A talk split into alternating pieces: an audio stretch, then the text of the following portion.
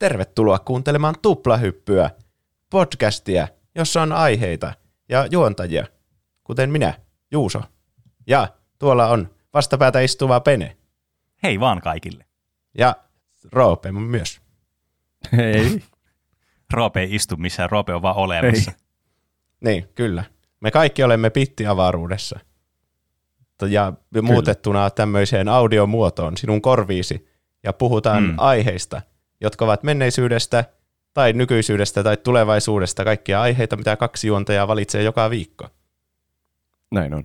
Näin on. Tänään meillä on Disney-spesiaali, kun me puhutaan kahdesta Disney-asiasta. Vaikka Jei. alkaa tuntua, että eikö kohta niin kuin kaikki asiat ole Disney-asioita. Niin, kyllä. Niin. En mäkäs ajatellut, että tämä on jotenkin Disney-spesiaali, mutta niin, niin, nyt kun sanoit, niin kaikki on mm. Disneyä. Niin. Pikkuhiljaa kaikista jaksoista tulee Disney-spesiaaleja, kun Disney ostaa kaikki. Näin on. Niin. Sitten kaikista ajasta voi jossakin vaiheessa tulla tuplahyppyspesiaali, kun tuplahyppy mistaa kaiken. Kyllä, mm. se on se päämäärä tässä. Mm, kyllä. Ja niin, tauon jälkeen oli vihdoin tämä WandaVision, mitä toivotaan koko ajan, että Pene katsoo WandaVision ja mm-hmm. että siitä mm. saa tehtyä aiheen. Milloin se tuli? Joskus puoli vuotta sitten. Niin kai. En mä ihan varma milloin se tuli, mutta puoli vuotta kuulostaa ihan niin kuin järkenkäyvältä. Niin. Mm. Mutta ennen on tämä meille, meidän standardeille aika ajankohtainen aihe. Ah, on se. Niin, Vihdoin kyllä. sai katsottua se. Se on Jep. tullut tämä, tänä vuonna kuitenkin. Mm nyt sai kaikki heitterit taas, jotka sanoivat, että katso se WandaVision, niin nyt mä katsoin sen ja checkmate. niin. Mutta toinen aihe, joka on nyt ensimmäisenä, niin on vanhempi. Se on ainakin 20 vuotta vanha elokuva. Niin, kyllä, ainakin. Se on, paljastanko mä mikä se on? Se on Leijona kuningas 2. No niin. Jyllä kallion ylpeys. Englanniksi Simba's Pride. Mm. Nyt mulla on kysymys, Roope, sulle, koska mä en kuollakseni ikään muista. Olitko sä alkuperäisessä Leijonakuningas aiheessa mukana jo? En, ja siksi mä kompensoin Aivan. sitä menetystä näillä jatkuvilla Leijonakuningas sivuavilla aiheilla. niin kuin se Disney live action remake juttu ja nyt tämä. Niin, Joskus niin, pitää tehdä vielä siitä kolmannesta joku aihe. Niin, siitä Timon ja Pumpa elokuvasta. Mm. Ja sitten niin. on se sarjakin. Mä mietin, että mutta en mä ole nähnyt sitä, niin miten mä, voin, miten mä voin osallistua keskusteluun, mutta tajusin, sen varmaan näkee kans siltä Disney Plusasta, samoin Joo, kuin tämä elokuva. Iso homma katsoa. Mä en tiedä, onko mäkään nähnyt sitä kolmatta ikinä. Mä katsoin sitä enemmän kuin Ekka, pienen. Se... Ai, väärin. Siinä on paljon pienille vetoavaa huumoria, kun on Timon ja niin, Pumpa ja sitten paljon piereskelyjuttuja. Niin, no, kyllä. kyllä. Ö, Oletteko te tätä katsonut? Tätä kakkosta? Kyllä, ja useampaan kertaan lapsena katsoin tämä elokuva. Siis tämä Leijonakuningas ykkönen ja tämä kakkonen niin kuin lukeutuu semmoisiin Disney-suosikkielokuviin, mistä mä tykkäsin hirveästi lapsena. Niin, niin kyllä, mä katsoin myös tätä lisäos- lisäosaa, jatko-osaa katsoin useampaan otteeseen ja olin aina sitä mieltä, että tämä on hyvä. Mutta tänään varmastikin mm. selviää, että onko tämä hyvä. Kaikki niin. mielipiteet vaihtuu. Pienenä jotenkin tuntuu, että jatko-osat on automaattisesti parempia. Mm. Että kun niissä niinku se mm. lopullinen tapahtuu. Aina se viimeinen mm. osa on se paras.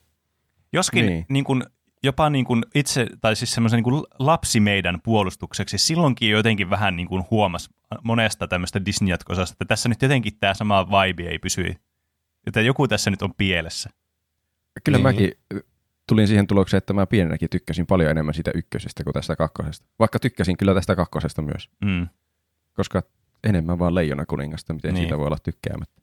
Mutta oli silloin kyllä huomattavasti anteeksi antavampi jatkoa sille yleensä ottaen. Mm. Ja mä rupesin miettimään, että tämä on varmasti muistettavimpia tuommoisia Disney-jatko-osia ainakin minulle. Ja kun mä rupesin muistelemaan, että mitä muuta mä muistan, niin en muistanut yhtään mitään. Mä en tiedä, onko mä nähnyt yhtään mitään muuta Disney-jatko-osia tämän lisäksi. Aha. Mä laittaisin... Varmaan joku Tarzan joskus tai joku Aladdini. Hmm mä laittaisin ton Aladdinin jatko-osat samaan sarjaan kuin tämä, että ne on oikeasti semmosia semmoisia kunnon jatkoosia, kun tiedättekö jostakin Tartsanista on vaikka joku Tartsan ja Jane, mutta se on vähän niin kuin kolme jaksoa, jotain animaatiosarjaa, joka peruutti. Niin, niin, jep. Niin se tuntuu niin, ja se ei tunnu edes elokuvalta. Mm, mm. Mm. Mä katsoin tää ekaa kertaa eilen, koko elämässä. No, niin. Ekaa kertaa? Niin. Oho. No, mitä olit mieltä? No. Joko, kerro semmoinen suurin piirtein, mitä olit mieltä, ei tarvitse mennä vielä yksityiskohtiin. no tämähän oli viihdyttävä ja kesti vaan 80 minsaa, niin eihän siitä mm. sille voi valittaa. mutta, tämä, Niin, kyllä. Totta. mutta tämä elokuva ei, tämä oli niin, kuin niin huono kuin tämä vaan voi olla. Musta tuntuu, että tässä ei hirveänä yritetty mitään. Tämä oli vaan semmoinen niin kuin defaultti jatko-osa. Mm. Mm. Niin. Tänään sitten joo, kyllä todetaan lopullisesti, että onko tämä hyvä vai huono elokuva. Tässä Kyllä mentiin se- kaikki samat tu- tunnehetket kuin siinä alkuperäisessä, niin mä en edes, se ei edes tuntunut niin kuin, että katsoisi uutta elokuvaa. Mä vaan, Niin on tässä kyllä, tässä on paljon samaa se alkuperäisen kanssa. Mm. mutta pienillä eroavaisuuksilla. Niin kyllä. Ja tässä laulettiin huomattavasti enemmän kuin mä muistan. Ai jaa. ja, Kyllä siinä ykkösessäkin on paljon biisejä, mutta ne on vaan niin paljon parempia, että niin. se ei oikeastaan haittaa. Niin, ja jotenkin tuntuu, jotenkin jatko-osilla tuntuu sille, että niissä pitää olla, niinku, tai siis tämä on ehkä mun pään sisällä, mutta jotenkin tuntuu, että jatko-osilla pitäisi jotenkin olla vähemmän biisejä, mutta niitä pitäisi olla vielä parempia niiden biisien. Koska se yleensä niissä ekoissa Disney-elokuvissa aina kuitenkin, niissä on paljon musiikkia, ne on yleensä tosi hyviä ne musiikit. Niin jotenkin Mm. tuntuu, että se pitäisi olla sitten, ilman että se tuntuu semmoiselta väkinäiseltä, tiettekö, että tämä on nyt tämmöinen jatko-osa, joka piti tehdä synergoida tälleen, niin kuin tämä, että kuulostaa tai näyttää joltakin elokuvalta, niin, niin tavallaan ku, siihen täytyy sitten laittaa ne kaikki samat tunnehetket niihin biiseihin, mutta olisi jotenkin tuntuisi paremmalta, että panostettaisiin johonkin kahteen biisiin ja ne olisi niin semmoisia eeppisiä hetkiä vaikka aktien välissä. Hmm. niin. Mä en tiedä, miten tuo käytännössä, niin kuin, että onko se joku B-tiimi, joka tekee nämä biisit, kun ne on niin kuin, selvästi huonompia, mutta eihän ne tarkoituksella tee näistä huonompia, että ei, ne ei Ei, vaan ei, osaa ei. tehdä Ei niin kai. hyviä kuin ne alkuperäiset. Niin. Ja sitten kun siinä on tietenkin se, se ensimmäinen elokuva, ja siinä ei niinku ole mitään standardia, muuta kuin vain se, että tavallaan okei, tämä on Disney-elokuva ja tässä on musiikkia, niin sitten se, siellä on joku semmoinen vague Disney-standardi sillä taustalla, mutta sitten kun sä oot nähnyt sen eka elokuva ja sitten tulee se jatkoosa, niin sitten se standardi sijoittuu siihen aikaisempaan elokuvaan. Ja monesti kun nämä biisit on ollut varsinkin tuohon aikaan tosi hyviä näissä elokuvissa, niin sitten se rima on hirveän korkealla. Mm. Niin, ja- Tällä elokuvalla vars- varsinkin kävi sinänsä huono tuuri, että se ensimmäinen oli vaan niin, siis paras elokuva ikinä, mitä on ikinä tehty. Mm. Ja biisitkin on loistavia, niin sitten kaikki automaattisesti tässä tuntuu kamalalta, vaikka ne olisi niin ihan semi-hyviä. Mm. Mutta eikö, siis se eka Leijona kuningaskin tehtiin joltakin, jollakin B-tiimillä. Mä en muista No, tarkkaan, muistelen. miten se meni se systeemi. Ainakaan, Varmasti, oliko ne, että ne panosti johonkin toiseen? Olikohan ne, että Pocahontas, tämä tulee olemaan se suurin hitti, ja sitten joku B-tiimi teki Leijona kuninkaan samaan aikaan. niin mä muistelen. Jos Niin. se oli Pocahontas, joka oli tuo aika, niin tämä oli kyllä ihan massiivinen niin kuin 180 astetta sitten, koska mun mielestä Pocahontas on surkein Disney-elokuva näistä alkuperäisistä Disney-elokuvista. Aivan siis Surkein, kerta kaikkiaan. Mä paljon tekis sanottu. mieli mennä räntille, että kuinka paljon mä epätykkään Pocahontas-elokuvasta, mutta ehkä me säästetään silläkin Pocahontas-aiheelle. Ehkä se on Pocahontas aiheen. Niin kyllä. Mm.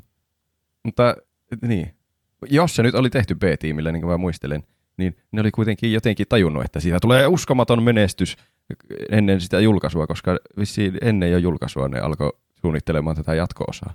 Aha. Tämä oli tarkoitus tulla jo vuonna 95 kai, mutta sitten se tuli lopulta 98. Mä en tiedä Mm. mitä kaikkea siinä, jotain kauheita viivästyksiä. Loppuuko hmm. Leijona kuningas tarkoituksella silleen, että haha, tässä on nyt Simban ja spoilereita, spoilereita. tässä on nyt Simban ja Nalan se lapsi. Ja sitten voi ajatella, että Niin. niin. ahaa, paitsi ehkä niin. se on Niin. enemmän se Circle of Life, että Niin. kun siinä alussa se toimii Simba syntyi. oikeastaan kummallakin tavalla. Niin. Tämä tuotti, tiesittekö, tämä tuotti yhtä paljon rahaa kuin sen ykköselokuvan teatterijulkaisu. Eli vaikka tämä on vähän keskinkertainen, niin tämä oli kauhea rahaa Sampo vissiin. Aha. Hmm. Tämä oli kuitenkin elokuvissa ihan, että tämä ei ollut mikään suoraa VHSlle. Tämä oli suoraan VHSlle. Ai, Häh? aha. Oliko? Mutta siis ne kaikki ne videomyynnit ja, ja vuokraukset, niin ne tuotti niin paljon rahaa, että se tuotti yhtä Hmm. paljon kuin vissiin kuin Hmm. teatterirahat siitä ensimmäisestä. Aika Varmaan erikoista. kokonaisuudessaan se ykkönen on tuottanut vielä paljon paljon enemmän niin kuin Mm. elokuvaa tuottajien lisäksi.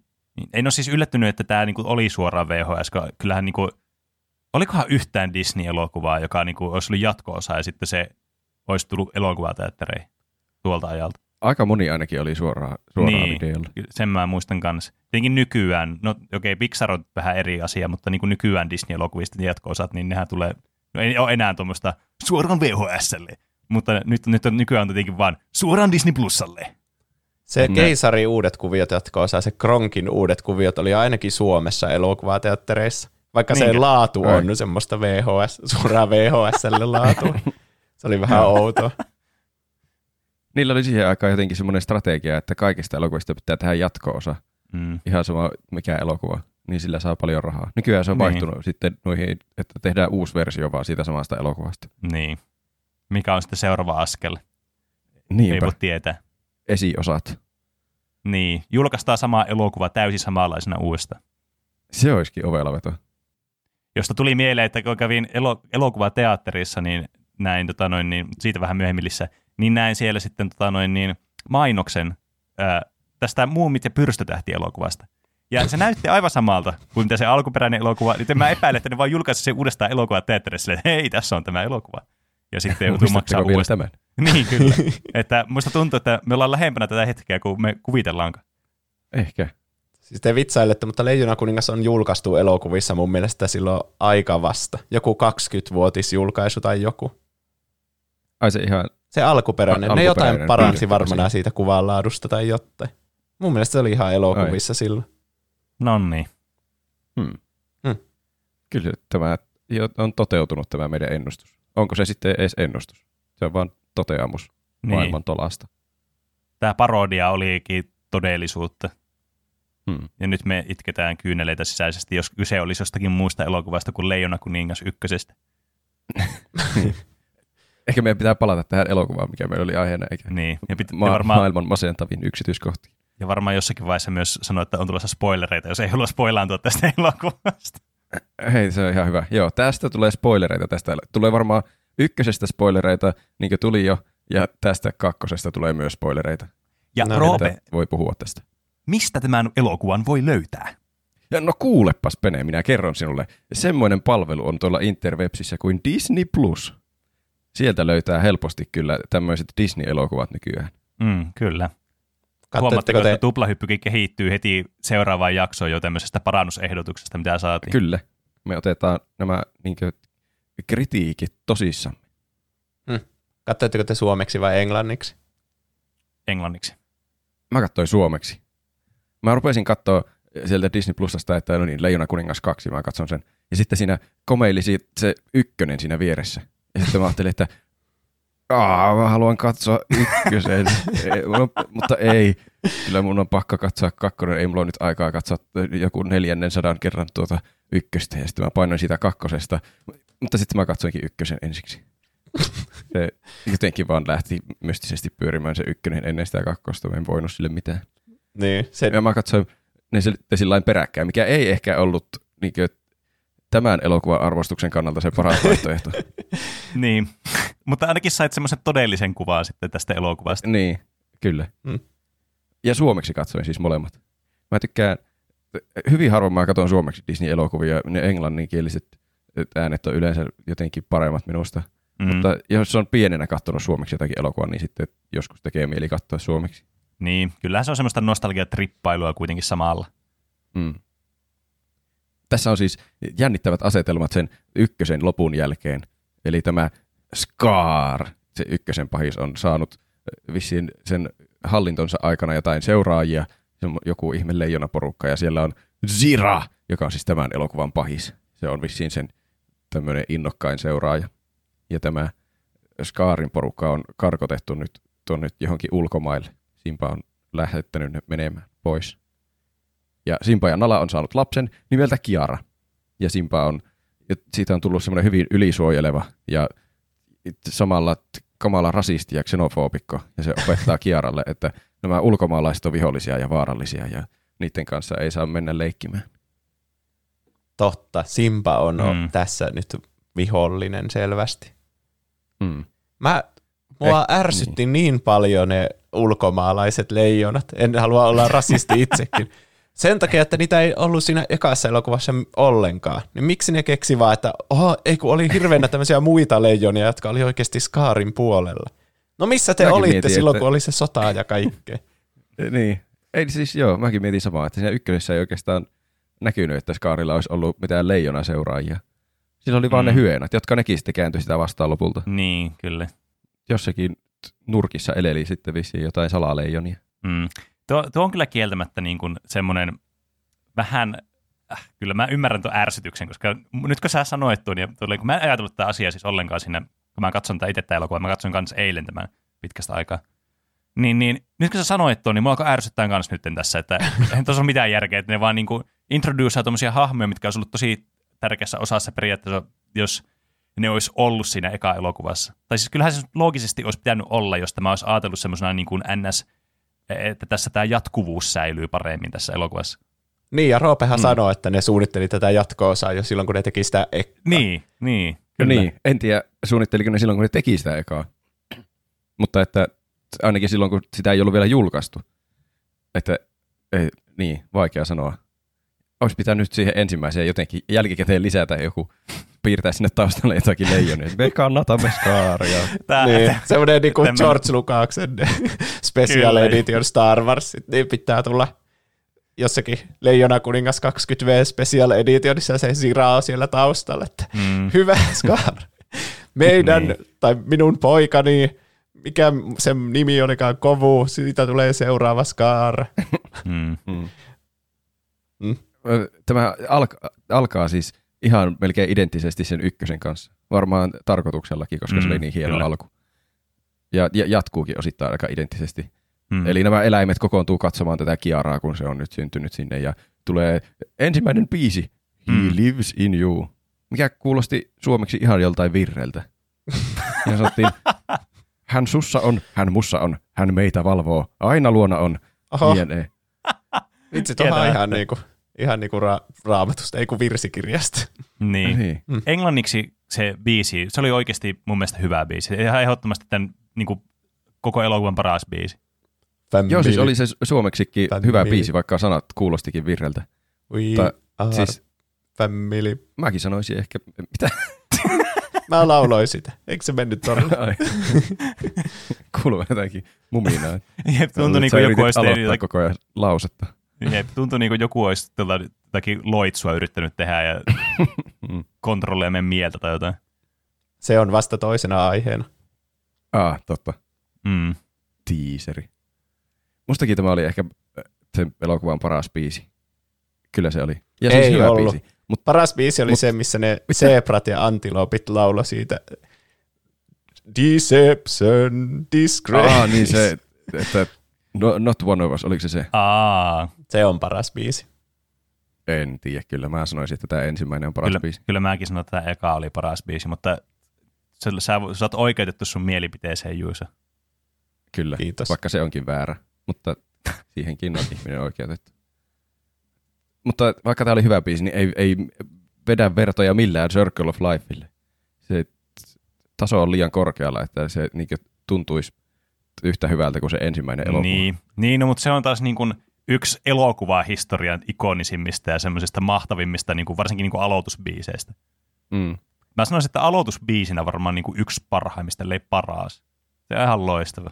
Niin, te, Niin. tietysti niin kuin, tässäkin taas huomaa, että tavallaan tämä rima on asetettu aika niin kuin saavuttamattoman korkealle tässä. Kyllä. Ne teki virheen, kun ne kaikki biisit on vähän niin kuin versioita vaan niistä edellisen leffan Mm. mm. biiseistä. Niin jo. Niin. Tämä on nyt tämän leffan Scarin natsi hyena armeija biisiä. Tämä on nyt se rakkausbiisi ja tämä on nyt tämä Circle of Life biisi. Kaikki on niinku, kaikilla on vastineet siinä ekassa elokuvassa. niin. Ne on, No, se on mutta- kyllä tämän elokuvan varmaan ongelma, että ne on tehnyt sen tuollaisella, että tämähän toimii tämmöinen, tehdään täysin samalla kaavalla nyt toinen elokuva. Mutta sitten kun se on vähän huonompi, niin se tuntuu vaan huonommalta versiolta samasta niin, elokuvasta. kyllä. Mutta sitten tämä, tämä, tämä Simpa laittaa Timonin ja Pumpan monesti vaht- vahtimaan sitä Kiaraa. Ja vielä salaa, koska Simpa on hyvin ylisuojeleva ja se ei halua, että sille sattuu mitään. Mikä on tietenkin ymmärrettävää, koska se itse tappoi isänsä Gnu-ryntäyksessä. Mm. tai ei tappanut, mutta luuli tappaneensa. N- Mutta Timon ja Pumpa on kyllä edelleen ihan hauskoja. Mm, Niin. Kyllä. Niitä ei voi vihata oikeastaan missään elokuvassa, mitä on nähnyt Leijona kuninkaasta ikinä. Niillä oli kyllä parhaat vitsit. Tai ehkä paras vitsi. Se, missä se Timon antoi oman häntänsä sille pumpalle ja sanoi, että pidä tästä kiinni ja sitten se Niin. juoksee eteenpäin. Anna mun hakata ne! Ja sitten se pumpa päästään irti ja se, se oli aika Mm. hauska.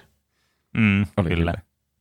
Niistä tulee kyllä parhaimpia kohtauksia monesti tai juttuja näissä elokuvissa. Siinä uudessakin remake Leijona kuninkaassa mä muistan, että Timon ja Pumpa oli ihan hauskoja, vaikka se muu elokuva oli vähän käsittämätön välillä.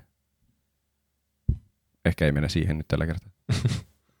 Tämä Kiara ei tietenkään tykkää, että Timon ja Pumpa vahtii niitä salaa ja se karkaa ja siellä se tappaa sitten tämän kovun, joka on sen Siran lapsi ja Scar on nimennyt sen joskus ennen kuolemaansa seuraajakseen, josta sitten pitää tulla kuningas jossain vaiheessa. Mm. Ja se näyttää ihan Scarilta se kovu, mutta se ei ole vissiin Scarin lapsi. Tai niinhän meille uskotellaan. No niin. Se on Niin. tietenkin myös voi olla sen lapsi oikeasti. Mun, mun mielestä se ihan sanottiin, että se ei ole sen lapsi, mutta en tiedä, voiko ne itse leijonat olla väärässä. Se oli se siihen aikaan toimitusjohtajana ja oli Disneyllä Michael Eisner, niin se oli halunnut muuttaa ne perhesuhteet sillä, että se ei ole sen Scarin lapsi, että olisi edes vähän enemmän, ei, ei enemmän kuin vähemmän insestiä tässä Leijona kuningas universumissa. Aivan, koska onko Mufasa, niin Mufasa ja Scar on veljekset, niin sen takia ne ei Niin. voi, niin joo, totta. Aivan. Mä unohdin sen. Jotain, mitä, olisiko ne jotain pikkuserkkuja vai serkkuja, mitä ne on. Niin. Aivan. Mutta se on hassu, kun se näyttää aivan Scarilta. Ja kenen lapsi se sitten on, jos se ei ole Scarin lapsi? Niin. Niin. Täällä ei hirveänä ole näitä miesleijonia niin kuin tarjolla. Mm. Hmm. Ne kaksi miesleijona sillä pahisten leijonien tiimissä, niin oli molemmat niitä sen Ziran lapsia. Niin. Niin. Kyllä, sillä on siis tällä kovulla kaksi sisarustakin. Öö, en muista niiden nimiä. Nuka oli toinen, Niin oli. mutta sen, sen naarasleijonan nimeä en muista. Ne kuulosti ihan bionikleiltä ne kaikkien nimet. Ehkäpä. Hei, En tullut ajatelleeksi tuota. nyt on varmaan hyvä hetki kertoa tämä, mutta mua sen lisäksi, että ne oli aivan niinku vetästy jostakin hatusta ne pahisleijonat, niin mun mielestä niiden kaikki, ne näytti ihan joltakin niinku fan art-hahmoilta, semmoisilta etkyiltä leijonilta, mm. että Mm. Niin, ne oli kyllä semmoisia selvästi totta. pahisleijonan näköisiä, tai semmoisia, Mm. jotka tuli just ei voi mieleen, olla hyvien puolella. Tuli mieleen niin kuin joku tykkää hirveänä leijona kuninkaasta ja sitten keksi jotain omia hahmoja, että tämä on mun original Mm. character, Jep. Zira. Ja sitten se on vähän niin kuin leijona, mutta sillä on jotkut tummat silmäympärykset. Ja, Niin.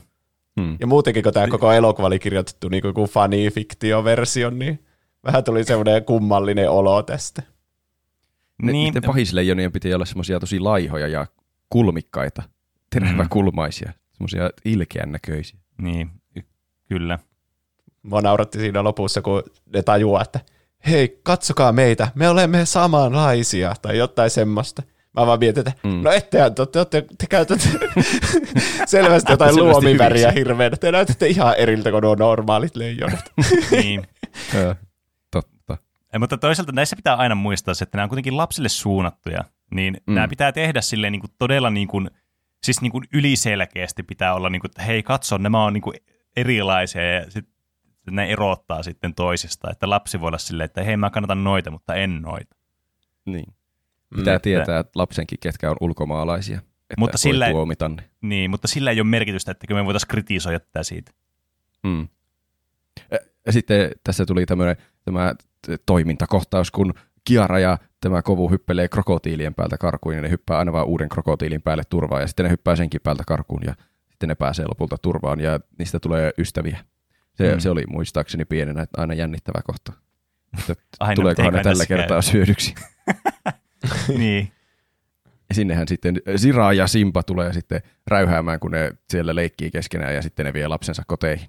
mm, Ja kyllä. t- tässä vaiheessa varmaan viimeistään huomaa, että tässä on aika tämmöinen, jos se että ykköselokuva oli Hamlet, niin tämä on aika Romeo ja Julia elokuva Mm. sitten. Kyllä. Niin mäkin olin ajatellut, mutta mun mielestä tämä oli vaan sama kuin se eka elokuva. Tämä kohta, missä ne leikki siellä krokotiilien kanssa, ne oli vaan se sama kohta, missä se Simba ja Nala leikkii siellä norsujen hautausmaalla. Ja sitten heti niin, sen on, jälkeen on tulee se sama. Mufasa pitää Simballe puhuttelun kohtaus, ja tässä tuli, että Simba pitää Kiaralle puhuttelun kohtaus. Ne kaikki vaan Kyllä. tuntui siltä, ne ei tuntunut niinku luonnollisilta mun mielestä, että nyt Kiara tarvii selvästi puhuttelun, vaan se oli enemmän silleen, että kuuletko tuon musiikin? Näetkö kuinka ilta hämärtyy? Nyt on selvästi aika pitää sinulle puhuttelu. niin. Niillä on ollut siellä käsikirjoitushuoneessa semmoiset, niinkö, tässä kohtaa on tämä, tämä alku, esittely, pieni leijona syntyy, sitten tulee tämmöinen karkauskohtaus ja sitten tulee puhuttelukohtaus. Niillä on ollut valmiina siitä eka elokuvasta kaikki ne semmoiset osiot, mitkä pitää olla. Niin. Niin, on samoja että- storyboardeja tyyliin vaan. Niin, tämä toiminta voisi olla vaikka krokotiileja, krokotiilit kuulostaa siistiltä. Mm. Niin, ja Sasu, kaikki unohti sen. Korvataan se Timonilla ja Pumballa. niin. Oli, oli Sasu tässä jossain, mutta se oli kyllä, se ei tehnyt oikeastaan mitään. Joo, ei. Se oli vaan aina, se kävi pari kertaa nalkuttamassa jossakin. Mm. Niin. Sekin lähti, niin siinä on sekin ihan samanlainen kohta, kun siellä tulee se, niin gnu antilooppi vyöryyn verrattava kohtaus, kun syttyy se tulipalo siellä metsästysreissulla. Niin siinäkin Simpa lähettää Sasuun, että mene sinne katsomaan, missä se on se. Mm. Niin siinä ykkösessäkin ihan Sasu lähti edeltä. Niin. Tässä piti vissiin olla Sasulla joku, joku tyttöystävä. jo, se, mä, en- en tiedä, mä luin netistä, että se oli tarkoitus olla, mutta sitten se oli scrapattu jossain vaiheessa. Tuo, tuo muuten, En tiedä, miten se olisi edes ollut siinä, kun Sasu oli just ja just tässä elokuvassa mukana. Niin, mutta siis tuo on kyllä myös semmoinen niin kuin klassinen Disney-elokuvan jatko-osa syndrooma aina. Että täytyy keksiä aina vastin kappale sitten niille hahmoille, niille sivuhahmoille, mitä on ollut kanssa näissä elokuvissa. Hmm. Musta tuntuu, että tämän elokuvan yksi teema oli se, että kaikki tarvii tyttö- tai poikakaverin. Että niinku, koko ajan tuli se ilmi, että joku se Kiara vaikka käveli jossakin ulkona, niin sitten oli aina kaksi lintua ja se katsoi niitä, että ah, Niin. niin. kuinka romanttista. Mm. Ja kaikkia eläimiä oli aina kaksi. Mm. Niin ehkä se liittyy Kyllä. siihen teemaan, että Sasullakin pitää olla joku puoliso siinä. Yksi muuten, mikä niin. mulla tuli nyt mieleen ihan tälleen niin kuin tangentilta, öö, liittyy tähän elokuvaan. Ää, Roope, koska sä oot kattonut miljoona kertaa Leijona kuningas 1, niin sä varmaan muistat paremmin sen, mitä siinä kävi. Pit, oliko siinä kohtausta, missä Simban piti metsästää jotakin näitä muita asukkaita, mitä tuolla oli tuolla savannilla? Ei, ei, ei kai se, ei sillä ollut ainakaan semmoista, niillä sama, samanlaista semmoista metsästysrituaalia. Niin, koska kuitenkin tässä elokuvassahan oli sellainen kohtaus, joka oli siis juuri ennen tätä tulipaloa tämä kohtaus. Niin. Ja se jotenkin siinä alkoi tulemaan sille, että, niin, että miksi nämä tulee tänne niin kuin ter- mahtavaa, kun syntyy tämä uusi leijona ja kaikki eläimet tulee tänne ja sitten tässä jossakin vaiheessa tämä menee vaan tappaa niitä. Helvettiä. Mäkin olen miettinyt niin leijona kuningas maailmaa yleensäkin, että Kaikki Niin. kumartaa niin. hallitsijoita tuolla ja kaikki tulee kumartamaan, niin oi, Niin. odotamme vain kun pääsemme suuhun. Tämä on niin kuin Se- tämmöinen nälkäpeli, että kaikista valitaan vain joku, joka kuolee ja sitten kaikki on vaan ihan ok sen kanssa.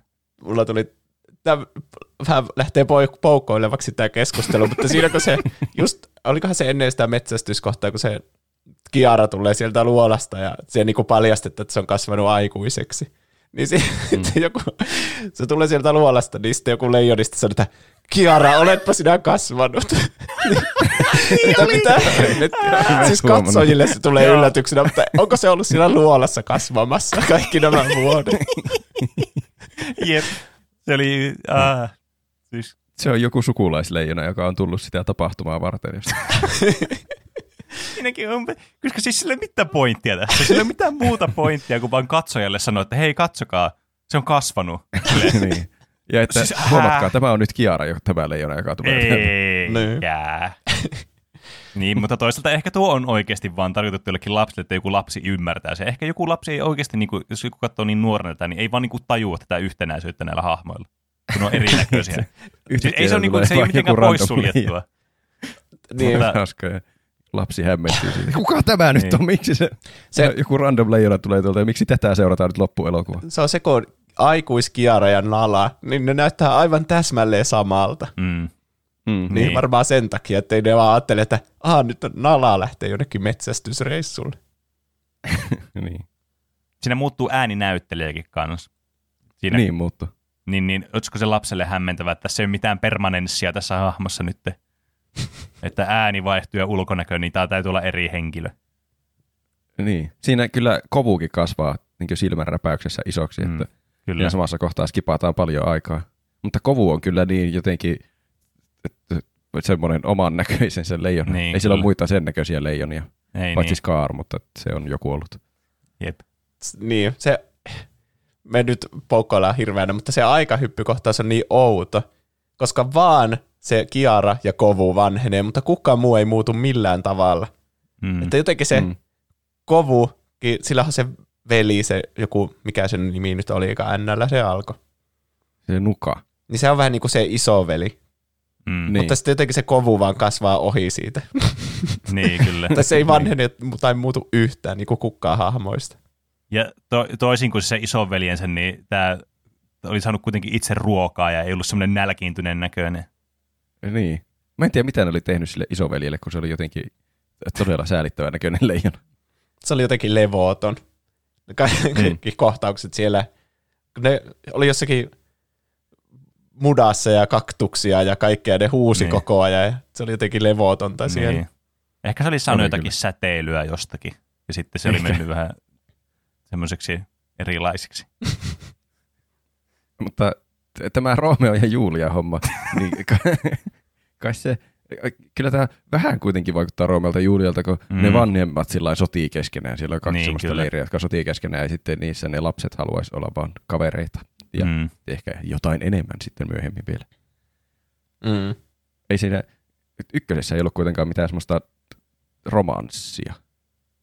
Siinä oli vaan Öö. Simpan piti astua hallitsijan saappaisiin jossain vaiheessa. Niin Sä et laske sitä Simba ja Nalan romanssia ja Can You Feel the Love Hetkinen. Tonight. Olihan siinä kyllä se tietenkin se. mutta, mutta ne, oli, tuota, ne oli samasta leijonaporukasta kuitenkin. Siinä ei ollut perheiden välistä sotaa, jonka keskellä romanssi on. Mm. Tässä on ehkä niin kuin, tavallaan niin kuin, tässä on kiva tämä niin kuin ajatus tai tämä niin kuin yhtenäisyys, että okei, nämä molemmat on tämmöisiä tosi klassisia niin kuin tarinoita, mihin nämä niin kuin pohjaa tätä niin kuin niiden juonen rakennetta. Mm. Mutta tämä Leijona ykkösen, Leijona ykkösen, Leijona kuningas ykkösen juoni on vaan siis yksinkertaisesti kiinnostavampi. Ja semmoinen, Niin niin kuin, että se antaa enemmän semmoista niin kuin ulottuvuutta tavallaan, että mitä siinä voi niin kuin tapahtua ja miten se etenee se tarina. Vaikka sekin on en, niin kuin ennalta arvattava ja tiedetään, että mitä siinä tulee- tulee käymään, joo. Mutta se on huomattavasti niin kuin kiinnostavampi lähtökohdiltaan kuin tämä. Että tämä on vähän liian jotenkin yksulotteinen tämän niin kuin perusjuonen kannalta tämä elokuva. Mulla tuli Niin. kehu tästä elokuvasta mieleen. Mun mielestä Leijona kuningas ykkössä on tosi outo se sanoma, että kaikki syntyvät siihen tiettyyn omaan rooliinsa ja siitä ei voi poiketa. Ja sitten kun Simba me haluaa sinne, tai menee sinne hakuma, hakunaan matataa paikkaan ja Mm. mm. hengailee Timon ja Mm. Pumpan kanssa, niin se nähdään semmoisena vääränä, että sä välttelet sun kohtaloa ja kaikkea semmoista. Niin. Vaikka mun mm. mielestä olisi parempi sanoma, että no jos ei kiinnosta olla kuningas, niin sitten hakunaamatta tämä fuck it, että olla sitten täällä syömässä näitä toukkia. Ainakaan ei tarvitse syödä niitä antilooppeja, jotka on sun kansalaisia. Totta. Niin tämä Niin, elokuva on vähän sen niin, takia- tämä elokuva, Sen, takia, sen takia tässä eka elokuvassa tämä niin kuin Simba syö näitä toukkia koko ajan, koska sitten tämä niin kuin katsoja voi helpommin ajatella, että niin aivan ne ei syö, se ei syö niitä kansalaisia, kun syö näitä alempiarvoisia toukkia. niin, Hmm. mutta niin, tässä elokuvassa ainakin alussa puhutaan siitä, että, että mitä jos en haluakaan olla kuningatar tai jotain semmoista. Vähän niin kuin Niin. semmoisia vivahteita siitä teemasta, että ehkä niinku ei tarvikkaan niinku tehdä niinku on syntynyt ja sille. Mm. Niin, niin, Mutta- paitsi kyllähän Simpa sitten sanoo sille, että no kyllä, sun pitää olla kuningatar sitten kuitenkin. Niin, mutta mä jotenkin luulin, että tämä ottaisi eri tien, että ehkä kaikki saa päättää sen oman kohtalonsa ja se on semmoinen käänteissanoma siihen alkuperäiseen. Mutta sitten kun tämä, onko se Rafiki, se apina, Hmm. niin se sai Mufasalta sieltä taivaasta jonkinlaisen niinku viestin, että tämä Kiara ja ö, Kovu pitää parittaa. Niin se, Mm. Ja sitten se piirsi sinne kartalle, että Aa, kaksi palasta ovat yhdessä. Niin sitten tämä on vielä pahempi, että se Mufasa niinku parittaa sen lapsen lapsia tuolla tavalla ja määrää, että niiden Niin. pitää päätyä yhteen. Ja se oli vielä pahempi jopa kuin se alkuperäinen sitten siinä, että jopa niinku tolleen, ne oli ta- tavannut yhdesti lapsena siinä vaiheessa, kun Mufasa päätti, mm. että ni- niistä on tultava pari. Niin. Niin. Se oli joku kohtalo, se oli sitten sekin vissiin. Mm. Kyllä Mufasa tietää. Hmm. Me nyt poukkoiltiin kyllä kovasti. Mä en muista, mitä me ollaan käsitelty tästä elokuvasta. Hetkinen, oli, mä aloin miettimään, että alustiko Juuso juuri tätä äskeistä, niin se kertoi, että mulla on kehu tälle elokuvalle, ja sitten se oli tämmöinen dissaus tästä elokuvasta. niin se muuttui kehusta hiljalleen. Ke- se kehu oli se, että mä luulin aluksi, että tämä on semmoinen, niin kuin, joka toimii semmoisena käänteissanomana, että Aivan. ehkä ei olekaan järkeä, että kaikki toteuttaa omaa kohtaloaan. Hmm. Mutta se sitten muuttuikin dissaukseksi kyllä. kyllä. Tässä, Käänteen, tässä... kääntävä käänne. niin on. Tässä ulkomaille sinne siirrytään jossain vaiheessa katselemaan, mitä siellä tapahtuu, niin siellä on nämä kovun sisarukset. Ja sitten siinä selviää, että tässä on tämmöinen supplotti, että tämä Nuka haluaisi itse olla se valittu siellä, siellä niiden ulkomaisten keskuudessa, että se on isompi ja vahvempi, miksi ei se voi olla se, se tuleva kuningas, mm. sitten kulminoituu traagisiin tapahtumiin loppuelokuvassa. Ja tämä Zira keksii mahtavan suunnitelman tuhota Simba, että se kouluttaa kovusta semmoisen Winter Soldier-maisen sleeper sitten soluttautuu sinne Simban mm. laumaan. Mikä on tehtäväsi? Tappaa Simba. Se oli kyllä Ai niin, ja siinä oli semmoinenkin kohta. Kyllä. Sen pitää vietellä tuo Kiara ja sitten soluttautua Jylhäkalliolle ja tappaa Simba. Siinä on se muuten se, se pahispiisi, niin joka jo. on tämän elokuvan se pahispiisi. My Lullaby.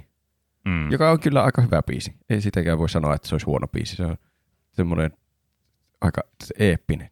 Niin, Mutta siis ei kyllä ei... vedä vertoja be prepared. niin.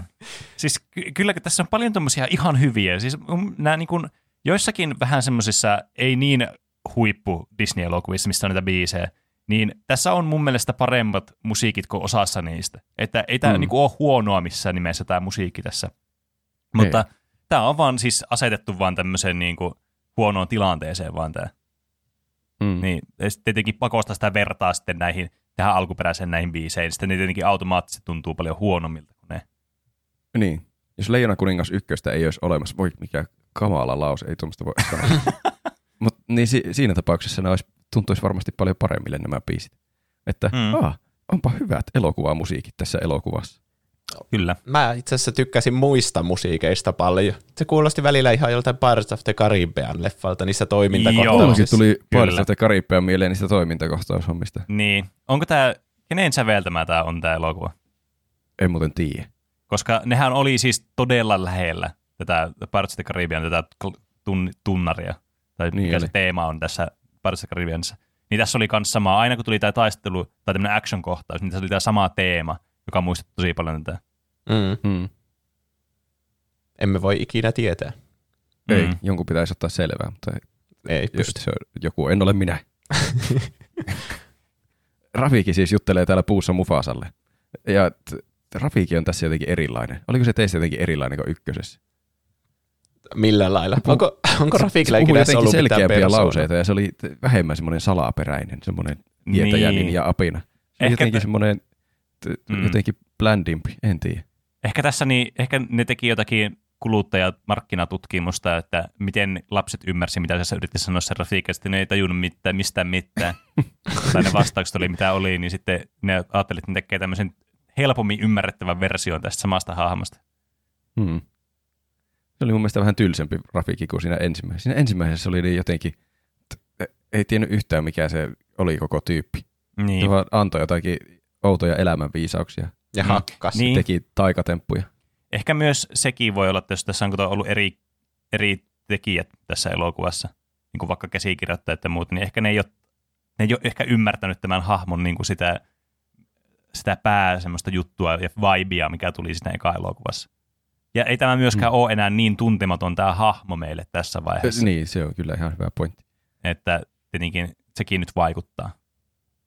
Ja t- tässähän se sitten juuri Mufasa sanoo Rafikille, että nyt saatat nämä Kiaran ja Kovun yhteen. Alat semmoiseksi leijona pimpiksi. Ja, niin. näistä niin. tulee pari. Hyvä sanavalinta. Ja... se sana miettii, että tämä on kyllä niin kuin, tuon saisi kyllä out of context. Tämä tullaankin helposti. Voi.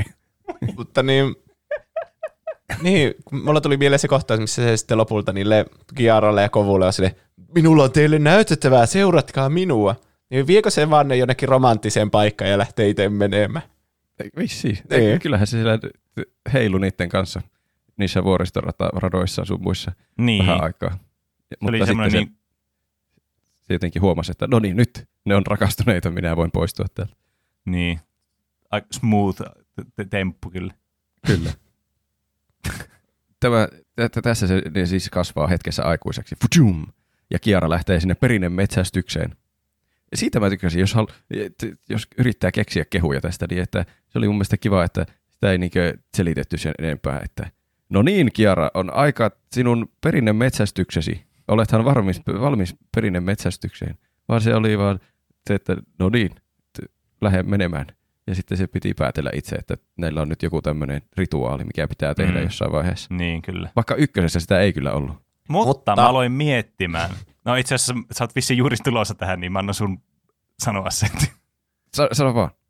Ei, niin kuin mä aloin vaan miettimään, että eikö niin kuin oikeassakin elämässä, eikö nämä naarasleijonat just saalista niiden sapuskat?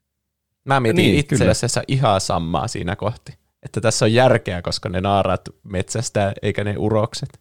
Niin, Niin, totta. Se, se on kyllä. Mä en tiedä, mitä urosleijonat tekee edes. ei siis mitään.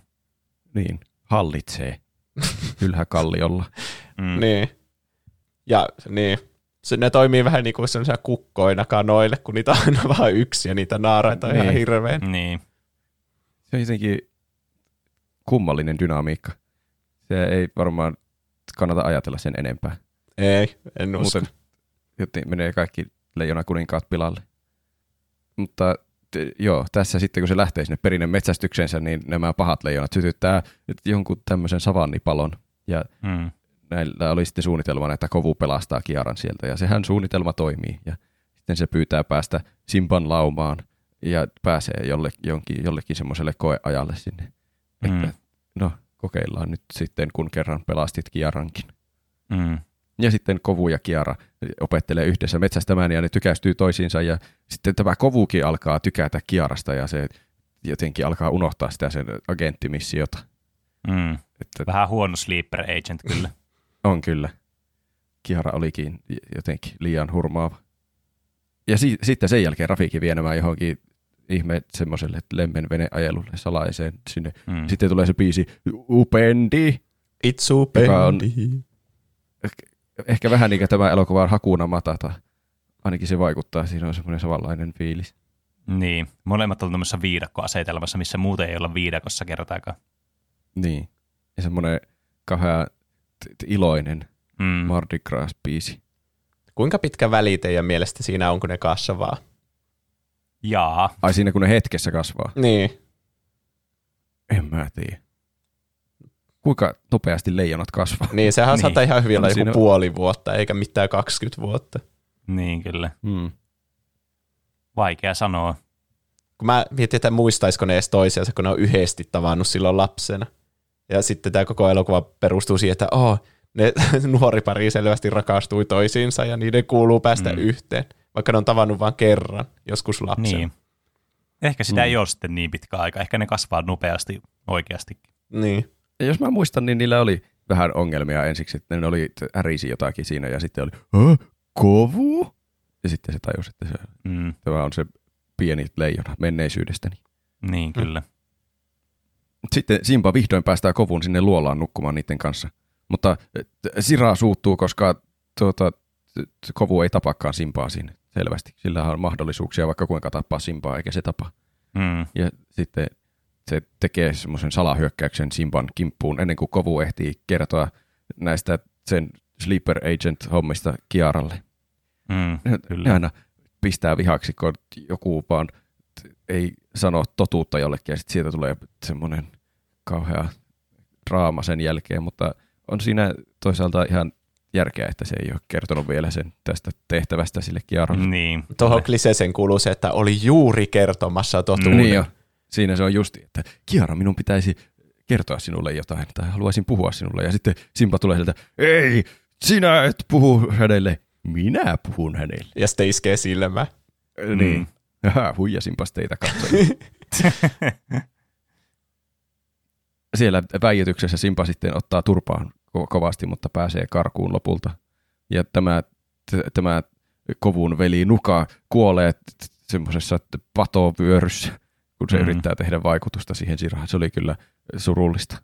Niin, se Mm. jää kyllä aika surulliseksi hahmoksi sitten. Niin, Niin. kyllä.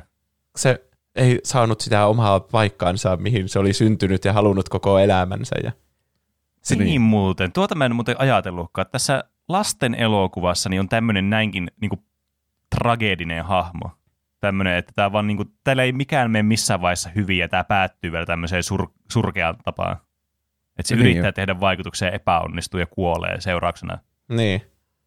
Lapsille opetuksena, el, jos se ei tule sulla luonnostaan, niin älä edes yritä. niin. Niin, jos se ei Että- ole sinun kohtalosi, olet jo kuollut. niin. Niinpä. Vähän semmoinen, että sinun pitää syntyä hyväksi, että sä voit Niin. tehdä sitä, mitä haluat. Mm. Sittenhän tämä Sira syyttää kovua tästä Nukankin kuolemasta ja tekee siitä vielä enemmän skaarin näköisen, kun se raapaisee sitä. Draus. Mä ootin koko ajan, Mm. että siinä tulisi joku laini, että näytät aivan häneltä tai jotain semmoista, mutta sitä ei tullut. Kuka ei tainnut huomioida sitä arpea edes. Ei, ei kai. Ei muista, en kyllä muista, että olisi En huomioon. mäkään muista yhtään.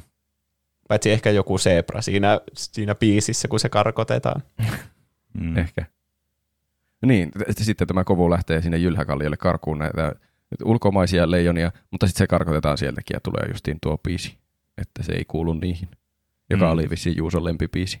Se on Mm. jotenkin sellainen eeppinen ja sellainen, ne kaikki eläimet laulaa yhdessä ja siellä on yksi eläin, joka on semmoinen kunnon bassoääni, joku virtahepo ja sitten se on ihan korkea äänisiä. Ja jotenkin siinä tulee semmoinen, se on niinku parempi kuin se alun se family biisi, että nyt on niinku Mm. kaikki eläimet yhteen ääneen ja Mm.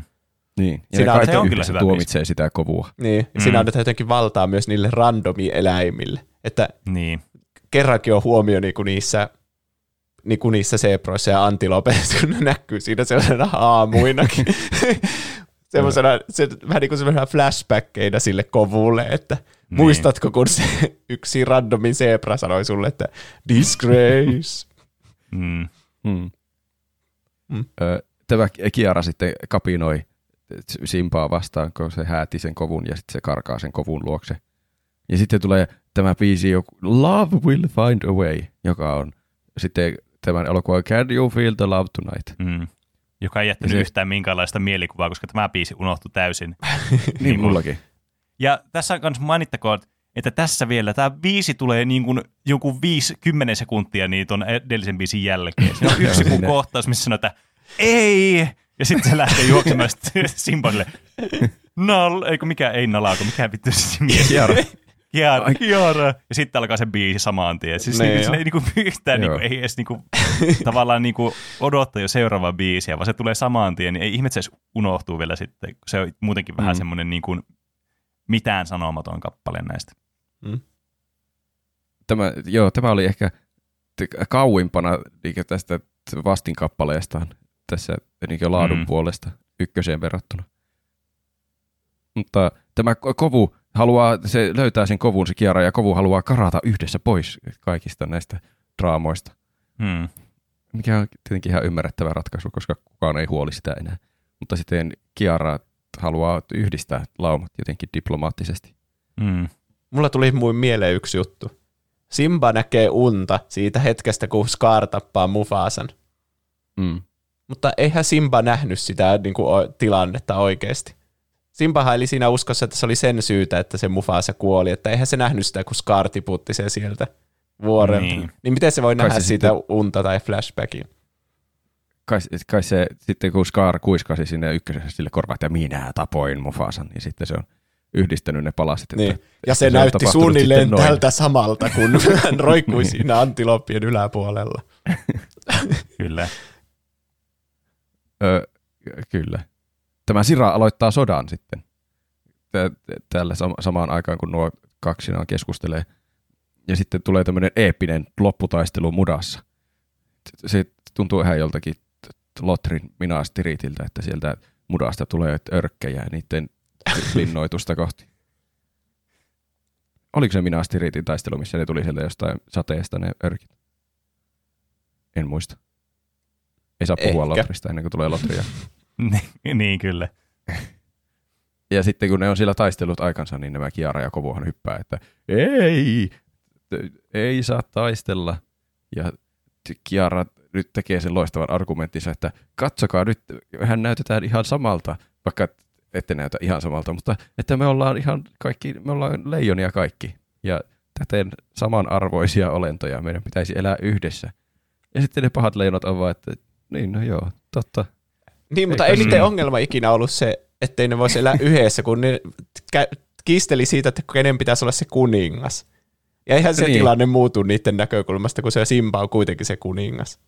Niin. Siis se jotenkin, se, sillä on jotkut taikavoimat siinä se argumentissa, koska se hyvin helposti vakuuttaa kaikki ne pahat leijonat, että niin. miksei, miksei me kaikki eletä vaan Simban vallan alla. Ah, okei. Okay. Sen Joskin- Joskin... en tiennyt, että sekin on vaihtoehto. Niin, joskin niilläkin on aika niin kuin heikot niin kuin, tavallaan argumentit, että miksi ne edes ylipäätänsä on näiden heikompien leirissä. Ei saa ruokaa eikä mitään, se taistelee vaan. Eikö ne voi vaan mennä tuonne, että hei, Niin. Niin. see you later, ja sitten lähtee vaan tuonne Se, että ne ylipäänsä on siellä heikompien leirissä, niin sehän viittaisi siihen, että ne on niin uskollisia sille jollekin Skaarin aatteille, Niin, että ne ei kyllä. millään vaihtaisi puolta. Ja sitten ne tuossa lopussa on vaan, kun Kiara sanoo, että mehän ollaan kaikki samanlaisia, niin sitten Mm. ne tajuaa jotenkin. Hmm. Jep. Lähtee semmoinen kalvo silmien päältä. Oho, niin tässä Niin. ollaankin. T- niin, tää- tässä on tosi huono resoluutio tässä juonessa. Niin. Tässä on kauheat niin kuin, hypeet ja niin kuin, nostatukset tälle tarinalle, että miten tämä niin kuin, eskaloituu tähän sitten konfliktiin, tähän kliimaksiin. Ja sitten se on tommonen, että hei, mitä jos me ei oltaisi vaan eri puolella valta samalla puolella, se kaikki sille ok. niin. Niin. Se on, Paitsi se on se- hauska niin ajatuksena, tai semmoisena, että ne yhdistää nyt ne jotenkin Niin. niin. nuo laumat yhdeksi, mutta se tapahtuu jotenkin käsittämättömän helposti. niin on. Se olisi pitänyt tapahtua jonkun semmoisen niin kuin katarttisen hetken yhteydessä, että no nyt n- tämä pelasti tämän koko heimon, tämä Kiara vaikka, ja sitten se on silleen, että hei, teidän Niin. täytyy nyt, meidän täytyy tehdä vain yhteistyötä. Siinä olisi pitänyt Mutta olla ei. joku, että se Zira on jotenkin kusettanut niitä kaikkia leijonia, että se Simba olisi tappanut se Skaarin. Ja sitten jotenkin paljastui Niin. sitä.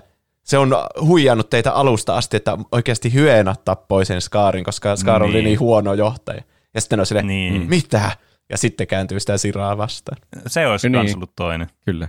Joku, joku lisäjuttu siihen että olisi tarvinnut, mikä selittäisi, että miksi ne yhtäkkiä vaihtaa noin helposti puolta, koska eihän Sirasta paljastu oikeastaan mitään uutta. Se on samanlainen psykopaatti kuin se aina on ollut. Niin, kyllä. Mä tykkäsin tuosta Juuson niin kuin, tuosta ehdotuksesta. Ainut ongelma vaan, mikä siinä on, niin nousee sitten siinä, että kysymys herää, että mitä ne sitten teki sillä saatana, kun se Scar yritti ottaa vallan kaikesta ja sitten ne hyönät tappunut. Missä ne kaikki muut sen seuraajat oli sitten? Se kysymys on nyt tässäkin tilanteessa, että Niin. ne oli vain jossakin Missä me edes muualla. oltiin silloin? Niitä olemassa. Ketä, ollaanko me oikeita olentoja? Hetkinen. Vai piirsikö meidät joku suori leijona kuningas fani? Ne vaan haihtuu ilmaan, kun ne alkaa miettimään. tuo. Se on sanonut hyvä loppuratkaisu. Mitä Hetkinen, ollut ikinä edes olemassa, mitä helvettiä. missä me edes oltiin sen elokuvan aikana. ja sitten ne katoaa niinku Thanoksen snapin seuraavaksi. niin, kyllä. Tämä Sira ei, Sirahan ei suostu millään siihen rauhaan kuitenkin. Se uhkaa Juusokaan ei suostu rauhaan. snapista. Ne, joo, siinä taistelun jälkeen, sen, sitten kun ne kaikki leijonat oli kääntynyt hyvikseksi, paitsi Sira, niin vaikka ne oli keskellä jotain ei mitään niin kuin sellaista tasaista aukeata, niin mä, oli, mä sanoin oikeasti ääneen, että tuo Sira jotenkin raivostuu ja hyppää itse kuolemaan. Ja, niin kuin sen tiesi siitä. Siinä oli just se Niin. Disney semmoinen Niin. fiilis, että tuo pahistekin tappaa vahingossa itsensä. Ja se tapahtui, Mm. kun sieltä löytyi joku rotkoi sitten yhtäkkiä. Kyllä.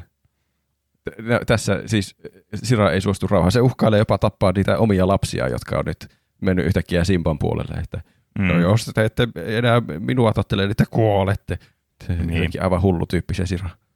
Ja- Joskin, nyt mä aloin miettiä tätä kohtausta tässä, että on tässä vähän semmoista, niin kuin, että se tavallaan, kun siinähän siis se, se, se, se kovun siskohan siinä niin kuin kääntyy sille niiden Niin. Simban leiriin. Että, ja sitten ne muut vielä vähän niin kuin siinä näennäisesti on tässä niin kuin aikaisemmassa leirissä, mutta sitten kun se alkaa uhkailemaan sitä omaa lastaan siinä, niin ehkä ne Mm. muut on sitten silleen, hold up, hold up. Niin, N- niin. totta. Tätäkö me niin. seurataan tässä? ehkä se sekoaa sen verran pahasti se Sira siinä vaiheessa, että, niin, että onko tämä nyt tekee fiksua. Mm. Mutta en tiedä, miten se sisko saa päähän pistoksen liittyä yhtäkkiä Simban leiriin siitä. Ehkä se ei Kai- halunnut kai se on taistella vaan sitä sen omaa veljeä vastaan. leijonia. Mm. Niin. Me ei siitä siskosta tiedetä juuri mitään tämän elokuvan Niin, perusteella. kyllä. Ei. Siis Se todella tärkeä hahmo tässä, mutta se ei, sitä ei niinku kerrota mitään, eikä se oikeastaan niinku tee silleen, niinku, se vaan monessa tilanteessa, niinku tärkeässä tilanteessa mukana. Mm. Mä en tiedä, mitä sitä Kiarastakaan tietää. Sekin on jotenkin kauhean t- mitään sanomaton tyyppi, vaikka se on koko niin. Niin. elokuvan päähenkilö. No se on kyllä totta. En tiedä. Ja tämä Kiara sitten taistelee Siran kanssa itsensä johonkin semmoiselle kielekkeelle ja Mm. yrittää lopulta pelastaa sitä Siraa, kun se roikkuu siellä. Ja sitten Sira putoaa kuolettavasti johonkin koskeen ja kuolee Mm. sinne. Kyllä. Mä tykkäsin kyllä siitä, että se oli vähän niin kuin käänteinen siihen Mufasan kuolemaan hetkeen.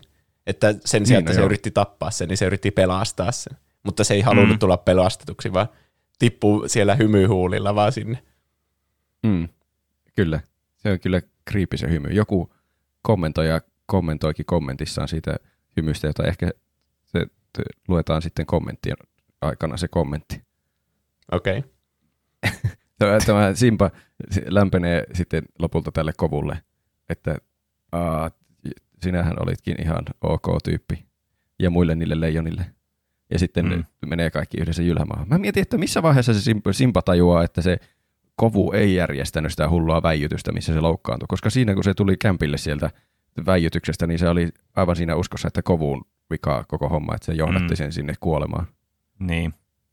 Mutta kai se sitten kovu kuitenkin, auttoiko se sitä siellä patokohtauksessa karkaamaan sen verran, että se tajusi, että ehkä se ei ollutkaan niin niin. sen Ja, juoni. kyllä, Mutta ja kyllähän se sanoo siinä, ta, siinä väitystilanteessakin, sanoo, että se ei, sillä ei ollut mitään tekemistä tämän kanssa. mä vihaan sitä Niin, koko mutta- väijytystilannetta, kun Simba halusi puhua kovulle. Että miten se, Niin. eihän se kovu sitä johdattanut sinne. Se Simba johdatti ne sinne.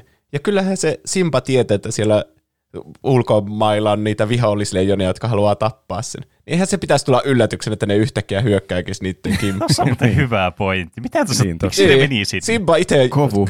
Niin, kovu, Simbahan minäpä kertoi tänne- vähän niin kuin Minä siitä- näytän sinulle jotain. Miksi sinä veit minut tänne? niin.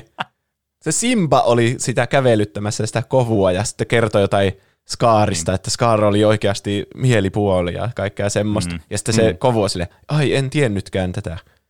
Ja sitten, niin, sitten ne hyökkää. Niin eihän siinä ole mitään jär- syytä uskoa, että se olisi sen kovun syytä. Tai sitten se kovu oli niin hyvä sleeper agent, että se johdatti se sinne tietämättä itse sitä, että se niinku johdatti se Niinpä. sinne. Niin. Se, se sen, että Kiara haluaisin puhua sinulle on Simpan mielestä, tai siis, että se, se on vaan t- triggeraa sen Simpan sillain sanomaan, että ei, minä menen puhumaan sinulle tuonne ulkomaille, Mm. mm. että sitten se voidaan tulla väijytetyksi. Niin. Ovelaa. Mm. Mutta joka tapauksessa ne menee kaikki sinne yhdessä sinne Jylhämaahan sitten ja sitten ne neljästään, Simpa ja Nala ja Kiara ja Kovu karjuu siellä kalliolla niille Mm. mm. muille elukoille ennen kuin ne Jep. alkaa taas metsästämään niitä hengiltä. Sekin Kyllä, tuntuu semmoiselta. Tuplasti enemmän vielä, kun niitä on enemmän, niin, niin kuolee Niin. sitten niitä asukkaita. Niin. Mä mietin se yhden zebran näkökulmasta, joka justiinsa huusi sille, että et kuulu tänne, sille, sille kovulle. Ja sitten ne, se tulee viiden minuutin päästä takaisin se kovu, niin miksei ne eläimet ole silleen, että mitä helvettiä, tuohan just karkoitettiin. niin. Ehkä, se, ehkä ne olikin sille, ehkä se on niinku politiikkaa, niille, että nyt väärä puolue voitti ja voi perkele, Niin. en minä tällaista äänestänyt. Ja Niin. muut eläimet muuttaa sinne johonkin ulkomaille. Niin. Miksei ne mene sinne? Siellä ei olisi leijonia yhtään metsästämässä. Ja siellä on Mm. Mut siellä ötököitä hirveänä syötävänä. Niin, Niin, ne siellä olisi oli mielissään. Aiku, vai, niin. No, joo, Sinne hakuna matataa paikkaa sinne viidakkoon. No mutta sinne, ehkä ne, sinne, mutta sinne jos, niiden kannattaisi mennä.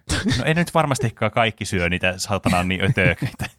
tai selviä siellä viidakossa. Siellä on varmasti jotakin muuta epäselviytymismaastoa niille.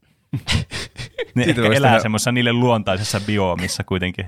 Siitä voisi tehdä oman elokuvansa. Semmoinen joku pieni porukka niitä random taustaeläimiä lähtee selviämään sinne viidakkoon. Tuo on vähän niin kuin se Mooses-elokuva, missä ne lähtee sieltä Egyptistä. Niiden pitää karata sieltä niiden valtakunnasta. Mä, nyt Niin. mä kyllä haluaisin kovasti Leijona kuningas jatkoa. Nyt Disney kuuntele, tässä on teille mahdollisuus tehdä Leijona kuningas 4. Siinä seurataan täysin randomeita eläimiä. Ja sitten Mm. Kyllä. siinä on traaginen loppu, kun jossain vaiheessa Kiaran ja kovun lapsi sitten on sillä perinteisellä saalistusreissulla ja metsästää jonkun päähenkilön niin. puskista. Se olisi mahtavaa. Ai Toki, toki vähän ehkä traaginen lapsille. Mutta laittaisi ajattelemaan niiden Kyllä. muidenkin eläimien kannalta, että onko tämä, tämä elämän kiertokulku nyt niin yksinkertaista, Niin. niin, mitä Se se ei ole- Mufasa siis- väittää. Se, se elämän kiertokulku on olemassa, että tykkäs siitä tai ei. Sitä se opettaa niille lapsille. Se on hassu Niin. se Mufasankin siinä ykkösessä Simpalle, kun se selittää sitä, että näin se elämä toimii, kaikki on samanarvoisia. Me syödään noita antilooppeja ja sitten meistä tulee joskus ruohoa, kun me kuolemme onnellisena vanhuuteen. niin. Ja help... Tässä elokuvassa olisi pitänyt olla päähenkilönä joku muu kuin se leijona, kun tuo, tuo tuntuu paljon paremmalta tuo Circle of Life, jos on itse siellä huipulla. Tuo ei ole mikään Mm. Circle of Life, tuo on enemmän niin kuin Pyramid of Life. Pyramidihuijaus. niin, kyllä. Mäkin rupesin miettimään tämän elokuvan opetusta, sitten tässä kun tämä loppui tämä elokuva, että mikä on tämä opetus. Kun Simba on tuommoinen kauhea xenofobikko, se ei luota yhtään niihin ulkomaalaisiin. Että onko sitten, että kannattaa luottaa kaikkiin, ei, ei kukaan ole paha sisimmässä. Mutta eihän tässä tilanteessa kannata luottaa niihin Simban asemassa. Ne yrittää koko ajan tappaa sen hetkellä minä hyvänsä. Niin, se on Se- totta. Niin. Mutta se, Se ei luota siihen kovuun, koska se tehtävä on murhata se jossain vaiheessa, kun se saa vaan tilaisuuden. Niin. niin, Niin. Se, niinpä, tässä ei ole ketään sellaista, joka aivan oikeasti niin kuin vilpittömästi menisi sinne hyvisten puolelle ja sille niin kuin haluaisi liittyä niihin. Koska se kovun mukaan tulee sinne, mutta senkin oikeasti tarkoitus on tappaa. Ja sitten, niin justiin. Mm. Niin. Että kyllä tässä on opetuksena se, että niitä ei saisi tuomita sen perusteella, että mitä, kun niiden lauma on karkotettu vuosia sitten tai jotain. Ja silloin, kun se Mhm. oli ihan pieni se kovu, että ei se saa kärsiä niinku niistä sen muun lauman, niistä, että tulee semmoinen leima, että sä oot ikuisesti pahaa sen takia, kun sun lauma on tehnyt joskus jotain pahaa. Niin. Niin. Se on varmaan tässä Ja se sekin- sanoma, että pitää antaa kaikille se mahdollisuus. Mutta monesti Mm, mm, se tämmöisessä leffoissa käy... si- aivopesty vaan semmoiseksi Mm. mm. agentiksi. Niin, Että ei se ole tavallaan sen vika. niin. Et monesti tämmöisessä elokuvassa käy silleen, että se sanoma on selkeä, mutta ne tapahtumat siinä ei niinku tue sitä hirveästi. Niin. Mm. Nehän ei kuitenkaan ole mitään viattomia ne ulkomaalaiset, kun ne koko ajan suunnittelee sitä vallankaappausta. Niin. niin. Ja se kovu itsessään ei niin kuin oikeastaan tee mitään niin kuin todistaakseen sille Simballe, että siihen voi luottaa. Tai siis Niin, paitsi että se pelastaa ne sen... tekee ne kaikki päätökset, kaikki asiat, mitä tässä niin kuin tapahtuu, että miten tämä niin kuin etenee tämä koko juttu tässä. Sitten se, aina kun tulee tilaisuus, että se kovu voisi tehdä jotakin, niin se aina, se ei kerkeä yli tehdä, mutta se ei kerkeä Niin. sanoa, että nyt tulee tämä väijytys ja se vaan on siinä sille, niin kuin mukana silleen, että joo, katsokaa, mäkin autan. Niin. Se on hassu tilanne. Simpalla ei tavallaan järjellä ajateltuna ole järkevää syytä olla luottamatta siihen kovuun, mutta se, se on kuitenkin täysin, tässä tilanteessa se on oikeasti järkevää olla luottamatta siihen kovuun. Simpan kannalta kovu ei ole tehnyt mitään kovin epäilyttävää, että se olisi siinä mielessä sille pitäisi antaa mahdollisuus, mutta kun me näin katsojana tiedetään enemmän, niin sen ei pitäisi antaa sille mahdollisuutta, koska se yrittää murhata sen. Mm, ehkä Se tässä on ollut outotaan. ideana se, että se kuitenkin niin kuin se Kiarahan luottaa siihen kovuun ja se niin kuin kuitenkin lähtökohtaisesti tuntee sen parhaiten näistä muista hahmoista. Niin. Niin ehkä se, että sen pitää tällä silleen proxylla luottaa siihen, että okei, että jos tuo mun tytär luottaa tuohon, niin munkin pitäisi luottaa sitten siihen. Onko se tämän opetus? Ehkä. Vaikea sanoa, mikä tämän opetus. Koska kyllä mä, kyllä mä voisin niin kuin olla sille niin kuin hyväksyä sen, että okei, no tuo nyt tuntee tuon, tuo Kiara tuntee tuon kovun tarpeeksi hyvin, että se tietää, että se ei halua tappaa sitä Mufasaa. Mitä se ei tietystikään niin katsellekin ihan selviä, että ei se halua tappaa sitä, kun se ei sitä koskaan tee, vaikka se voisi. Hmm. Että tavallaan onko tämä sitten se, että mihin tässä täytyy sitten tarttua, tämä, että okei, tämä luottaa siihen täysin, niin sitten senkin täytyy sitten luottaa tähän. Hmm. Tai sitten joku yksinkertainen, että kaikki riidat saa aina sovittua. Vaikka Niin, olisi vuosisatojen t- aikainen perheriita, niin kyllä se jotenkin, kun kaksi Me olemme kaikki samanlaisia. Niin, Niin, kaikki kyllä. me olemme samanlaisia. Mm. Se No. se on. Niin. Mm. Onko tämä elokuva sitten hyvä? Luetaanko kuuntelijoiden kommentteja ja sitten me voidaan päättää, onko se hyvä. Okei, antaa palaa. Ja tämähän oli siis lukupiiri aiheena, niin sai laittaa omia mietteitään elokuvasta. Mä veikkaan, että ne, ketkä on nähnyt tämän pienenä, mutta ei myöhemmin, niin pitää tätä maailman parhaana elokuvan. ja ne, ketkä on toisinpäin, niin pitää tätä maailman huonoimpana. Mm. Katsotaan, toteutuuko tämä hypoteesi. Merenkivi on kommentoinut, onko paha, jos ei ole tätä vielä koskaan nähnyt? No Mitä ei. sanotte, onko paha? Lähtökohtaisesti näissä Disney-jatko-osissa, niin en mä tiedä, että voiko, äh, okei, no ei keneltäkään tietenkään pitäisi olettaa, että on nähnyt vaikka jotakin elokuvaa, vaikka jotakin Disney-elokuvaa tai jotain muuta, mutta varmasti niin kuin suurin osa on nähnyt aika monta Disney-elokuvaa. Ja mä voin sanoa, että nämä jatko-osat ei lukeudu niihin, mitä oletusarvoisesti katsoo sille, että tietää, että no niin, ootko katsonut tämän elokuvan? Ootko katsonut Leijona, mm. Leijona kuningas kakkosen? Niin. Kukaan kysyy tuollaista kysymystä. Kyllä, Paitsi me ehkä se, kysyttiin viikon kysymyksen. ehkä se riittää, että on katsonut se ykkösen. Se on, se on Niin. paha, jos ei ole nähnyt ykköstä. Mutta tämän, tämän katsomatta jättäminen ei välttämättä ole paha.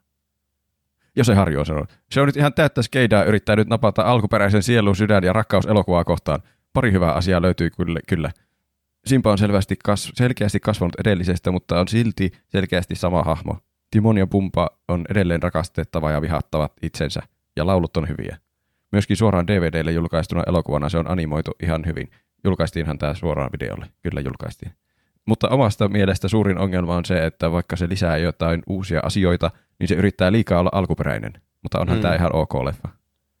Tuo oli hyvä pointti, että Simba on niinku käynyt sen oman hahmoarkinsa siinä ykkösessä, mutta sille niinku, Mm. sillä on silti ne, se ei ole vielä valmis hahmo, että tässä se oppii vielä uutta. Mm. Niin se on Niin, kyllä ihan hyvä puoli tässä. Luottamaan Kyllä. outoihin leijoniin. Ja niin kuin- sen ykkösen traumojen jälkeen.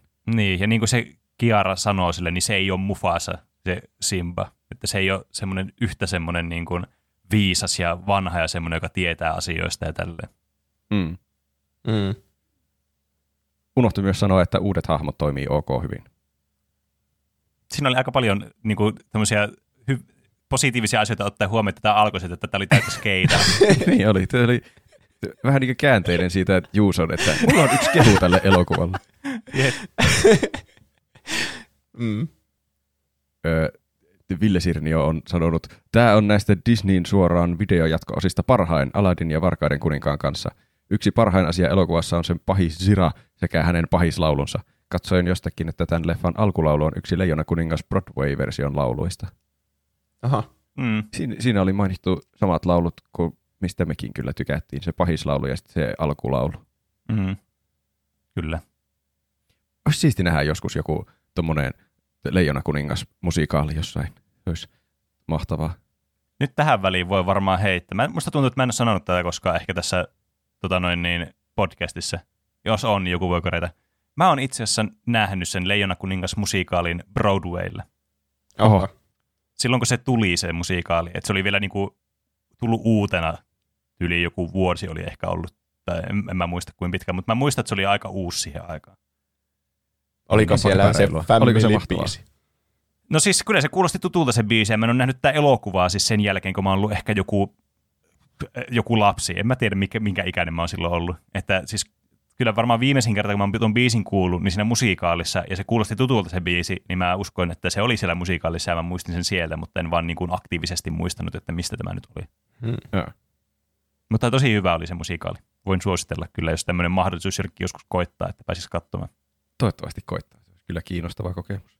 Esittääkö niin ihmiset, niinku, että ne olisi leijonia siinä? Vai onko ne vaan niinku ihmisiä, vai miten se toimii? Niillä oli muistaakseni semmoisia, että vähän niin kuin, tiedätkö, näitä näin, niin, äh, niitä semmoisia kiinalaisia, niitä lohe, lohikärmejuttuja, että niillä on semmoiset kepiit, millä ne niin kuin, pitää sitä niin kuin pystyssä. Niillä oli vähän niin kuin semmoisia tosi teatraalisia semmoisia, niin kuin, jotka symbolisesti edusti tavallaan, että mitä ne oli. Mutta selkeästi myös niin kuin huomasi silleen, jos sä nyt näet niin kuin visuaalisesti kuvaa jostakin, sä oot silleen, okei, tuo on vaikka zebra. Okei. Mutta se oli vähän semmoinen fuusio niin kuin molempia. Se oli tosi hienosti tehty ja hienosti lavastettu ja puvustettu. Mm. Hmm. Krovardi on sanonut, tässä on kyllä suluissa tupla. Hyppy suoraan lapsuuteen. Eka leijona kuningasta en koskaan penskana nähnyt. Ei hätää, se on tullut kyllä nähtyä. No hyvä. Mutta tämä omistettiin VHS ja ai että kuinka sitä tulikin kulutettua. Tässä leffassa niin moni asia vaan toimii, kuten näyttävä kaunis animaatio, kivan erilaiset biisit ja elokuvan sanomat.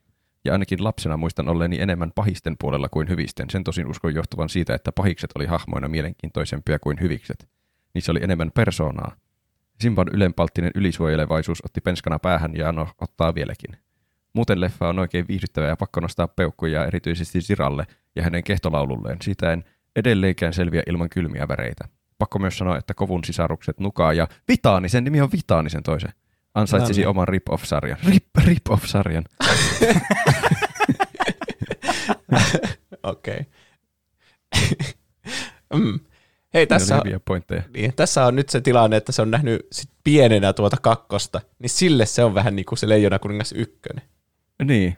Se Niin. ei vertaa sitä siihen ykköseen. Niin, se Totta. vertaa ykköstä tähän. Mm. Hmm. Jännittävästi päin. Niin jo. Mutta silloin Kans varmaan yksi- kakkonen tuntuu paljon paremmalta. Niin, niin ihan varmasti. Ja yksi, mitä mä aloin kanssa miettimään, mikä tuli tässä ja itse asiassa edellisessä kommentissa puheeksi, että näissä monesti näissä niin kuin B-tiimin niin sanotusti, tai C-tiimin tai mikä Ö-tiimi siellä onkaan tekemässä niitä jatko-osia, niin Mm. mm. niissä se animointityyli on ihan selkeästi huonompi. Mutta tässä se ei ole ihan selkeästi huomattavasti. Se, on, se ei ole ihan yhtä hyvää kyllä kuin se alkuperäinen, mutta ei tiettekö silleen häiritsevästi erilainen. Että tulee semmoinen, että tämä näyttää tämmöiseltä jotenkin, niin kuin, tiettekö, jonkun, joltakin tämmöiseltä sekundalta, mitä on ostanut jostakin, oot ollut Mm. lomamatkalla jossakin Taimaassa ja siellä on niitä VHS ja DVDtä, mitä ne myy sillä katukaupassa, jotka on jotakin rippejä jostakin Kiinasta. Että tää ei ole semmoista niin kuin laatua tuo esille, vaan tämä näyttää ihan niin kuin siis leijona kuninkaalta ihan sille selkeästi. Niin jo. Joo, ei muakaan animointi missään vaiheessa häirinnyt kyllä. Jos ei katso jotain sivuhahmoja, niitä eläimiä vaikka, että niitä on copy-pastattu tai jotain. niin- Joo, ja sitten välillä kans huomasi sille, että jos niissä yksi kohta, mikä mua ärsytti jossakin vaiheessa, että no ei ärsyttänyt, mutta siis huomasin, mä en muista kuka siinä oli, oliko siinä Timon tai jotakin, josta zoomattiin ulos, niin se huomasi, että siinä näkyy ne kaikki niin kuin ne tavallaan ne strokit oli semmoisia ihan massiivisia, kun sisällä zoomattu, ja sitten kun otettiin pois, niin se oli semmoinen normi. Joo, mä huomasin tuota kans, että siinä niinku on digitaalisesti niinku zoomattu, että se, on, se animaatio on piirretty mm. yhdesti, mutta sitten se kamera vähän niinku liikkuu siinä päällä, niin välillä ne Niin, viivat on isompia ja välillä pienempiä. Niin. Ah, mä en edes Mut- huomannut. Mutta siis tämäkin on semmoinen niinku asia, tämmöinen animointityyli, että sit, sitä ei voi oikein niinku selittää, jos ei sitä ole nähnyt. Et se niinku huomaa sitten, jos on näkee niinku huonon jatko-osa animoinnit, miltä se näyttää. Mm. Mun mielestä se tuli näytti ihan hirveältä. Se- Niin se oli Se- niin. vähän semmoinen jotenkin semmoinen CGI-värinä siinä kepin päässä. Ja se ei Niin. välillä edes osunut siihen kepin päähän. Sen, sen kyllä huomaa, että se oli jotenkin ei niin hyvä kuin muut. Mm, kyllä. Kasud Kales sanoo, itse en tästä kyllä ollenkaan pitänyt, kun ensimmäinen tuntui niin hyvältä pienenä ja näin tämän jatko-osan vasta vanhemmalla iällä. Mutta kiitos hyvästä jaksosta. Aika ovella kiittää hyvästä jaksosta tuolla niin siinä samassa jaksossa. Niin on on. kyllä. Vaikka eihän sitä tiedä, että jos tämä onkin ihan paska jakso, mutta, Niin. niin. mutta hyvä, että se olettaa, että tämä on hyvä.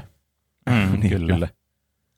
Et tässä oli tämä, että jos ei ole pienenä nähnyt tätä elokuvaa, niin sitten se ei varmaan, se on ju- juusomaisia mielipiteitä tästä elokuvasta. sitten. Nyt on jotain juusomaisia mielipiteitä, niinkö? Et- Olipas olettavaa. liittyen. Että Säkään et ole nähnyt pienenä, niin sitten sä et tykkää tästä. Niin. Aivan. Öö, mennään vielä Discordin puolelle. Aalol on sanonut, Näh, yksi näistä Disneyn jatko-osista, jotka ei ollut niin hyviä kuin eka. Ei ole toki mitään suurta nostalgiaa, kun on syntynyt reippaasti 2000-luvun puolella, mutta kuitenkin. Ekahan on täysi legenda, niin tämä ei kyllä yllä siihen mitenkään. Niin kyllä mikään Disney jatkoosa ei ole yhtä hyvä kuin alkuperäinen. Niin, se Niin. nyt on vaan semmoista faktaa. Pixarissa on toinen juttu kuin vaikka Toy Story 2 on parempi kuin Toy Story 1. Ja kolmonen on parempi kuin kakkonen. Ne vaan paranee Mm. koko ajan. Niin. Kasudonian Dango jopa sanoo, joo, tämä jatko-osa on kyllä vähän plää. Taidettu tehdä vaan helpon rahan toivossa ja se näkyy tästä leffasta kauas. Hmm. Discordin puolella on negatiivisempia kommentteja. Mm. Onpa Tällaista- juusomaisia Mm. kommentteja täällä. on kyllä todella juusomaisia tällä. Jep, aika samaa mieltä kuin edelliset. Aika me. Itse en oikein mitenkään tai milloinkaan ole välittänyt tästä enkä vieläkään. Ehkä isompana osaan arvostaa tätä enemmän kuin nyt. Isompana? En tiedä. En tiedä, voiko se enää niin nousta se arvostus isompana. Niin. Niin, no ehkä Eh, vähän ehkä riippuu voi. miltä kantilta sitä katsoo. Niin. No, et, mäkin olin aika negatiivinen aluksi. Ei tämä ole mikään pohjannoteraus-elokuva. Niin. Ei. Niin, kyllä. Mäkin, Varmasti voisi olla huonompikin. Mm. siis täm, mä sanoisin, että tämä on ihan hyvä elokuva. Mm. Tämä on Joka siis, pitää- niin, Sano vaan. tää, niin, tää on siis niin kuin, jos ajattelee sille niin kuin, tämmöisen niin kuin, lapsille suunnattu elokuva-animaatio standardeilla, niin tähän on ihan hyvä. Ei tässä niin kuin, ole semmoista niin kuin, mitään suurta vikaa tässä elokuvassa. Mm. Mutta se, se, semmoiseksi tämä vähän niin kuin jää, että tavallaan niin kuin, jos tämän elokuvan paras niin kuin, kehu on se, että tässä ei ole mitään vikaa, niin sehän kertoo, että tämä on aika tämmöinen niin kuin lukewarm-kokemus. Että tämä mm. ei niin kuin oikeastaan niin kuin, ei jätä semmoista minkäänlaista niin kuin, semmoista, että oi vitsi, tämä oli hyvää jollakin aspektilla. Tässä on hyviä asioita, mutta tämä niin kuin, itse elokuva on semmoinen, niin kuin, että tämän kyllä mielellään katsoo, jos pitäisi valita joku semmoinen, niin kuin ei halua katsoa jotakin aivan huippu hyvää animaatioelokuvaa, mitä tietysti tosi monia ja ihmettelee, että miksi joku ei halusi katsoa sellaista mieluummin. Mutta niin kuin, jos teekö, sä se pläräät jotakin vanhoja VHS, että mitä vaikka katsois, jos olisi vaikka lapsi, niin tämä on mun mielestä niin kuin selkeästi niin kuin sen keskitason, ehkä vähän niin kuin keskitaso plus puolella. Mm. Että mitä kaikkea, niin kuin, siis niin, niin kuin lainaten aikaisempaa kuuntelijaa, skeidaa sieltä niin kuin löytyy sieltä niin kuin VHS-valikoimasta sitten. Hmm. Vielä oli muutamia kommentteja. Dyrenair on sanonut, että Disney on langenneesta Luciferista. Mikä menee ehkä vähän ohi aiheesta, mutta ehkä sitä pitää päätellä, että ei tykkää tästä elokuvasta. Piipari on sanonut, omassa lähipiirissä tämä on niitä jatko-osia, joita muistellaan suurella lämmöllä. Moniin muihinkin jatko-osiin verrattuna tässä oli minustakin enemmän yritystä. Juonihan on tosin suoraan Romeosta ja Juliasta siinä, missä alkuperäisen oli Hamletista ja Kimpasta, mutta ei mennä nyt siihen. Tässä pätkässä on välillä jopa aika synkkiäkin kohtauksia. Alun perin Jiran oli, oli tarkoitus pudottautua tahallaan jokeen loppukohtauksessa. Tästä versiosta on lopulliseen versioon jäänyt Siran hymy tämän pudotessa. Ei liene epäselvää, miksi kohtausta siistittiin lapsiystävällisempään suuntaan. Hmm. TLDR. Voisin Mm. katsoa nostalgiapärinöissäni Disney-leffa-illassa, jos joku muu olisi valinnut pätkän, mutta ei olisi oma ykkösvalinta. Mm, kyllä. Tässä Mulla oli on nyt tämä. vä- Niin. Mulla vähän jäi semmoinen olo, että se tippuu tahalla. Varmaan sen Niin. hymyn takia. Ja sen, että se ei Niin. oikein halunnut sille pelastautua, että vaikka se kira, Niin. Kiara tarjosi apua, niin Niin, siis Niin. kyllähän siinä huomaa sen. Kyllähän se niin kuin tulee katsojalle selväksi, että tähän niin kuin ei ole sille niin kuin, tämä ei ole niin selkeä, että lapsi tajuaisi, eikö että sanoo, että en ikinä, niin kuin se varmaan sanoisi siinä ei niin kuin leikatussa versiossa. Mm. Ja sitten se tiputtautuu. Mikä on harmi. Kyllä- Mun mielestä se olisi ollut tosi niin kuin, paljon nostattanut tätä elokuvaa par- paremmaksi. Heti. Niin. Mutta Ehkä tota se noin, on niin, fiksumpi lapsia ajatellen, että se ei tee tuommoista niin, niin, selvää kyllä. itsemurhaa hymyissä suin. Ei, on totta tietysti. Mutta jotenkin tuntuu, että niin kuin monista elokuvista tulee semmoinen olo, että tämä paranee jostakin yhdestä aspektista tosi paljon tämä elokuva. Ja tämä olisi ollut semmoinen aspekti, mikä mun mielestä olisi parantanut objektiivisesti tätä elokuvaa, jos se ei olisi tehty. Kun se huomaa, että se on tosi jotenkin leikattu se loppu. Mm. Silleen, niin kuin, että jostakin eri kulmista yhtäkkiä se vaan tippuu sinne. Se, vähän niin kuin se, se itse tippuminen tapahtuu off-screen, tai siis se tiputtautuminen Niin. mikä luulisi, että on se asia, mikä sä haluaisit nähdä, kun se tippuu siinä. Sehän on niinku se kohta Niin, niin, tavallaan, missä kyllä. se eniten se impaktia. Niin, niin paitsi, paitsi siinä, kun se osuu jonnekin, sitten siinä on tippumisen päätössä. Niin, päätössä. M- mutta tavallaan, no mä en nyt halua men- sanoa mikä elokuva mulla tulee mieleen, mutta mä uskon, että me ollaan kaikki nähty yksi elokuva, vaikka mikä niin kuin huomattavasti se loppu vaan muutti sen elokuvan täysin. Niin, niin tavallaan tässäkin Mm. olisi voinut, että olisi voinut parantaa sitä positiivisesti tämä elokuva. Ei olisi muuttanut kyllä ihan merkittävästi, mutta kuitenkin semmoinen, että tämmöinen pieni asia olisi parantunut mun mielestä. Kyllä. Niin, se olisi ollut Sillain- aika synkkä loppu, jos siinä ei edes ollut mitään, että se ei hyökkää vaikka sen, sen kovun kimppuun. Niin, Että sehän vähän niin kuin tippui kuitenkin vahingossa sinne. niin, Niin, se taisteli, taisteli sitä Kiaraa vastaan ja sitten ne vähän niin Niin, pyöri kyllä. sinne Niin. reunalle. Mutta olisi se aika synkkä loppu ollut, jos se olisi niin kuin, vaan lopettanut taistelemisen ja ollut silleen, että fuck it, että mulla ei ole enää mitään. Ja sitten se olisi vaan hypännyt itse sinne, niin olisi se ollut vähän liian synkkä varmasti. Se ei halunnut tulla Kiaran pelastamaksi, vaan huitoi sen niin, tassun siitä menemään, että ei, en minä tuommoisia ota. Mieluummin Niin. vaan Mm. hyppäsi jokeen, kun tuli sillä pelastetuksi. niin, Aika synkkä joka tapauksessa kyllä. On se kyllä. kyllä. kyllä. Setä Simaru siinä on sanonut, hyvä leffa, juoni on ihan ok. Vähän samanlainen kuin ykkösen, mutta silti tykkään. Totta. Aika paljon samanlainen. En, niin. Murdoch on sanonut, en saanut koskaan kotiin VHS, mutta kun oli jo vähän vanhempi, meille tuli DVD-soitin. Siihen tuli tosi harvoin hankittua leffoja ainakin aluksi, ja ainoa lastenleffa pitkään oli Leijona kuningas 2, ja sitähän tuli ajettua senkin edestä. Muistaakseni se oli ihan hyvä, vähän liikaa lässytystä. Vähän niin kuin Leijona kuninkaan I Can Feel the Love Tonight-kohta, eli Simba ja Nalan rakkauskohta olisi venytetty tuntiin. Jälkeenpäin ajatellen oli kohtalon iva, että meillä oli Leijona kuningas 2, joka on kuitenkin aika paljon heikompi esitys kuin ykkönen. Mm. Niin, onhan tässä tietenkin varmaan enemmän tuota romantiikka-asiaa, Niin. Kiaran ja Kovun hommia kuin Simban ja Nalan hommia siinä ykkösessä. Mm. Niin se on vähän niin kuin tämän koko elokuvan juoni silleen kuitenkin. Että Niin, niin. kyllä. En tiedä, että jos on kovin semmoinen romantiikka-fani, niin ehkä tämä onkin mahtava elokuva. Mutta itse en ainakaan ole niin romantiikka-elokuva-fani. Niin, Että, paitsi että Mm.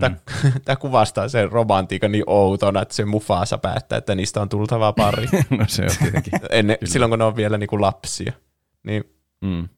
Se on teidän kohtalo. Siinä tulee vähän jotkut järjestetyt avioliitot mieleen. Niin, no joo. Mm. Mutta sillä niiden osapuolten tietämättä, että Rafiki vaan usuttaa ne yhteen tuollain salaisesti. Niin. Niin. Vielä pahempi. Mm. Niin. Onko meillä joku mielipide, onko tämä hyvä? Ehkä vähän semmoinen mitään sanomaton nykyään, vaikka pienenä se oli, muistan kyllä, että tykkäsin mm. kovasti. Niin.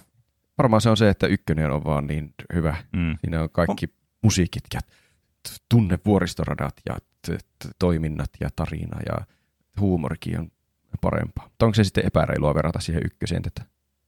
Niin, nämä on omaa kastiansa nämä jatko-osat, että on se siihen mittapuulle hyvä mun mielestä Niin, kans. Ihan hyvä. Mm. Siis näitä, y- Niin. jos näitä, puhutaan näistä ysäärileffojen jatko-osista, niin Niin Mm. kyllä. Mä, mä, mä tykkäsin tuosta, miten Piipari sanoi tämän asian, että tavallaan voi katsoa nostalgiaperinnöissä Disney-leffaillassa, mutta joku, jos joku muu ottaa sitä, mutta ei olisi niinku omaa semmoinen niinku ykkösvalinta, millä mennä. niin. Niin. Et se mun mielestä hyvin kuvastaa, että tämä on oikeasti ihan niin kuin, kun tämä katsoo, niin kyllä tämä mieluummin katsoo, kun turpiinsa ottaa, että kyllä tämä niin kuin on ihan mukavaa katsottavaa sitten, kun tähän päätyy katsomaan tätä, mutta ei tämä tuo kenenkään ykkösvalinta katsoa tätä elokuvaa. Mm. niin. Ja ihan niin kuin ymmärrettävistä syistä, että ei tämä nyt mikään niin kuin mahtava elokuva ole.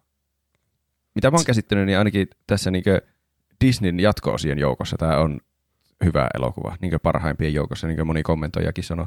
Niin, Ja se on sanottava, että tässä on ihan niin oikea tarina, joka niin jatkuu siitä edellisestä elokuvasta. Että Mm. joissa, jossakin niissä se jatko-osa sijoittuu sinne johonkin keskelle sitä, sitä alkuperäistä elokuvaa, niin sitten siinä voi käydä niin, että, että siinä ei ole niin mitään panoksia siinä elokuvassa, koska kaikki on jo ratkaistu siinä edellisessä. niin Mutta tässä sitten on jotkut, on kuitenkin men- ihan uusi tarina. Mm. niin, ja jotkut menee sitten ihan taas äärimmille, että se menee niin kuin ihan johonkin ihmesfääreihin, sitten, mihin mennään. Mm. Muistaakseni Atlantis-elokuvan jatko-osa ei niin kuin liittynyt millään tavalla se ensimmäiseen elokuvaan, se tuntui jotenkin tosi irralliselta. Aa, Se taisi olla just niitä, että se on vähän niin kuin kolme jaksoa, jotain TV-sarjaa. Niin, jep. aa. Mutta niin, kyllä mä muistelin lapsuudesta, että tämä olisi ollut parempi kuin mitä tämä oli sitten, kun mä katsoin tämän. Mm. On vähän huonompi leijona kuningas kuin leijona kuningas, mutta kuitenkin leijona kuningas. Se, se kyllä, se oli, tämä oli enemmän hyvä kuin huono, sen mä sanon. Tuo, tuon lauseen pitää laittaa sitten, kun meidän, meidän tulee, joskus meidän tuplahyppyn verkkosivuille tulee semmoiset niin elokuva-arvostelut ja peliarvostelut, niin tuo on se lainaus, mikä laitetaan tuo, tuosta elokuvasta. Okei. hmm. Kyllä, niin. Jatko-osaksi mun mielestä hyvä, jos ei vertaa siihen ykkösen. Mieluummin katon ykkösen niin sadannen kerran, kun katson tämän kolmannen kerran. Ja myös tämä oli hauska lukupiiri kyllä. En olisi tullut, Mm, ei olisi tullut muuten katsottua varmasti niin, ikinä. kyllä. Ilman, Niin. jos Roope ei olisi pakottanut vähän niin kuin. Näin on kyllä. Ja en ole vihainen tämän katsomisen mm. ja keskustelun jälkeen, vaan mielestäni oli hauskaa, hauskaa niin kuin koko ajan. On. Ja tuossa keskustelussa monesti tulee semmoinen vähän negatiivinen fiilis, kun me tartutaan kaikkiin pieniin detaljeihin, että miten tämä voi toimia tuossa maailmassa noin, mutta et, et, ehkä niitä ei saa ottaa kaikkia turhan vakavasti, että elokuva voi olla ihan viihdyttävää, vaikka niitä pikkaakin se aivan äärimmilleen. Mm. Samat ongelmat on siinä alkuperäissäkin leijona kuningas, mutta ei kukaan siinä takeru joka asia. niin, Niin. kyllä. Eh, ehkä se oli, onko teillä viimeisiä sanoja? Ei. Tuo rouva osti juuri omo pyykinpesuainetta. Aion haastatella häntä, eikä hän tiedä, että samalla filmaamme häntä salaa. Oletteko kauan pessyt omolla? Niin kauan kuin sitä on ollut. Mitä sanoisit, että jos vaihdettaisiin? Mitä? Minä ottaisin sen teiltä pois ja antaisin... Ei. Eikä. No rouva, saanko mä ottaa tämän sulta? Saatte tilata kaksi pakettia muuta pesuainetta. Näpit irti. Ei kelpaa. Nyt saa riittää. Aina kun ostan pesuainetta, niin joku s***na rumpari tulee tarjoamaan kahta kilpailijan tuotetta vaihdossa. Haluan vain käydä rauhassa kaupassa ja mennä kotiin pesemään mun passet alkkarit. Täältä pesee. Ja omohan pesee. Nyt kolme Omo pakkausta lähimmästä V-kaupastasi.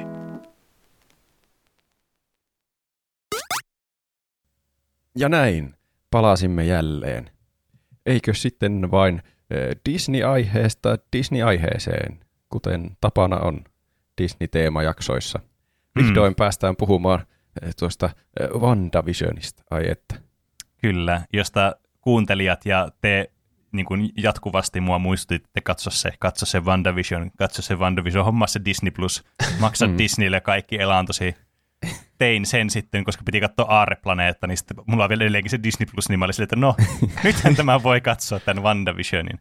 Tämä on semmoinen ikuinen loukku, että nyt pitää vaan jatkaa ja jatkaa sitä, ja meillä tulee vaan niin. enemmän ja enemmän Disney Plus-aiheita. Siis mä just aloin miettimään tätä, koska sitten kun mä katsoin tämän WandaVisionin ennen kuin meillä mennään tuohon itse aiheeseen, niin mä mietin, että okei, nyt mä haluaisin nähdä vaikka tämän Loki-sarjan, mikä tuli. Okei, täällä mm. olisi kiinnostava, no te olette sanonut, että katso se Mandalorian, niin mä sanoin, että no, mä voisin periaatteessa katsoa. Sitten näitä tulee koko ajan lisää ja lisää ja lisää, varsinkin kun mua nyt alkoi kiinnostaa, mulla on vähän tullut sellainen uudestaan, tiettäkö, kiinnostus tähän Marveliin nytten. Tuo Joo. WandaVision kyllä herättää semmoisen uuden kiinnostuksen. Mulla kävi myös niin. Että sitten tavallaan nyt tulee se, että no, mutta sitten sieltä tulee kuitenkin joku sarja, joka pitää katsoa. Ja sitten monesti näissä on vielä se etu mulle, että nämä on niin kuin tämmöisiä vähän niin kuin, tässä on yksi kausi ja sillä, sillä mennään sitten. Mm. Ainakin toistaiseksi, ja niitä on vielä tullut niin paljon tietenkin, että se nyt vaikuttaa myös. Mutta tavallaan siinä sitten jää helposti tämmöiseen Disney-loukkuun niin sanotusti. Mm. Pene, Mistä tämän voi löytää, tämän WandaVision, jos haluaisi itse katsoa? No, minäpä kerron. Eli jos haluatte katsoa WandaVisionin ää, televisiosarjan amerikkalaisen sellaisen, joka sijoittuu Marvel Cinematic Universeen ja seuraa ää, Wanda Maximoffin ja Visionin elämää sitcom-tyylisesti ää, Westviewin kylässä, niin tämän voitte katsoa Disney Plus-palvelusta. Aha. Alkaen 699 euroa per kuukausi, ehkä. En muista tätä tarkkaan hintaa. Disney voi sponsoroida sitten meidän podcastin tästä eteenpäin. Kyllä. Mutta joo, kyllä. Disney Plusasta löytyy tämmöinen Disney Plus originaalisarja, jota ei saa siis mistään muualta katsottua. Ja tämä, kuten äskenkin kerroin, niin tämmöinen yhdeksänosainen Marvel Cinematic Universe-sarja, jossa seurataan tosiaan Wandaa ja Visionia sitten, jotka on tuttuja meille näistä elokuvista. Ja tämä sarja on sitten semmoinen, että tässä on oikeastaan pakko mennä heti spoileriterritoriaan, että tämä ei oikein voi muuten selittää tätä elokuvaa, Totta. tai siis sarjaa. Mm. Tää... Että jos ette ole nähnyt tätä, niin, ja halu, olette kiinnostuneet tästä, niin onko teillä Juuso ja Roope suosituslauseita vielä ennen kuin mennään spoilereihin? Öö, suosituslauseita. Tai siis pit... niin kuin, tai onko teillä jotakin, mitä te haluatte sanoa kuuntelijoille, jotka nyt lopettaa tämän kuuntelun sitten ennen kuin mennään Aa, spoilereihin? Niin no mä voin sanoa, että tämä voi olla aika hämmentävä, jos ei tiedä mitään MCUsta. Mutta jos on kärryillä niin kuin Avengers-leffoista esimerkiksi, niin sitten tämän voi kyllä katsoa. Että ei tarvitse mitenkään katsoa yli 20 elokuvaa, niin, että tämän kyllä. ymmärtää. Niin. Mutta on tämä selvästi myös... niin jatkoa niille kaikille, että tämä voi mm. vähän hämätä siinä niin kuin jossakin trailereissa, että tämä olisi joku yksittäinen sitcom-ohjelma, mutta on tämä kuitenkin niin kuin jatkoa MCUlle. Niin kyllä, sitä mäkin meinasin, että tämä oli ihan katsomisen arvoinen. Ensinnäkin siksi, että tämä oli mun mielestä hyvä sarja, ja siksi, että tämä, t- tässä tapahtuu semmoisia kaanon asioita, että ne mm. sitten vaikuttaa varmasti johonkin joskus. Niin kyllä sillä tavalla, että me voidaan dupata tämä jakso jollakin tosi clickbait-titlellä. Mitä, miten tämä, tämä vaikuttaa, WandaVision vaikuttaa MCUhun tästä eteenpäin, kysymysmerkki, Niinpä. kysymysmerkki, huutomerkki. Asiat eivät ole enää samoin. Niin. Mm. Mutta joo, tosiaan, siis tämä on kyllä niin todella kiinnostava ja mieleenpainuva sarja. Semmoinen, että kun katsoo eka jakson tästä, niin on heti sille, että mun täytyy tietää, mitä tässä tapahtuu tässä sarjassa. Niin, että mm tämä on todella kiinnostavaa, mutta tämä on todella hämmentävää, jos ei ole tosiaan seurannut hirveästi Marvel-juttuja. Ja mutta, muutenkin t- hämmentävä. Niin, on Tässä... tämä kyllä muutenkin. Mutta tämä on tosiaan semmoinen, että tämä niin kuin, tämä niin kuin menee heti spoilereihin, kun me aletaan puhumaan tästä. Eli jos ette ole nähnyt, mutta kiinnostaa nähdä, niin suosittelen ensin katsomaan tämän sarjan. Kyllä. Ja nyt spoilerivaroitukset loppuvat, niin nyt me ei olla enää vastuussa siitä, jos me spoilattiin joku. Ah. Eli tämä sarja siis, äh, tämä niin kuin sijoittuu siihen niin kuin Endgamein jälkeiseen aikaan, jossa sitten seurataan tämä Vandan ja Visionin elä- elämää, mikä voi tuntua hämmentävältä aluksi katsojasta, mikä oli hämmentävää munkin mielestä, kun mä aloitin katsoa tätä sarjaa, mä mietin, että okei, mikä juttu tämä niinku on nytten. Ja Mm. mm. tämä heti menee semmoiselle niinku oudolle territoriolle, josta sitten alkaa miettimään, että okei, että tämä on ehkä joku spin-offi tai jotain muuta. Kun tämä on siis tosiaan tämmöinen sitcom-mainen sarja, jossa tämä ensimmäinen jakso, A Film Before a, a Live Studio Audience, ää, niin sitten on tämmöinen niin mustavalkoinen 50-luvun tämmöinen niin sit, sitcom-ohjelma, missä nämä pääosa esiintyjät on sitten näitä Marvel-hahmoja, tämä Wanda Maximoff ja sitten tämä Vision. Mm. Pitää mainita myös varmaan spoilerivaroitukseksi, että tässä tulee spoilattua varmaan aiempiakin Marvel-elokuvia. Niin, jos kyllä. jo, jollekin ei ollut vielä selvää se. Niin. Mm, kyllä, mutta toisaalta tässä niin kuin, ö, me ollaan jo näitä spoilereita annettu tässä, niin me ollaan nyt vapaita Niin. tästä. Mutta ei spoilata varmaan Lokia tai sitä Black Widowia tai Niin. Shang-Chiitä tai niitä Joo, uudempia ei, ei. ei varmaan tarvitse spoilata. Jep, kyllä. Ne jää tälle ihan turvalliseen territorioon vielä tässä vaiheessa. Mutta tosiaan tämä ensimmäinen, mä ajattelin, että mennään tälleen vähän niin kuin episodi kerrallaan silleen niin kuin eteenpäin ja sitten saadaan poukkoilla sitten halutessa, että tämä ei ole niin vakavaa kuitenkaan tämä meidän podcasti, kuten kuuntelet varmasti huomannut. Mutta Kyllä. mä ajattelin, että käy semmoinen muistutuksena, jos et vaikka olet katsonut tätä, kun te katsoitte kuitenkin tämän keväällä tämän sarjan. Kun tähän tuli Mm. siis tämä, silloin vuoden alussa tuli ensimmäinen jakso joskus tammikuussa. Ja tämä Mä taisi pitänyt- viikoittain jakso. Joo. Mä oon nyt pitänyt tätä, sä sanoit, että sä saat tämän aiheeksi, niin mä oon pitänyt tätä semmoisena taustameluna, että jos tekee jotakin, niin sitten se pyörii siinä jossain vieressä. Että mä Aivan. vähän muistaisin, mitä siinä tapahtuu, mutta voi kyllä olla, että meni jotakin kohtia ohitse, kun keskittyy siihen itse tekemiseen, mitä tekee sillä hetkellä. Niin joo, mä katsoin jotain YouTube-riikäppejä, että mä muistaisin, mitä kaikkea tässä tapahtuu. Aika, kyllähän ne aika hyvin muistaa, ei semmoisia Mm. niinku tarkkoja yksityiskohtia kyllä. välttämättä. Niin, kyllä. Niin. Mutta mä ajattelin, että jos käydään tälleen tavallaan vähän, vähän niin kuin kerro aina jakso kerrallaan, niin tulee sitten muistuksena niillekin. Kun mä en katso kuuntelijoitakin monet, jotka katsotaan vaikka keväällä tämän sarjan, mutta ei sitten välttämättä kaikkea muista tästä, niin, niin se varmaan Mm. auttaa pysymään jossakin loogisessa järjestyksessä tässä. Kyllä. Eli tämä ensimmäinen jakso ää, tosiaan alkaa sillä, että tämä on niinku tämmöinen 50-luvun tämmöinen sitcom, missä nämä sitten on tämmöisessä, asuu tämmöisessä lähiössä ää, Westviewin kylässä ja sitten ne vaan on sillä semmoisissa arkiaskareissa ja tavallaan niin kuin, ne yrittää pitää niiden voimia salassa sitten noilta naapureilta ja yrittää selvittää kanssa tämmöistä mystistä kalenterimerkintäpäivää päivältä 23 sitä kuuta, mikä se onkaan. Että niillä on joku juttu sitten, kun ne ei muista oikein. Tässä heti vähän niin kuin selviää, että näillä on niin kuin muistot vähän sumeita. Mm. Mm. Että se tulee heti katsojalle semmoisena, että okei, että tässä on nyt heti vähän niin kuin joku tämmöinen pikku hämminki menossa. Että ne ei muista mistään mitään ja sitten ne on tämmöisessä oudossa paikassa, oudossa ajassa. Ja nämä sitten yrittää tässä päivän aikana selvitellä, että mikäköhän tämä ongelma on, ää, tai sitten tämä päivä, mikä se päivä on. Ja Vanda sitten saa tämän sen uuden naapurin, kun on muuttanut tänne uutena tänne kylään, tämmöisen Agnes-nimisen semmoisen nosy neighborin, joka sitten tulee sinne ja ne yrittää selvitellä sitä, ne tulee siihen lopputulokseen, että tämä täytyy olla Vandan ja Visionin vuosipäivä sitten, ja ne valmistelee sellaista siellä, kun taas töissä tämä Vision sitten saa kuulla, että tämä pomo on tulossa sinne niin kuin illalliselle sitten, ja tämä on tosi tärkeää sitten tämä tilanne, että kun se on vaimonsa kanssa tulossa sinne. Niin tämmöinen mm. todella klassinen tilanne, missä kaksi asiaa menee ihan ristiin, mitä ne yrittää muistaa tai tehdä. Ja tämmöinen niin kuin aika 50-luvun tämmöinen niin kuin sitcom-sarja, tämmöinen klassikko juoni tässä jaksossa. Eli tämä Mm. sarja kans, sen lisäksi, että tässä on tämä Marvel-juttu mukana, niin tämä on vähän niin kuin tämmöinen, tämmöinen sitcom-elämänkaari, tämmöisiä homageja vaan nämä jaksot. Niin jo. Et näissä Mä on paljon tämmöisiä juttuja. Paljon tässä. Joo, siis mu- munkin mielestä tämä on kivaa, kun tässä on tämmöisiä niin kuin selkeitä niin kuin trooppeja, mitä ne vähän niin kuin parodioi samalla. Niin. Et tässä on tämmöinen sivujuoni samalla sitten, joka on muutaman jakson jälkeen, tai oikeastaan to, seur- ehkä seuraavan jakson jälkeen, alkaa hämmentämään katsoja ehkä enemmän kuin olemaan semmoinen, että tämä on tämä jutun juju. Mm.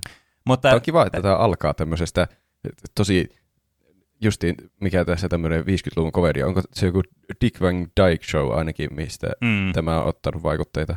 joo, kyllä.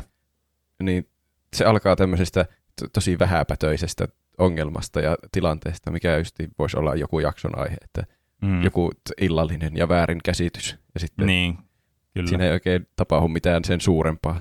Se on Mm. vaan semmoista hupia. Uh, fun fact Pait- tähän, kun mainitsit ton niin uh, Dick Van Dyken, niin tämä itse asiassa, tämä kyllä perustuu siihen, mutta tämä Dick Van Dyke vasta niin kuin tuli 61 vuonna tämä sarja. Ah. Että vaikka tämä niin kuin on selvästi siitä niin kuin tämmöistä riffiä, ja ilmeisesti tämä niin kuin päiväkin, mikä niillä on tuossa sarjassa, niin metatasolla niin on niin kuin sama se julkaisupäivä, milloin se tuli, että se oli joku torstai ja 23. päivä, kun se ilmestyi se ensimmäinen jakso siitä sarjasta. Mutta se on vaan eri vuodelta. Niin kuin. aivan. Eli tässä on kauheasti tämmöisiä niin kuin easter eggejä muihin tämmöisiin niin kuin sitcom-sarjoihin sitten. Mm. josta mä en ainakaan tiennyt paljon mitään, että Mm. vaan silleen pintapuolisesti, että aha, tää on vähän niin kuin semmoinen sarja. Niin, Niin, kyllä. Kyllä. Myönnettäkö, Joo, että mäkään. itsellekin ne niin kuin oli lähinnä semmoisia niin kuin just pintapuolisia ne referenssit. Ne ymmärsi, että tämä nyt referoi jotakin asiaa, ja tämä referenssi liittyy jotenkin tähän juttuun, mutta niin kuin siihen se niin kuin jää sitten. Mm. Varsinkin nuo vanhe- vanhemmat sarjat tietää selvästi, että mä oon varmasti nähnyt jonkun pätkän jostakin tästä sarjasta tai tosi samanlaisesta sarjasta joskus vanhasta televisiosta. Mm. Niin ne Niin oli, kyllä. että tietää, että semmoista komediaa on ollut olemassa, mutta ei sitä tiettyä sarjaa välttämättä. Mutta niistä uudemmista tuli heti. Se oli ainakin se Malcolm in the Middle jakso ja Mm, sitten Moderni niin oli. perheen jakso oli. Ne Kyllä. tunnisti heti, mitä ne oli. Jep. Mm. Ja t- tässä ensimmäisessä jaksossa sitten tämä kaikki oikeastaan niin kuin menee tälleen sitcommaisesti aika normaalisti. Nämä yrittää pi- käyttää niiden omia voimia, mutta piilotella niitä näiltä niin kuin muilta hahmoilta sitten. Mikä tuntuu semmoiselta, okay, että tämä on aika luonnollinen asia, mitä nämä voisi tämmöisessä tilanteessa tehdä. Mutta tämä niin kuin, sitten lopussa, tämä menee aika tämmöisiin jo what the fuck-skaaloihin, kun nämä sitten syö tätä illallista tässä, ja sitten tämä, tämä Visionin pomo sitten on tukehtumassa senkin ruokaan. Ja tässä tulee tämmöinen tosi creepy tunnelma, kun kaikki vaan, se, tämän vaimo vaan nauraa siinä menemään, että "Ah, no, näinpäs nyt lasken leikkiä, kun se mies tukehtuu siinä lattialla. Mm. Se Vision on sille, istuu vaan sinne ja miettii, mitä tapahtuu, se Vandakin vaan katsoo vaan sille eteenpäin. Sille niin kuin, Niin. ja ne ei tee mitään sinne. Sitten se Vanda on jossakin vaiheessa sille yhtäkkiä tyynnestä sanoo, että Vision, otapa se pois siltä sieltä suusta. Ja sitten se käyttää se- niitä se voimia, että se voi mennä feisata läpi sitä kurkusta ja ottaa sen itemiseltä, että se ei tuki sitä Se, se henkitodella. oli paljon finglishia. se niin oli. feisata kurkusta läpi ja tätä itse. Mutta se, eikö se vaimo siinä alkanut hokemaan jotakin "Ö, stop it, stop it, stop it. Se on hyvä Mm. näyttelijä. Sehän oli Niin 70 showssa. Se on ihan samanlainen hahmo siinäkin, tuommoinen ihme äitityyppi. Joo, siis Mutta- tuttu. Mi- Mikä sen nimi on? Siis se on tosi tuttu näyttelijä. En muista. Mulla on vaan niin huono nimi muisti. Ja mä en muista yhtään, kuka se sitten on. En mäkään. Mutta siinähän se vähän niin kuin, jo vähän antaa viitteitä, että mikä tässä on, paitsi ei silloin vielä tajunnut oikeastaan mihin se viittaa, kun se kääntyy niin Vandaakin kohti siinä, että stop it, stop it, Mm. stop it. Niin, kyllä. Siis tuo just tämmöinen, että tuo tavallaan niin kuin, se tulee vasta niin kuin, tälleen niin kuin, periaatteessa jälkikatsomisella tajuaa näitä joitakin tämmöisiä pikku yksityiskohtia, mitä tässä on ripoteltu ympäri tätä niin kuin sarjaa. Mm.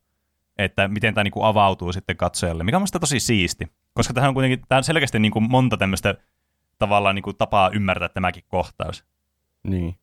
Ja se on myös semmoinen, että se vähän niin kuin ei ole suoraan, että haha, tässä on joku mysteeri. Tai silleen, Niin. että se vasta ne on ne seuraavissa jaksoissa on vähän vielä kummallisempi, että tulikohan seuraavassa vasta se mehiläismies siltä kaivosta ja Mm, Niin. sitten se, siitä seuraavassa alkoi tulla niitä värillisiä esineitä niin. Jep. tai jotenkin sille. tässä, tuo vaan, tässä tuo vaan tosi outo niinkö kohtaus, että se ei Niin. sovi yhtään siihen vanhan sitcomin maailmaan tuommoinen Niin, kyllä. tosi Ja sen- epämukava tilanne. Jep, ja sitten se tunnelma on niin semmoinen niinku, just tämmöinen niinku, tosi dissonantti tavallaan siinä. Mm. Mm. Niin, niin siinä tässä heti niinku, luodaan tämmöistä, tämmöisiä pieniä niinku, tunnelmahetkiä, että on vähän sille, että tää, tää, niinku, tää kaappaa katsojan mukaan tosi hyvin. Mm. Ja tietenkin tässä tulee sitten, kun tämä loppuu tämä jakso, niin sitten tässä tulee tämä lopputeksti, ja sitten tulee tämmöinen kohtaus, missä näkyy, että joku tyyp, jollakin tyypillä on joku tämmöinen, kirjoittaa jotain muistiinpanoja ja sitten katsoo tätä ohjelmaa. Silleen niin kuin, Ai tavallaan niin, se siinä, oli niin siinä kuin, jaksossa. Joo. joo, siinä niin kuin, selkeästi niin kuin, tavallaan siinä oikeassa NS-maailmassa. Niin tulee Mm. heti semmoinen, että okei, täällä tässä on nyt joku tämmöinen, tämmöinen sivubisneskin. Tämä mukaan. tämä on niin monitasoinen juttu, koska tämä ohjelma on tehty sille, että katsojat kirjoittaa tästä muistiinpanoja ja pureskelee, että mitähän Niin. seuraavana tulee tapahtumaan. Kyllä. Ja siinä Niin. itse sarjan sisällä on semmoisia hahmoja, jotka myös katsoo sitä sarjaa ja tekee sitä samaa. Kyllä. Niin. Tämä on Hassua. ehdottomasti ohjelma, joka hyötyy siitä, että tämä tuli viikoittain. Mm. Mm. Että tässä täm- tulee tämä, syntyy tämä spekulaatiota per jakso, koska jos, kun mä katsoin tämän, mä, me binketettiin tämä silleen tyyli, että katsottiin eka kolme jaksoa, sitten joku toinen päivä katsottiin kaksi jaksoa, ja sitten loput katsottiin kerralla. Niin, niin t- tässä tulee heti semmoinen tavallaan olo tulisi itselle, että jos ei näkisi niitä peräkkäin, kun on pakko katsoa koko ajan seuraava jakso, mitä tapahtuu, mitä tapahtuu. Että Mm. tässä alkaisi hirveästi miettimään ja niitä mahdollisuuksia, mihin tämä menee tämä sarja.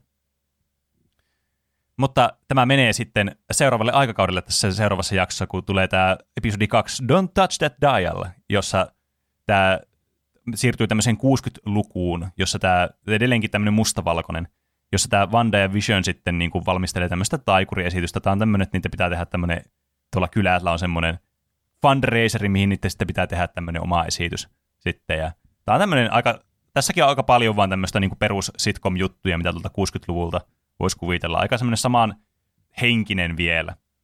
Paitsi, että Mm. tässä alkaa tulemaan niitä semmoisia niin pieniä lisäjuttuja, kuten muun muassa, että täältä mustavalkoista maailmasta tämä Vanda löytää vaikka ensimmäisenä tämmöisen niin ruusupensasta tämmöisen pi- pienoishelikopteri, semmoisen niin lelun näköisen, joka on värillinen, Niin. joka sitten alkaa herättää semmoisia kysymyksiä, että, oh, että mikä, mikä, miksi tämä niin kuin, tässä on tämmöisiä värejä mukana ja tässä on nyt tämmöinen mysteeri, mitä tämä alkaa itsekin selvittää tämä Vanda sitten täällä. Että tässä välittyy semmoinen tunnelma katsojalle, että tämä on niin kuin mysteeri myös tälle itse päähenkilölle, mitä tässä seurataan. Mm. Siinä alussahan tuli heti semmoinen olo, että no nyt Wanda on vangittu johonkin tämmöiseen outoon Niin. ohjelmaan. Kyllä. Tä- Se ei itsekään tajua, mitä tässä tapahtuu ja Mm. että miksi kaikki ihmiset on noin outoja. Varsinkin, Niin. kun tässä jaksossa tulee se ko- kohtaus, kun ne on siellä semmoisilla kutsuilla, nä- tämmöisillä jollakin naisten jollain tämmöisillä kutsuilla, missä ne käy läpi jotain. En mä tiedä, mikä tämä systeemi. Tämä on varmaan joku trooppi jostain tämmöisestä elo- ohjelmista, jos tietäisi. Niin, niin jossa sitten tämä radio alkaakin yhtäkkiä puhumaan tavallaan tälle Vandalle alkaa huut kysymään sen nimeä ja että miten, kuka, tätä, ai- kuka tämän aiheuttaa sulle ja muuta. Mm. Niin tässä pedataan sille, että tämä Vanda on niinku uhri tässä, että se on joutunut tämmöiseen maailmaan. Niin. Ja tässä alussa, kun ei yhtään tiedä, että onko tämä edes oikeasti jatkoa sille endgameille vai mihin niin. tämä sijoittuu, koska Niin. Visionhän on kuollut siinä, end, Niin, kyllä. siinä Infinity Niinpä. Warissa. Ja itse asiassa Wanda kuoli myös, mutta se kuitenkin on herännyt henkiin taas. Niin, mutta tässä voisi luulla, että tämä sijoittuu sinne niiden seurusteluaikaan, vaikka siihen, Mm. niillä oli joku kaksi vuotta off-screeninä, kun ne seurusteli. Niin. Että onko tämä sitä mm. aikaa. Vai sitten Jep. Jep. sijoittuuko tähän oikeasti jonnekin 50-luvun, 60-luvulle jotenkin Mm. ihmeelliseen aikamatkustuksen kautta, vai onkohan tämä vaan joku spin-offi, joka ei liity mitenkään MCU. Niin, kyllä. Niin. Paljon kysymyksiä. Mm. Jep, jossa pikkuhiljaa näitä jaksojen myötä aletaan ripottelemaan enemmän ja enemmän vastauksia. Jo, mutta joskin nämä herättää vielä tässä varsinkin alkupuolella enemmän kysymyksiä koko ajan. Että mm. Niin kuin vaikka tuo radio ja tuo, tuo värillinen juttu, niin mikä, mitä ne löytää sieltä, niin kuin vaikka se verikin näkyy semmoisena värillisenä. Mä en tiedä vaikka mikä sen merkitys tässä nyt on. Mm. Mutta Niin. just, että tavallaan tässä herää paljon kysymyksiä tämän niin kuin ohjelman saatossa, johon vaan niin kuin odottaa ja odottaa vaan niitä vastauksia. Mm. Ne on Mä- niin. ihan hyvin ripoteltu ne niinkö tommoset lisäys, pikkuvihjeet aina siihen, niihin jaksoihin. Mm. Että ne tavallaan antaa semmoista lisää tietoa, mutta kuitenkin vaan herättää enemmän Mm. mielenkiintoa. Niin, kyllä. Ja se oli hyvä, että niihin aika lailla kaikkiin tuli kuitenkin vastaus, että mikä järki Mm. tässä oli ja mikä järki tässä oli. Niin. Niin. Vaikka ne vihjeet Niin, kyllä. niin, tuntuu tosi irrallisilta siinä katsoessa, että miten tuo Mm. radio liittyy tähän värilliseen asiaan ja siihen, että se meinasi tukeutua ja kaikkea. Niin, Mm, kyllä. Mutta sitten lop- lopulta niissä kaikessa on silleen järki. Mm, kyllä. Niin. Tä, tässä on myös mun mielestä, niin kuin, mikä tässä on hyvää tässä sarjassa, niin on se, että niin kuin, jos sitä ajattelee pelkästään, niin kuin, kun tässä on niitä normaaleita ns. Niin sitcom-tapahtumia, mitä tässä niin kuin suurimmaksi osaksi tapahtuu näissä ekoajaksoissa, niin jos pelkästään ajattelee niitä, että onko tämä hauska sitcomina, niin mun mielestä tämä ainakin oli hauska, ja nämä oli hauskoja näitä tapahtumat. Niin kuin vaikka esimerkiksi tässä jaksossa, kun niiden piti tehdä tämä taikurijuttu, ja sitten tämä oli syönyt tämä purkkaa, tämä Vision, ja se oli mennyt siitä aivan niin kuin jotenkin humalaan tai jotakin muuta, että se, jotenkin se elimistö ei kestänyt sitä, tai sen mekanismit ei kestänyt sitä, niin se oli tosi huvittava, vaikka se taikashow, mitä ne joutui vääntämään siellä Niin sille yleisölle. mäkin kyllä suurena sitcom-ystävänä tykkäsin tosi paljon, kun ne oli vähän niin semmoisia vaan kunnianosoitusjaksoja erilaisille niin. sitcomeille niin kuin, aikojen saatossa ilmestyneille. Ta- Niin, niin. Ne on niin semmosinakin ihan hauska sarja. Mutta sitten vielä Niin, kun siinä on kyllä. tämmöinen suurempi mysteeri, joka vaikuttaa kaikkeen niin oikeassakin Mm. mm. siinä MCU-universumissa. Niin, niin kyllä. Se on kyllä vielä parempi sitten. Ja tässä, tää vielä niinku, tässä on vielä tämmöistä, niinku, teettekö, absurdiutta mukana. Semmoista, niinku, näissä on mainoskatkotkin näissä jaksoissa. mikä on siis ihan absurdia. Ja sitten kun mä katsoin niitä mainoskattoja, sitten tietenkin kun katsoin tätä sarjaa, niin näkyy ne mainoskatkot. Niin se tulee myös semmoinen, teettekö, tosi semmoinen tuplahyppy vibe näistä mainoksista. Niin tulee. Niin oli. niin tässä on ehkä semmoinen ylimääräinen lisää, miksi näistä tästä sitten tykkää kanssa. Mm. Että Niin. tämä huumori osuu niin kuin kohdalleen tässä ohjelmassa. Mm. Siellä on semmoisia tosi outoja. Mä muistan, siinä oli se ihme paahdin mainos, missä Mm. mm. ei sinänsä ollut mitään kovin outoa, mutta sillä kesti vaan ihan tuhottoman kauan sillä paahtimella ö, tuottaa ne leivät sieltä paahtimesta, ja sitten ne vaan sillä epämukavasti odotteli ne mainostyypit siinä niin. Mm. Ja sitten vaikka just se, mulla tuli kans, mä muistan sen, missä myytiin niitä jotakin masennuslääkkeitä. Että miten sekin, kun ne on niin, nekin on niinku parodioita semmoista oikeasta mainoksesta. Että vaikka ne, se masennuslääkemainos vaikka, missä mm. Mm. niinku Jenkeissä mainostetaan tämmöisiä lääketuotteita, ne on ihan todellisia mainoksia, ne on oikeasti tosi lähellä sitä, mitä se oli. Tietenkään niissä ei sanota, että tällä ei ole mitään merkitystä tällä lääkkeellä, että sun täytyy elää yksinäisyydessä ja kurjuudessa vaan sun elämä. että siinä ei ollut semmoista niinku ylilyöntiä, mitä niinku tuplahyppymainoksessa voisi olla. Mutta ne mm. niinku on hauskoja myös silleen niinku vertauksena tämmöisiin niinku mainoksiinkin. Että se Kyllä. niinku haettiin tätä kokonaisvaltaista TV-parodiointia. Mm. Tässä jaksossa kanssa, tässä kakkosjaksossa vielä, tässä lopussa sitten käykin ilmi, että tämä Wanda onkin raskaana yllättäen. Ja sitten tämä Oh. keskeytyy, tämä näiden ihana tilanne Visionin kanssa siellä, kun ne menee sitten kuulee ulkoa ääniä ja menee katsoa semmoista niin kuin viemärikaivosta, vaan nousee joku tämmöinen ampiaspuku mies ja ampiaisten ympäröimänä. Tulee vähän semmoinen kauhu, tiedättekö, fiilis tähän. Semmoinen, mm. Muutenkin tässä on tullut tämmöisiä vähän thrillerimäisiä semmoisia pieniä elementtejä mukana tässä sarjassa tähän mennessä. Niin se tietenkin tuntuu semmoista jotenkin tosi kauhu ää, elokuvaamaiselta tai semmoiselta kauhu, thrilleriltä. kun Se Niin nousee jo. sieltä. Ja sitten tulee tämä hämmentävä kohta, kun tämä Wanda sanoo, että ei, ja sitten se kelaa takaisin aikaa siihen hetkeen ennen tätä, kun ne kuulee se ääni sieltä pihalta. Niin, Niin tästä jää ihan uskomattomasti kysymyksiä katsojalle. kyllä. Siinä alkaa vähän tulla, että jahas, ehkä tuo Wanda ei olekaan missään vankina itse, että Niin. on sillä ainakin jonkinmoinen kontrolli tästä hommasta. Mm. Ja sitten tähän kanssa ilmestyy sitten nämä värit, ja tämä niinku siirtyy tälle seuraavalle aikakaudelle sitten tämä sarja. Tai niinku lainausmerkeissä sarja, minkä sisällä nämä on. Tosi hyvin hyödynnetään sitä formaattia ja kaikkia oletuksia mm. siitä formaatista, että Niin, vaihtuu sitten vain nämä- aspektratio vaihtuu yhtäkkiä Niin, niin, kesken ohjelmaa, niin. niin. silleen what? Jep. Tässä tapahtuu tosi monesti sitä, että se aspektratio muuttuu. Se oli jotenkin tosi vaikuttava hetki joka kerta, vaikka se ei niinku periaatteessa siinä ei tapahdu niinku mitään siinä hetkessä, mutta se vaan muuttuu se aspektratio. Mm. Mutta se jotenkin merkkaa aina semmoista jotenkin, että tämä menee seuraavalle levelille tämä juttu. Mm. Kyllä. Ja niin kuin seuraava jaksokin, tämän nime, hyvin nimetty Now in Color, episodi 3, niin, joka ihan selvästi niin kuin riffaa tämän Brady Bunch sarjaa 60-70-luvun vaihteelta, jossa nämä sitten, ö, niin kuin tässä seurataan tässä sitten tätä, että miten tämä raskaus sitten edistyy tällä Wandalla, kun tämä tota noin, raskaus edistyy todella nopeasti tässä, ja se on Kyllä. komedian aiheena tässä itse sarjassakin niin kuin metatasolla, että kuinka nopeasti se vauva kehittyy siellä sen mahassa. Ja tuossa edellisessä jaksossa kans tuli uusi hahmo kans mukaan, joka kans osoittautui tässä jaksossa erityisen tärkeäksi, eli tämmöinen Geraldine, jonka kanssa se ystävystyi sitten täällä kutsuilla, missä ne oli sitten siellä joku naisten kutsut. Niin, niin se sitten kans saapuu paikalle tänne, kun se oikeastaan koko jakso sijoittuu vaan siis sinne niin kuin, niiden taloon, kun se on raskaana siellä se Wanda.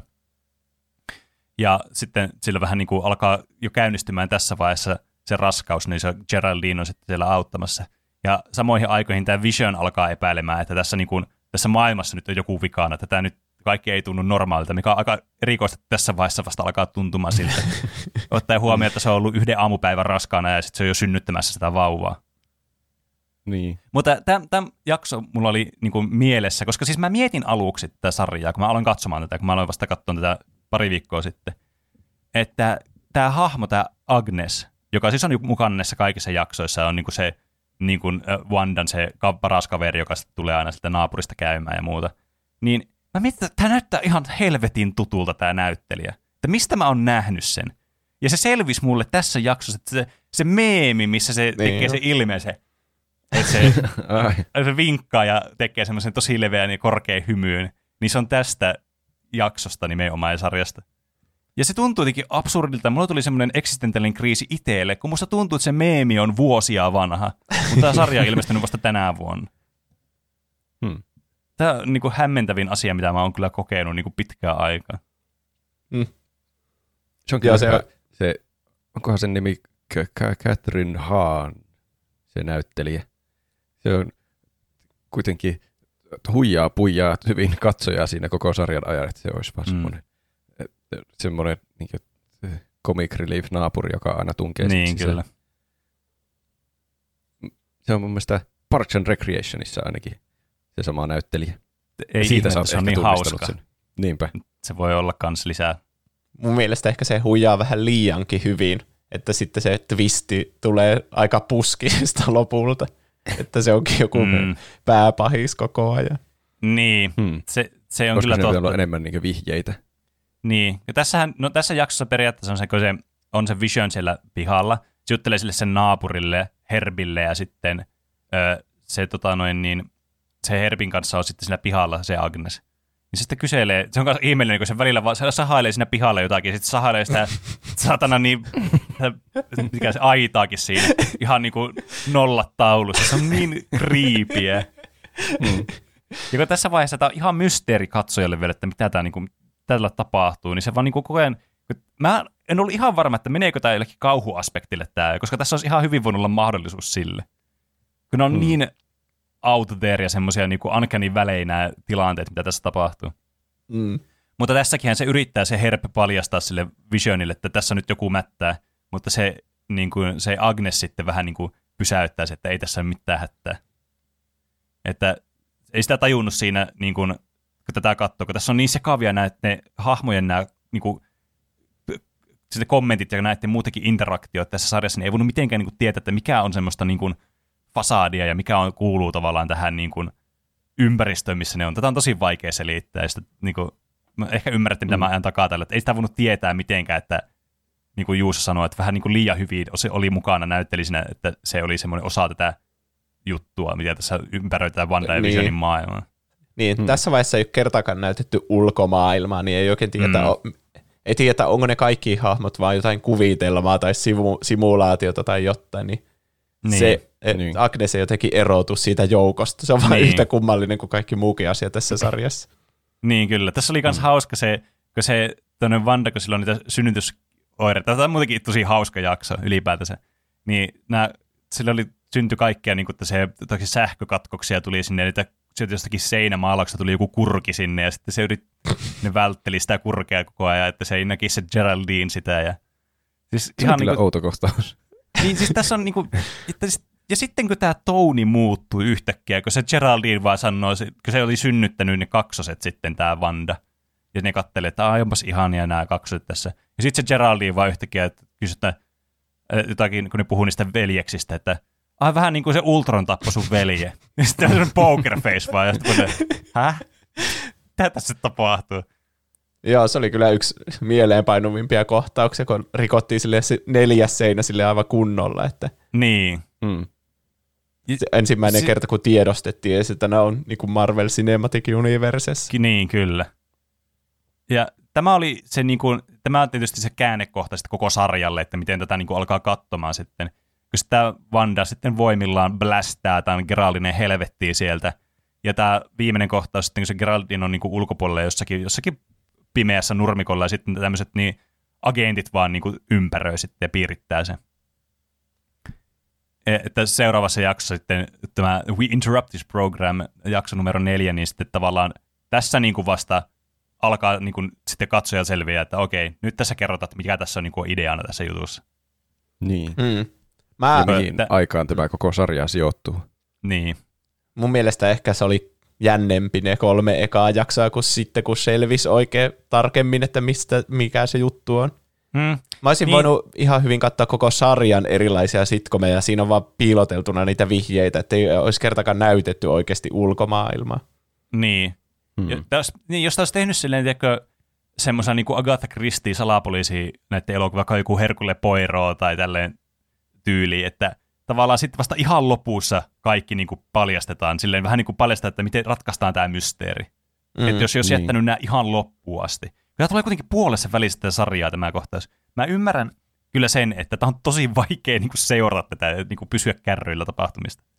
Mm. Mutta mä oon samaa mieltä kyllä Juuso sun kanssa siinä, että tämä mysteeri alkaa vähän niin kuin, se, se mysteeri niin kuin tuntuu ja se tiedätkö semmoinen kihelmä, että oi mitä seuraavaksi tapahtuu, mä haluan tietää ja päätellä tavallaan. Niin se niin. Katoaa tästä tämän jakson aikana aika pitkälti.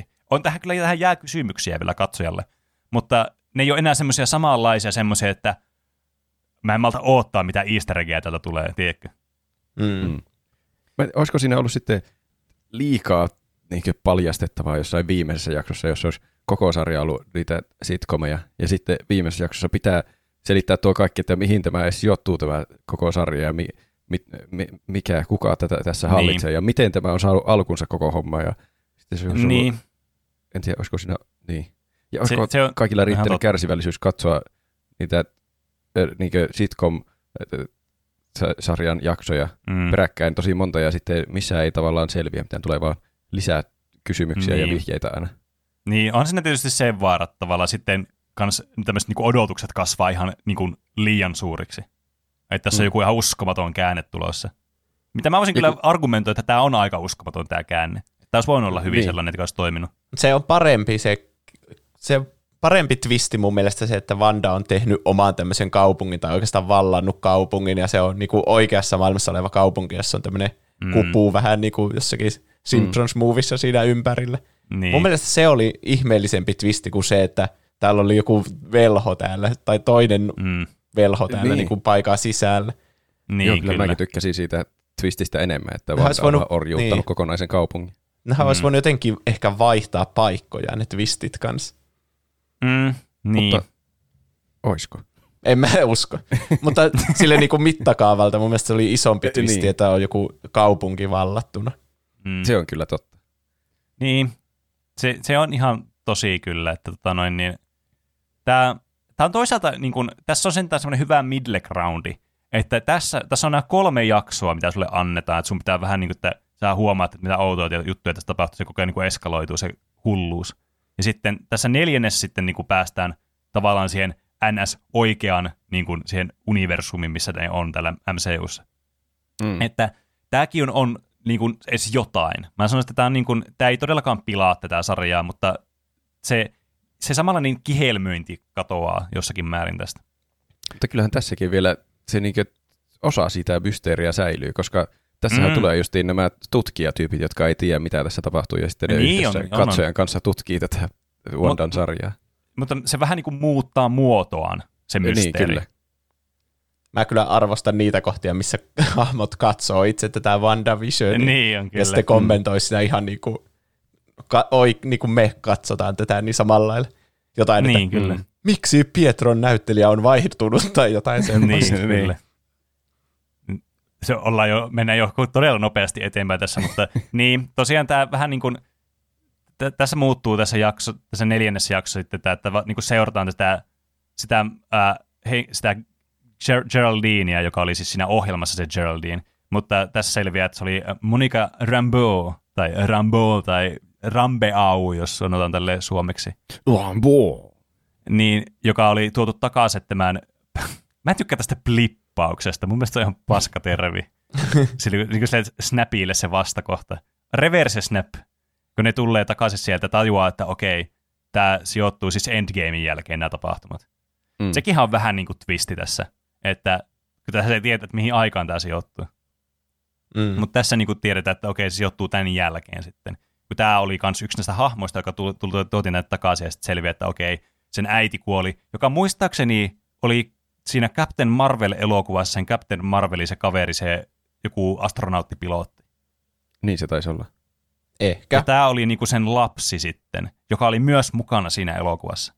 Mä Niin. muistan, että tämän elok- koko sarjan ajan sitten, kun tästä jaksosta eteenpäin, että täällä oli joku yhteys siihen Captain Marveliin, mutta mä en niin kuin, saanut päähän, että mikä se oli ennen kuin mä sitten tänään taas yritin virkistää muistia viimeisen kerran ennen jaksoa. Se on Mut mun mielestä kiva, että tapauksessa- tässä, tässä saa vähän semmoista makua siitä, että minkälainen kaos siellä maailmassa on, kun tulee yhtäkkiä takaisin kaikki ihmiset, jotka Niin, kyllä. ei ollut siellä. Se oli kyllä tosi hyvä kohta, kun niitä ihmisiä valko ilmestymään. Ja se oli melkein, Niin. niin. niinku, se melkein pahempi kuin se, kun ne ihmiset vaan katosi. Tai tuli Niin. ihan hirveä kaos sitten. Se sairaala Jep. on aivan sekaisin, kukaan ei tajua, missä on mitäkin. Niin, Niin. kyllä. Ja tässä sitten seurataan aika paljon tätä Monikaa sitten, joka siis on niinku töissä täällä Sword-nimisessä tämmöisessä organisaatiossa. Ja sitten ne yrittää selvitellä tämmöisen, tämmöinen FBI-agentti sitten Jimmy Woon, joka oli jossakin, se oli tässä tota noin niin, Ant-Man elokuvassa, että mä en ole nähnyt sinne jatko-osassa vissiin mukaan. Mä en tiedä, kuinka isossa roolissa, oliko se joku tosi pieni rooli ollut siinä. Mutta joka Se oli tutun näköinen, mutta en Niin muista, minkälainen hahmo se oli. Mm, Nää... Se oli joku poliisityyppi. Mm. se, ne, se alkaa sitten selvittämään, kun tämmöisessä kylässä on tämmöinen outo anomalia käynnissä. Niin sitten tavallaan tämä niin kuin, sijoittuu niin kuin, tavallaan näiden jaksojen niin kuin, tämmöisen niin kuin, aikalle, mitä oli ne aikaisemmat kolme jaksoa. Tämä on vähän niin kuin flashback tavallaan, tämä jakso. Hmm. Ja sitten ne selvittelee, okei, mikä tämä on, ja sitten sinne tulee se joku, se astrofyysikko siitä jostakin Thor Dark Worldista, ja sitten nämä Sword-agentit piirtävät tämän koko tämän kuuskulmion heksagonin muotoisen alueen, joka sitten on täällä, tässä on tämä Westviewn kylää sitten, ja tavallaan tässä niin kuin sitten vaan seurata, että miten käy sitten, että miten se päätyy sinne, sinne itse niin kuin ympäristöön, sinne sitcomiin, ja sitten ää, että miten se sitten päätyi pois sieltä, kun se Wanda heitti sen. Ja ehkä tärkeimpänä, mikä tässä jaksossa sitten on, se, että tavallaan se kuvaili se Monikasta, että se oli semmoista niinku kiduutusta tyyliä, kun se joutui olemaan sillä aivopestynä siellä alueen sisällä. Niin. Et Mm. siinä niinku alkoi tulee vähän semmoista kylmät väreet, että ei saakeli, että tuo, tuo oikeasti niinku alkaa miettimään, että jos joku hijackkaisi tämmöisen kylää ja vaan niinku aivopesis kaikkea, ne joutuu olemaan semmoisia NPCitä siellä vaan sun viihdykkeeksi. Niin, niillä on Niin kuitenkin aika niinku tietoisuus. sairas ajatus tolleen niinku on. Mikä on mun mielestä yllättävää niinku Marvelilla, vaikka Marvel on kyllä niinku huomattavasti niinku mun mielestä parantanut niiden semmoisia niinku teemoja vuosien varrella semmoisiksi kiinnostavimmiksi. Niin. Sitten vielä Kyllä. myöhemmin tulee se kohtaus, kun ne hetken aikaa taitaa saada oman tietoisuutensa Mm. mm. takaisin, ja sitten ne kaikki on silleen, älä tee sitä enää, pyydän. Tyttäreni Niin. on ollut omassa huoneessaan koko Jep. vuoden, voitko päästää hänet vapaaksi? Voisinko Mm. nähdä jonkun kuolevan äitini tai jotakin, lähetä sille joku viesti, mitä kaikkea. Niin. Näemme sinun Niin. painajaisesi, kun annat meidän nukkua. Jep. Ja sitten ajattelin, että tässä, ja, tässä jaksossa, että okei, no tämä sitten vaan niinku seuraa täältä ulkopuolelta aika lailla. Mutta näihin palataan kuitenkin näihin sitcom-juttuihin, niin kuin vaikka siinä seuraavassa jaksossa on a very special episodeissa, missä ne on siellä jossain 80-luvulla. Ja sitten näillä, näillä on nämä kaksoset, että seurataan näiden kak- kaksosten elämää, kun ne vaan kasvaa semmoisella ihan hullulla vauhilla, vaan että ne koko ajan vaan harppaa vuosia eteenpäin niiden aikuistumisessa. Mm. Ja tämä on niin kuin, tässä oikeastaan vaan niin kuin merkittävin ja muistettavin asia, mikä tässä niin kuin jaksossa sitten on. No, ne, niillä, niillä tulee tämmöinen koira, mikä kuolee sitten, ja tämä Agnes on tosi surullinen siitä, se oli syönyt jotakin sen pensaita, mutta se ei ollut se pointti tässä, vaan se, että sitten siinä lopussa neille tulee sitten vieras tänne käymään. Vanha sukulainen tulee kylään toisesta kaupungista tänne sitcom-maailmaan, joka oli tämä näin niin Vandan edesmennyt kysymysmerkki veli ää, Pietro, eli Quicksilver, mutta ei kuka tahansa tai mikä tahansa Quicksilver, vaan semmoinen hetki, joka hämmensi mua ihan saatanasti, kun mä katsoin tätä sarjaa. Mm. Vaan tämä Evan Petersin näyttelemä, tämä näyttelemänä, siis joka näytteli X-Men-elokuvissa tätä Quicksilveria, niin tulee Niin, sinne sen kyllä. veljenä, joka tulee vähän niin kuin riikästettynä sinne, mistä sitten vetää metavitsejä kanssa mukaan. Se oli Niin. kyllä tosi outo kohta. Se on sama hahmo, mutta eri elokuvasarjasta.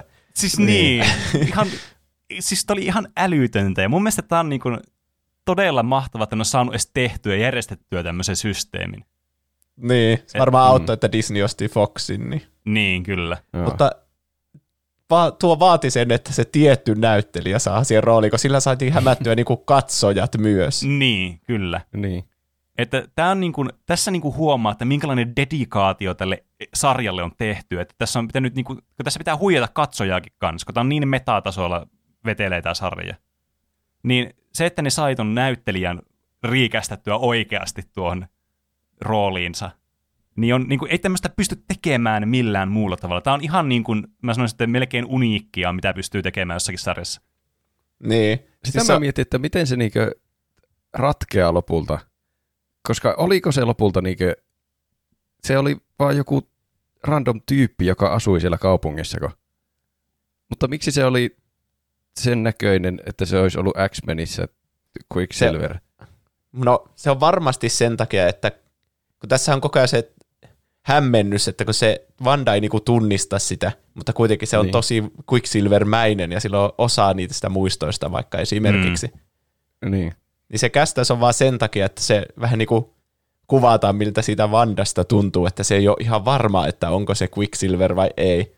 Ja katsojakaan Mm. ei voi olla ihan varma, koska se ei ole sama näyttelijä kuin aiemmin, mutta se on kuitenkin silti Quicksilver. Niin. niin. niin Se, se, on tosi hämmentävää, kun lopussa paljastetaan, että tämä oli vain joku random tyyppi. Mutta Mm. vieläkin tuntuu, että no, mutta kun se, sehän näyttää täysin samalta kuin Quicksilver noissa X-Meneissä. Niin, niin. niin kyllä. Voihan Niin, se siis ajatella, tää- että se oli vaan semmoinen trollaus vähän katsojille. Niin. Varsinkin Niin. kun sen nimi on, oikea nimi oli joku Boner. niin. niin, niin oli. Siis tämä niin kuin, mutta tämä on tosi jotenkin oleellinen, oleellinen osa tätä tämän koko sarjan vibea, että minkälaisen niin kuin, tavallaan tämä yrittää muodostaa tästä niin kuin, tavallaan näistä metatasoista ja muista tämä sarja. Että se on tärkeää, että myös se katsoja on ihan ultra hämmentynyt silleen niin kuin oikean elämän tasolla tästä. Niin. Mm. Niin se vielä niin kuin entisestään korostaa sitten sitä niin kuin hämmennystä, mitä tämä sarja itsessään niin kuin, itsensä sisällä niin kuin esittää. Musta tuntuu, Mm. että heti tämän jakson jälkeen mä seuraavassa podcast-jaksossa annoin niin Paprika miksi suosituksen tälle. Joo. Koska se on ehkä se hetki, niin kuin, että tämä on ihan saatana mestariteos, kun ne otti Niin, sen kyllä. eri Quicksilverin näyttelijä. Niin, siis bravo. tuo on ihan, kyllä, tuo on ihan oikeasti uskomaton. Mm. Mm. Ja tämä Visionin koko ajan niin kuin epäilys näissä jaksoissa kasvaa koko ajan, niin kuin vaikka siinä seuraavassa jaksossa, tässä Halloween-jaksossa, All New Halloween Spooktacular-jaksossa, joka on tämmöinen Malcolm in the Middle-tyylinen jakso, jossa ollaan tämmöisessä 90-2000-luvun ajoilla. Niin, niin, ja tämä sitten alkaa tutkimaan, tai kun ne lähtee näiden lapsien kanssa lähtee trick or treattaamaan, miksi sitä sanotaan karkki- tai keppostelemaan, tämä näin, niin Wandan ja sitten sen uudestaan löytyneen veljen kanssa, ja tämä Vision sitten lähtee tämmöiselle omalle salapoliisimatkalle sitten, kun se lähtee tutkimaan näitä muita ympäristöjä, missä paljastuu, että nämä muut hahmot on oikeasti tämmöisiä niin peli-NPCitä, että ne vaan niin tekee jotakin yhtä actionia koko ajan, ja ne, ne on ihan paikallaan liikkumatta tai jotain. Et se on ihan, siis tämä on todella kriipi oikeastaan tämä Mm. jakso. Mm. Siellä kaupungin reunoilla niitä ei ole ohjelmoitu yhtä sillain perusteellisesti niin kuin normaalin ihmisen oloisiksi, vaan ne vaan jotakin jatkuvasti ripustaa olematonta pyykkiä narulle. tai Niin. Se on Ja vähän niin kuin Truman silmästä.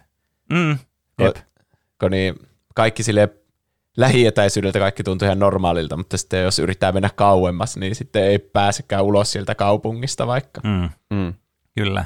Ja tämä Vision kans huomaa tämän, tai löytää tämän Agnesin jostakin autosta täällä kaupungin reunalla, ja jossa se kanssa sitten paljastaa myös tälle Visionille, että eikö se ole kuollut oikeasti. Että, että niinku, et tavallaan siinä vaiheessa sitten tämä niinku viimeistään valkenee tälle Visionille, että nyt, niinku, nyt sen täytyy päästä pois täältä, että täällä on nyt joku tosi pahasti vialla. Ehkä mua jälkeenpäin mietityttää, että miten, miten Vision edes tutki tätä koko mysteeriä, tai miten sillä edes oli semmoinen oma niin kuin, tietoisuus, että se edes kyseenalaisti omaa niin kuin, olemassaoloansa.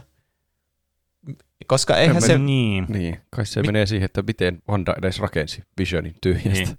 Niin, mä, mä, niin, mä veikkaan, että tämä liittyy siihen, että kun tällä tämä siis ei ollut oikea henkilö. Tämä ei ollut niinku henkilö, jonka mieli vallattiin, vaan se oli vaan syntynyt tavallaan sen magiapurkauksen seurauksena, mikä sitten myöhemmässä jaksossa selviää. Et se on vaan niinku tämmöinen Vandan luoma tämmöinen niinku illuusio siitä, että mitä niinku Vision olisi tai niinku on. Mutta sillä on kuitenkin oma tietoisuus johtuen tästä Infinity Stoneista kai. Niin, koska jotenkin Vandalla on ne Infinity Stonein voimat, joka oli Niin. myös se, mitä käytettiin sen niin kuin Visionin luomiseen, niin jotenkin varmaan Niin. liittyy siihen, että se saatiin vähän niin kuin samanlaisena tuotua kokonaan. Niin kyllä, mm. ja Mm. sitten, sitten tästä syystä kans, kun se yrittää päästä pois sieltä alueelta, niin sitten se, se niin kuin vaan tuho, tavallaan niin kuin alkaa disintegroitumaan sitten se Vision siellä heti siinä alueen ulkopuolella. Musta tai se erikoista, että se pääsi läpi siitä alueesta ja oli niin kuin hetkellisesti olemassa siellä ulkopuolella, että se pystyi keskustelemaan vähän niin kuin siellä ulkopuolisten ole, olevien kanssa. Niin, totta. Mä rupesin miettimään, että, mi, että mikä funktio sillä on, että se oli justiin se, se naapuri siellä autossa, joka sitten, jonka se, oliko se, se sen joku juoni, että nyt sen kuuluu paljastaa Visionille, että kaikki ei ole kohdallaan. Ja miksi se halusi paljastaa Visionille niin? Ö, no siis mä ymmärsin tästä, kun tässä sitten paljastuu, mä en muista oliko se seuraavassa vai sitä seuraavassa, taisi olla jopa seuraavassa jaksossa, missä paljastuu sitten, että tämä Agnes olikin tämmöinen tota noin, niin, hämäys periaatteessa, että se ei ollut näissä mielivoimissa valtauksen kohteena, vaan se oli itse kanssa tämmöinen noita. Mm. Että se halusi tavallaan joko, se halusi sen voimat itselleen ymmärtääkseni, vai halusiko se olla joku sen mentori? Tai siis, mun mielestä, jos mä lukin, tai siis, jos lukin, siis mä luin netistä tästä, Mm. mm. että ne oli alun perin suunnitellut tästä Agathasta semmoista, tai tästä Agnesista ja Agathasta, niin semmoista hahmoa, että se olisi vähän niin kuin tämmöinen noita mentori tälle sitten Joo. Vandalle. Mutta koska se ei sopinut tähän juonellisesti, niin joutui tekemään tämmöisen niin kuin antagonistin tästä sitten. Ahaa. Niin, Niin, joka, mutta ei se kuitenkaan se Agatha tai Agnes nyt tiedä, niin kuin miten tämä kaikki toimii. Että ehkä se, niin, sen tarkoituksena niin kuin Visionilta oli vähän niin kuin kysellä, että mikä säkin oikein oot. Tai silleen, että Niin. Ehkä. onko sä oikeasti olemassa vai onko sä se, onko sä se kuollut ruumis vai mikä sä oot, niin se, niin, silläkin Niin. oli vähän niin kuin semmoinen selvittely vielä menossa, että tässä on Niin. selvästi paljon taikuutta, mutta ei yhtään ymmärretä minkälaista. niin, Niin niin sekin kyllä. yritti, sekä ei tiennyt, että miten tämä koko Westview on niin saanut alkunsa, tai miten Wanda on loihtinut tämmöisen koko kokonaisuuden. Niin, kyllä. Ja sitten tässä lopulta sitten se enää, tai se, jos mä niin tästä sarjasta, niin se jotenkin tuli semmoinen viilis ainakin, että se yritti niin kuin saada tavallaan ä, tietoon näitä asioita ilman, että sitä tulee semmoista konfliktia ja härdelliä, että se niin kuin leikki mukana siinä tavalla, että se voisi selvitellä sitä tilannetta siinä tilanteen niin kuin edetessä. Mutta Mm. lopulta sitten se kyllästyi sitten siihen ootteluun ja päätti sitten seuraavassa jaksossa paljastaa itsensä. Ei, ei kirjaimellisesti, mutta silleen kuvainnollisesti. Mm. Tunnarin kerran. Niin, ja tässä Niin, sitten kyllä. niin, kans, tässä on sivujuonena koko ajan, että sitten ne siellä, äh, ei Shieldillä, kun Swordilla oli sitten joku semmoinen päätyyppi, joka siellä oli vastuussa, niin jotenkin kiinnostunut tästä ilmiöstä, olikin ihan eri tavalla kuin ne kaikki muut, että sillä oli joku oma lehmä ojassa siinä. Ja tässä on hirveästi sivujuonia, semmoisia, niin kuin, mitä pitää seurata. Niin. Joo, tulee paljon uusia pelureita koko ajan mukaan joka puolelta. Niin, siis jep, kyllä. Ja sitten varsinkin kun tässäkin koko ajan, tässäkin jaksossa itse asiassa, niin se sitten sillä ulkopuolella se Monika ja se Jimmy ja sitten se Darcy, ja ne kolmikko siellä, jotka oli työskenteli aluksi sillä Swordin kanssa, niin sitten tavallaan niin kuin lähetettiin pois, että te ette ole enää mukana täällä, että nyt pidätetään tätä takia. Ja sitten niilläkin on semmoinen oma peiteoperaatio, että ne yrittää selvittää tämä ja todistaa, että Wanda ei ole pahaa, että tämä ei ole niin kuin semmoista terrorismia, vaan tätä on tämmöinen niin kuin joku, joku muu juttu tässä. Mm. Ja sitten tässä on niitä ihmejuttuja, että se, saa jotain, se Monika saa jotain niitä voimia siitä, kun se käy siellä alueella. Mä en tiedä, saiko se siitä niitä voimia, mutta siinä ainakin jossakin mainita, että sen veren koostumus muuttuu joka kerta, kun se menee sinne alueeseen uudestaan ja tulee pois sieltä. Et, tässä on ihan helvetisti asioita, mitä pitää seurata koko ajan. Ja se oli jännä se, se, se Rambo-hahmo, että mi, mi, mikä supersankari siitä niin tuli ja miksi. Mä en ole täysin selvillä siitä. Joo, se on mu- mullekin, se, ehkä se on semmoinen mysteeri, mikä sitä muutenkin jäi, kun sittenhän siinä, jos mennään ihan loppuun, niin siellä lopputekstin jälkeisessä kohtauksessa oli, tai lopputekstin aikaisessa kohtauksessa, siinähän se tulee se, vitsi, miksi niitä kutsuttiin niitä Joku alieneita? scroll. Oliko ne kri, kri Niin. mitä ne oli? Niin semmoinen tulee sille, että sillä on joku vanha kaveri, joka haluaa jutella sulle tuolla avaruudessa tai jotain. Että tavallaan sekin jätetään vähän niin kuin sille, että mm. to be continued, että se ei, niin kuin, ei oikein paljastu tässä vielä. Mm. Oliko ne Kriita vai oliko ne jotakin ihan muita? Eikö se ollut joku Skral tai joku semmoinen? Jota, siis jompikumpi. semmosia. Jompikumpi. Siinä oli ainakin R ja K. Niin, jos, jo, jos Jonni niin teistä olisi vaan sanonut jomman kumman noista, niin mä olisin uskonut teitä. No, No, niin anyway, sitten mun mielestä niin näistä sitcom, koska tästähän tulee vielä yksi sitcom-jakso, se Breaking the Fourth Wall, jossa tulee siis tosiaan näihin mockumentary-sitcomeihin tulee niin kuin vaikka just tosi isosti tähän Modern Familyin Mm. tulee näitä viittauksia. Tämä oli mun mielestä tosi hauska, kun si- kerrankin tuli tiedätkö, semmoinen sitcom-viittaus, joka oli ihan selkeästi semmoinen ohjelma, mitä olen joskus kattonut itse. niin. I understood that reference. Just, just silleen, että tämä, niinku, tämä oli, niinku, se oli niin spot on vaan, kuin mitä vaan pystyi olemaan. Se oli jotenkin kuvattu ihan identtisellä tavalla, että ne kamerat, zoomit ja kaikki muut oli niinku, Niin. se on, ne on tietenkin, ne onhan niin kan, kaavoihin kangistuneet tietenkin nuo sarjat itsessään, että ne käyttää niitä samoja juttuja aina. Et, mutta tämmöisessä kontekstissa se jotenkin on hauskaa ja hu, niinku, hulvatonta, mitä se huomaa. Ja mä Niin. tykkään siitä, kun siinä on niitä välihaastatteluosioita, niin se koko Niin.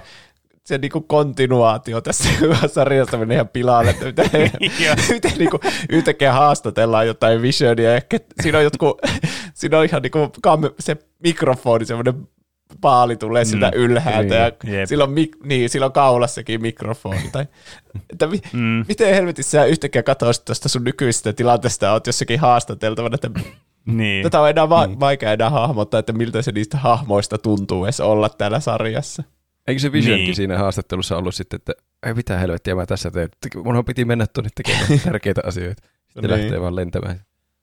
Mm. Jep. Ja tässä kanssa se oli niin kuin, se, ne oli myös ne, ne Swordin niin tyypit, oli myös semmoisia ihme sirkustyyppejä sitten, ja näistäkin ajautuu sitten tästä subplotti-maailmasta, niin tämä fyysikko päätyy kanssa tänne sitten Visionin mukaan sinne, ja se, niin kuin, sitten sillä Visionillakin on niitä ominaisuuksia, että se pystyy vaan niin kuin, tyyliin vaan poistamaan sen mielihallinnan vaan niiltä tyypeiltä, vaan sille on demand, mutta sitten se pistää aina takaisin niille sen. niin. Aa, minä, mä oon hirveä, että oon niinku kidutus tästä. Zzz, ja takaisin vaan sinne. Parempi olla ottamatta riskejä ehkä niin. tuhoaa maailmankaikkeuden Niin silleen, pääsee pois. sieltä. en olisi halunnut tietää tätä, haluan takaisin äskeisen. Niin, eli Visionkaan ei ole ihan täysin hyvissä, kun se jatkaa sitä kidutusta. niin. Se, Se- jotenkin niin. disregardaa kaikki ne ihmisten tunteet. Se- on sillekin vaan semmoinen mysteeri, mitä se yrittää. Auta, Niin, minä kyllä. kärsin. Hmm, Siis. Vision on niin kuin katsoja tässä sarjassa. Se yrittää selvittää tätä ja se on niin kuin, sille, sitä ei niin kuin kiinnosta oikeastaan ne henkilöt, ketä siellä on, mutta sitä haluaa tietää, että mikä tässä on niin Mm. menossa. Niin, vähän niin kuin meitäkään ei kiinnosta, että niiden kärsimys. niin kyllä. niin. Eikä sille, että mene takaisin nyt siihen rooliin vaan. Viihdytä minua. Mm. Mutta tä, sitten tä, tästä jaksosta eteenpäin tää, nämä viimeiset jaksot on sitten vaan niin kuin, tavallaan pistään kaikki langat sitten yhteen ja tavallaan tämä sitcom-maailma niin kuin, hälvenee pois tästä niin kuin, kuviosta, että tässä niin kuin, vaiheessa tämä viimeistään niin kuin, loppuu sitten tämä keskittyminen tähän ja sitten tässä tulee aika tämmöinen Marvel-maisempi, tämä selvästi muistuttaa semmoista niin kuin tämä Marvel-elokuvaa vaikka. Niin, Että- loppuu Mm, pari kyllä. jaksoa. Kyllä, tässä on niin kuin antagonisti on ja sitten protagonisti on, sitten ne on molemmat siellä jossakin sen Agathan kellarissa ja se sitten alkaa kertomaan tämä jotakin backstorya itsestään ja muualta, nämä muut hahmot sitten alkaa selvittää niitä muita sivujuonnia, niin kuin vaikka että tällä äh, Swordin pääjehulla oli tarkoituksena niin kuin seurata tätä Visionia, koska se halusi niin kuin tehdä takaisin tavallaan tämän Visionin ruumiista tavallaan niin kuin käynnistää uudelleen sen, että se, olisi niin kuin, se syntyisi vähän niin kuin uudestaan. Ja tämmöistä alkaa niin kuin selviämään tässä. E, että niin kuin, tässä tapahtuu kans tosi paljon asioita, mutta kun tämä on niin hämmentävä ja mieleenpainuva tämä edellinen, nämä edelliset jaksot tästä, ja mitä tässä on tapahtunut, niin tämä jotenkin vaan tuntuu siltä, että tämä niin kuin vaan nopeasti loppuu tämmöisellä Marvel-maisella tavalla. Et mä, en, mä en halua käyttää sanoa, sanaa tämä lässähtää, koska tämä on edelleenkin mun mielestä todella hyvä sarja, ja tämä loppuu jokseenkin tyydyttävästi tämä sarja. Mutta tässä tämä niin kuin, tämän sarjan viehätys, se tä, pääasiallinen viehätys vähän niin kuin katoaa. Niin, Niin, se koska oli se, on se parasta, mysteeri ja kysymykset. Niin, Ja Se oli parasta mun mielestä, kun se oli niin erilainen kuin kaikki muu Marvel-asia niin siihen mennessä. kyllä. Ja sitten se lopuksi menee vähän niihin samoihin Marvel-kaavoihin niihin viimeisessä Niin. jaksossa. Sieltä Marvel-elokuva. Mä mietin kanssa, että esimerkiksi, olisiko tämä onnistunut ilman tota antagonistia tämä juttu? Että jos se, jos tavallaan tälle ma- niin kuin Wandan elkeet, vaikka se oli selkeästi niin kuin tässäkin näissä jaksoissa sitten alkaa selviämään, kun tämä niin Agnes käy läpi sen kanssa niitä muistoja, kun se yrittää niin kuin itse oppia näitä sen taikojen saloja, niin ne käy läpi näitä tapahtumia, mitä tällä on käynyt tälle Wandalle. Ja mun täytyy myöntää, että ne oli todella koskettavia ne kohtaukset, missä ne kävi siellä, missä on sen perhe kuoli, kun ne katsoi niitä sitcom-leffoja, mitä ne tykkäs katsoa, sitcom-sarjoja, mitä ne tykkäs katsoa. Tässä Mm. kans samalla paljastuu tavallaan, että miksi nämä on tämmöisiä sitcomeja nämä Niin. tavallaan nämä niin Mm. tilanteet, missä nämä on. Tämä on jotenkin tosi koskettavasti tehty kuitenkin. Just se, niin kuin previously on se jakso, se kasi jakso. Mm. Että tämä oli todella hyvää kuitenkin. Että tämä niin kuin, ei ollut mun mielestä kaikista niin kuin, kiinnostavin tapa niin kuin, ratkaista se mysteeri, mutta tämä oli todella kiinnostava tapa niin kuin, tavallaan tutustua sitten siihen Vandan hahmoon, että miksi näin kävi ylipäätänsä. Niin. Että Mm. mm. miten, niin kuin, miten rikkinäinen hahmo se sitten oli näiden kaikkien tapahtumien jälkeen, koska se oli aina jäänyt niin sivurooliin näissä Marvel-elokuvissa. Ja mä tykkään sen takia näistä, niin kuin, mitä Marvel on tehnyt nyky- nykyiseltään, että näistä pienemmistä hahmoista tehnyt jonkun omaa jutun. Vaikka se Black Widow-elokuva, en nyt mene siihen, minkälainen se on, mutta se oli kuitenkin, mä arvostin sitä siinä mielessä niin kuin paremmin tavalla osaa arvostaa sitä hahmoa siinä taustalla. Mm. Niin, niin tämä on ihan loistava sen takia tälle Wandalle tämä sarja, ja nimenomaan tämä jakso. niin on Vanda, sitä ei tule ikinä mietitty, että kuinka se on kokenut kaikista pahimmat Mm. asiat koko tässä sarjassa. Ja Mm. siitä, kyllä mä siitä, oliko se sitten kasijakso, missä oli ne kaikki flashbackit ja Akatan Joo. taustatarina, kun jotkut, jotain porukka noitia jotenkin aikoi tappaa se, mutta sitten se tappokin Niin. ne. Ja Mm. Niin. oli, oli se ihan hyvä sille, että se ei ole vaan niinku pahis, että se haluaa olla pahis, vaan sekin oli joutunut voittamaan ne, ketkä oli itse sen niinku tuominnut kuolemaan tai jotain semmoista. Että Niin, kyllä siinäkin tulee niin. vähän niinku semmoinen semmoinen arvostus sitä hahmoa kohta, että ei se ole niinku Niin. läpeensä pahaa tai sille. Mm. Paitsi, että Jep. vissiin se halusi sitten anastaa ne, ne Wandan voimat. Mm. Että No, no, se hei, halusi ne itselleen. Mä en oikein, niin. niin, mutta ehkä se olisikin ihan hyvä, että se Vanda menettäisi ne voimat. Koska Niin, eikö se Koska ei siellä olisi tarvinnut- selittää, että se ei tiedä kuinka vaarallinen sinä olet, että se ei saa käyttää noita voimia. Niin. se, että olisiko tämä sarja toiminut ilman pahista, että siinä olisi ollut se Akata yhtäkkiä, Akata all along, ja tullut se tunnari, Mm. and all, also I killed the Sparky, tai jotain semmoista. niin. niin, niin tämä olisi, mutta se olisi vaatinut sen, että tässä olisi ihan rehellistä ja sanottu, että Vanda, sä oot se pahis, että tää on ihan, niin. Niin. niin. sä oot ihan perseestä, sä oot kokonaisen kaupungin laittanut tähän sun kidutussimulaattoriin. Niin. Ja sitten sen Ja- olisi pitänyt vaan oppia, että okei, tämä oli väärä tapa käsitellä tätä mun menetystä ja sitten poistanut sen. Ei siinä olisi edes Niin. pakko olla sitä taistelua siellä taivaalla ja kaikkea semmoista. Mm. Niin. Ja lopultahan tässä on tosi vähän omituinen se resoluutio, että se että vähän niin kuin ohitetaan se koko asia, että se vaan vangitsi koko kaupungin ja kidutti niitä ja se oli Mm. vaan, että minä olen pahoillani. Ja sitten joku Niin. sanoi sille, että niin, niinhän sinä olet. Ja sitten se lähti vaan menemään sieltä. Että Niin. siinä jotenkin se Agatha ehkä vähän tekee siihen semmoisen jotenkin, että Wanda pääsee kuin koira veräjästä lähtee kamalien rikoksien kanssa. Ja siinä on vielä semmoinen kohta, että Monika sanoo Vandalle, kun se Vanda aikoo poistaa sen kaupungin kirouksen. Ja sitten se tarkoittaa myös, että Vision ja ne lapset katoaa, jota ei alun perin ollut olemassa. Niin. Se Niin. Monika sanoo Vandalle, että he eivät koskaan saa tietää tätä sinun uhraustasi, minkä teet. Mitä helvettiä? Mikä uhraus? Vanda on tässä ollut se pahis koko ajan ja sen Niin, kuvitteelliset kyllä. lapset ja kuvitteellinen mies katoaa. Ei se ole mikään mm. uhraus verrattuna siihen, mitä ne kaikki yksittäiset kansalaiset on joutunut kärsimään. Niin, kyllä. Paitsi oli se aika traaginen kohtaus, kun ne katos ne Niin. Vision ja lapset. Totta, Mutta- paitsi että ne oli ollut olemassa vain joku kolme jaksoa, niin Niin. Niin. niin.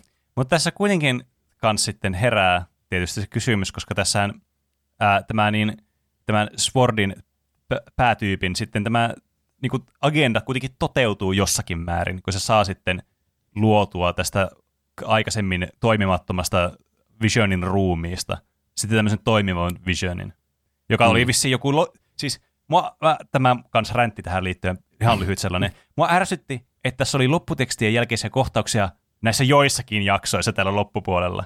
Niin Ja sitä ei voinut niin tietää on. mitenkään etukäteen. Se koska on mä sain kuulla näistä vasta tänään näistä lopputekstien jälkeistä kohtauksista, paitsi mikä Joo. viimeisen jakson jälkeen oli, koska se tuntui nyt tietenkin ihan itsestäänselvältä. Me aina tarkistettiin lopputekstien jälkeen, että onko siellä jotakin. Mutta olisi kiva ollut, että se olisi ollut kaikissa, koska sitten oli suuri pettymys, kun jossakin ei ollutkaan jotakin. Ja Niin. sitten Ja- kelailee sinne asti. Ja sitten kun ne sanoo, että lopputekstit kestää joku kahdeksan minuuttia, niin jo. kun mm. on kaikilla mahdollisilla kielillä, niin ei sitä voi tietää niin kuin pituudenkaan perusteella, että onko tällä mitään. Mm. Niin. Mulla kävi vaikka Rick and Mortissa sille, että mä katsoin kolme tuotantokautta kokonaan ja sitten vasta kuulin, että hei, siellä on joku lopputekstin jälkeinen kohtaus.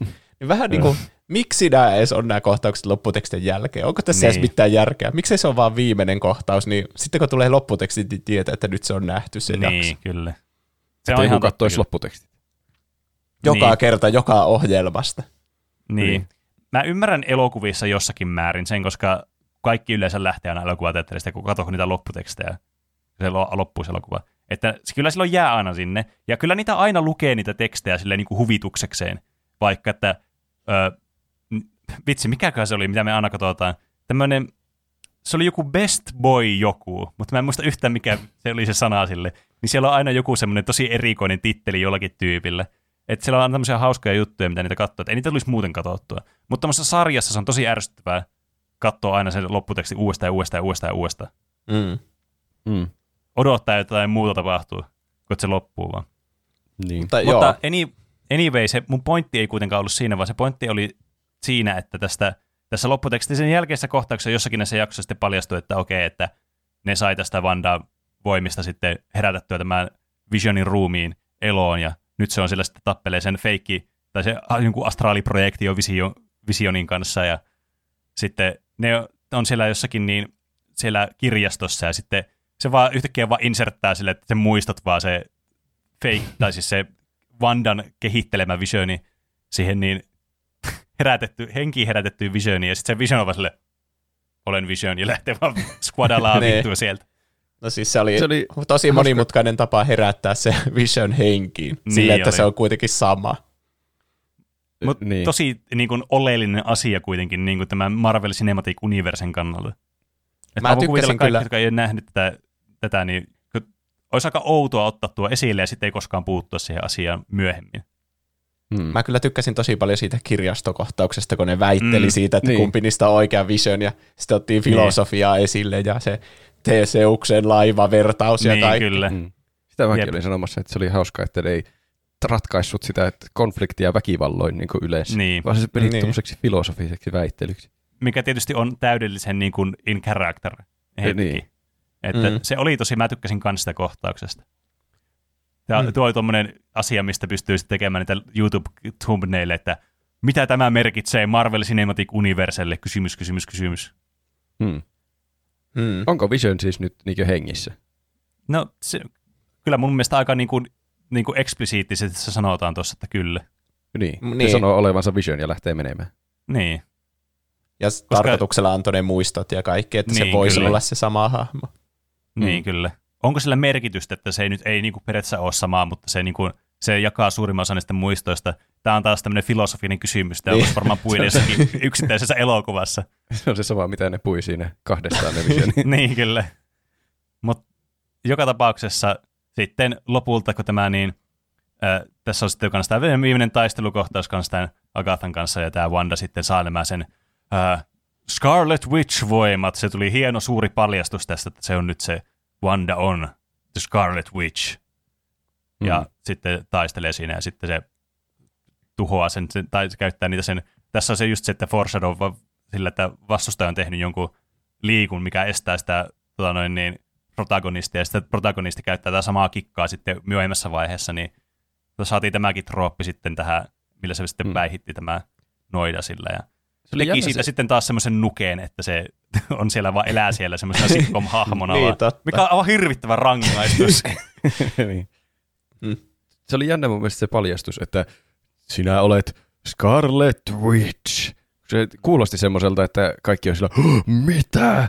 Niin. Mutta mä en, tiedä, mä en ehkä tiedä tarpeeksi vaan Marvelin asioista, mutta mä olin ollut koko ajan siinä käsityksessä, että se on ihan selvää, että se on, Wanda on Niin, Scarlet Witch. Niin, Mulla oli sama tunne. niin, totta, että mitä siinä, mikä siinä oli se muutos, mutta ilmeisesti sitä ei ole ikinä sanottu Scarlet Witchiksi, että se on vaan niinku sen sarjakuvissa se hahmon nimi. Niin kai. Niin. Sitä on vaan sanottu Vandaksi, mutta nyt sä oot se, se on vähän niinku semmoinen, se on vaan paljastus, jos sä tiedät vähän. Se ei ole hahmoille paljastus, se on vaan niinku katsojille paljastus. Se on vähän niinku siinä Bondissa, voi ei, ehkä sitä ei kannata spoilata, mutta vähän niinku vaan semmoinen, että hahaa, huomaatkos katsojille, Niin. mutta Niin. ei niille hahmoille itsessä. Mm. Se oli kans hauska, kun siinä jossakin jaksossa ihan alkupäässä, olisiko ollut nelosjaksossa, missä tuli esille tämä ö, tavallaan ulkopuolinen maailma, niin siinä sanottiin, että joku sanoi niistä hahmoista, että oiko hänellä ollut mitään supernimeä, ei kaikki vaan sanoo sitä Vandaksi. Niin sekin oli vaan semmoinen foreshadowing tähän suureen, suureen paljastukseen. Ai siinä oli tommonen kuitenkin. En Joo, siinä oli tommonen jut- kohtaus, Joo. mikä nyt siis oli aivan tämmöinen sivujuttu, mutta joka tapauksessa. Mm. Ja sitten tämä oikeastaan päättyy vaan tämä sarja sitten siihen. Muutamia lopputekstin jälkeisiä kohtauksia lukuun ottamatta, missä yhdessä muun muassa tämä Wanda sitten lueskelee jotakin astraaliprojektiona jotakin tämmöistä kuolleiden kirjaa jostakin helvetistä, jossa sitten kaikkia näitä taikuuksia ja muita selitettynä, mikä tällä oli tällä Agathalla jostain syystä. En tiedä, Mm. miksi sillä se oli, mutta sillä nyt oli se. Nyt siitä Mm. oletettavasti tulee joku ultravoimakas olento, kun se vielä tuommoisesta Niin. oppikirjasta oppii oppinsa. Niin kyllä. Mutta tuleeko siitä, Kuin... tuleeko siitä hyvis vai pahis? Kai se on Niin, nyt kääntynyt niinpä. hyvikseksi, kun se lopetti sen kidutuksen, paitsi Agathan osalta ei lopettanut. Niin. Mä Niin miten se tykkään toimii siitä, se- että se on vähän semmoinen neutraalimpi hahmo. Tai siis Mm. mm. semmoinen, tiedättekö, että se ei ole semmoinen, semmoinen täyshyvistä, aha, minä olen tällainen, minä teen kaikki hyvin ja minä en koskaan tee, kiduta muita ihmisiä ja kontrolloida niiden mieliä. Vaan lähinnä semmoinen, että no en mä nyt niin kuin lähtökohtaisesti halua niin kuin paskoa kaikkea, mutta silleen, jos mua vituttaa, niin voisi, vähän, vois vaikka tehdä tämmöisen, niin kuin, tämmöisen alueen vai aivopestä kaikkiin, mukaan lukien itseni Niin. aluksi.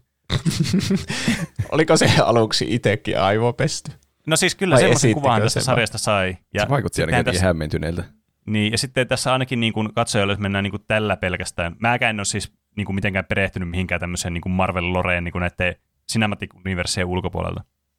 Mutta niin, niin tässäkin niin kuin se sanoo se Agatha sille, että Ää, tuo on kaosmagiaa, niin sitten on silleen, että, että okei, että ehkä se ei itsekään hallinnut tätä, varsinkin siinä kohtauksessa, missä sitten esitetään se, koska se on se tosi surullinen kohtaus, missä se menee sinne, kun paljastuu tämä, että mitä oikeasti kävi silloin, kun sehän sanoi se äh, Swordin, Swordin, Sordin se, tota noin, niin se pääjehu sanoi, että se oli varastanut sen ruumiin sieltä ja tehnyt sitä sitten siellä ja hijackannut sen koko kylää, niin paljastui, että se oli vaan mennyt sinne katsomaan sitä sen, sen vanhan rakkaansa ruumista ja oli sille, että ei se, se on kuollut ja lähtenyt pois tonne yksin, yksinäisyyteen tonne Westviewin kylään sitten ja avannut tämmöisen niin kuin paperin, missä näkyy sitten niiden joku tämmöinen Visionilta tämmöinen rakkauskirja, missä oli, että tässä on sitten meidän uusi koti, ja sitten siinä oli semmoinen, niin ostanut jonkun tontin täältä kylästä, niin se oli tosi koskettava kohtaus kyllä, josta tämä sitten Aivan. kaikki syntyy, kun se alkoi siinä itkemään sitten, ja se suuttui, ja koko juttu meni paskaksi sitten, kun tuli tämä kauhea aalto.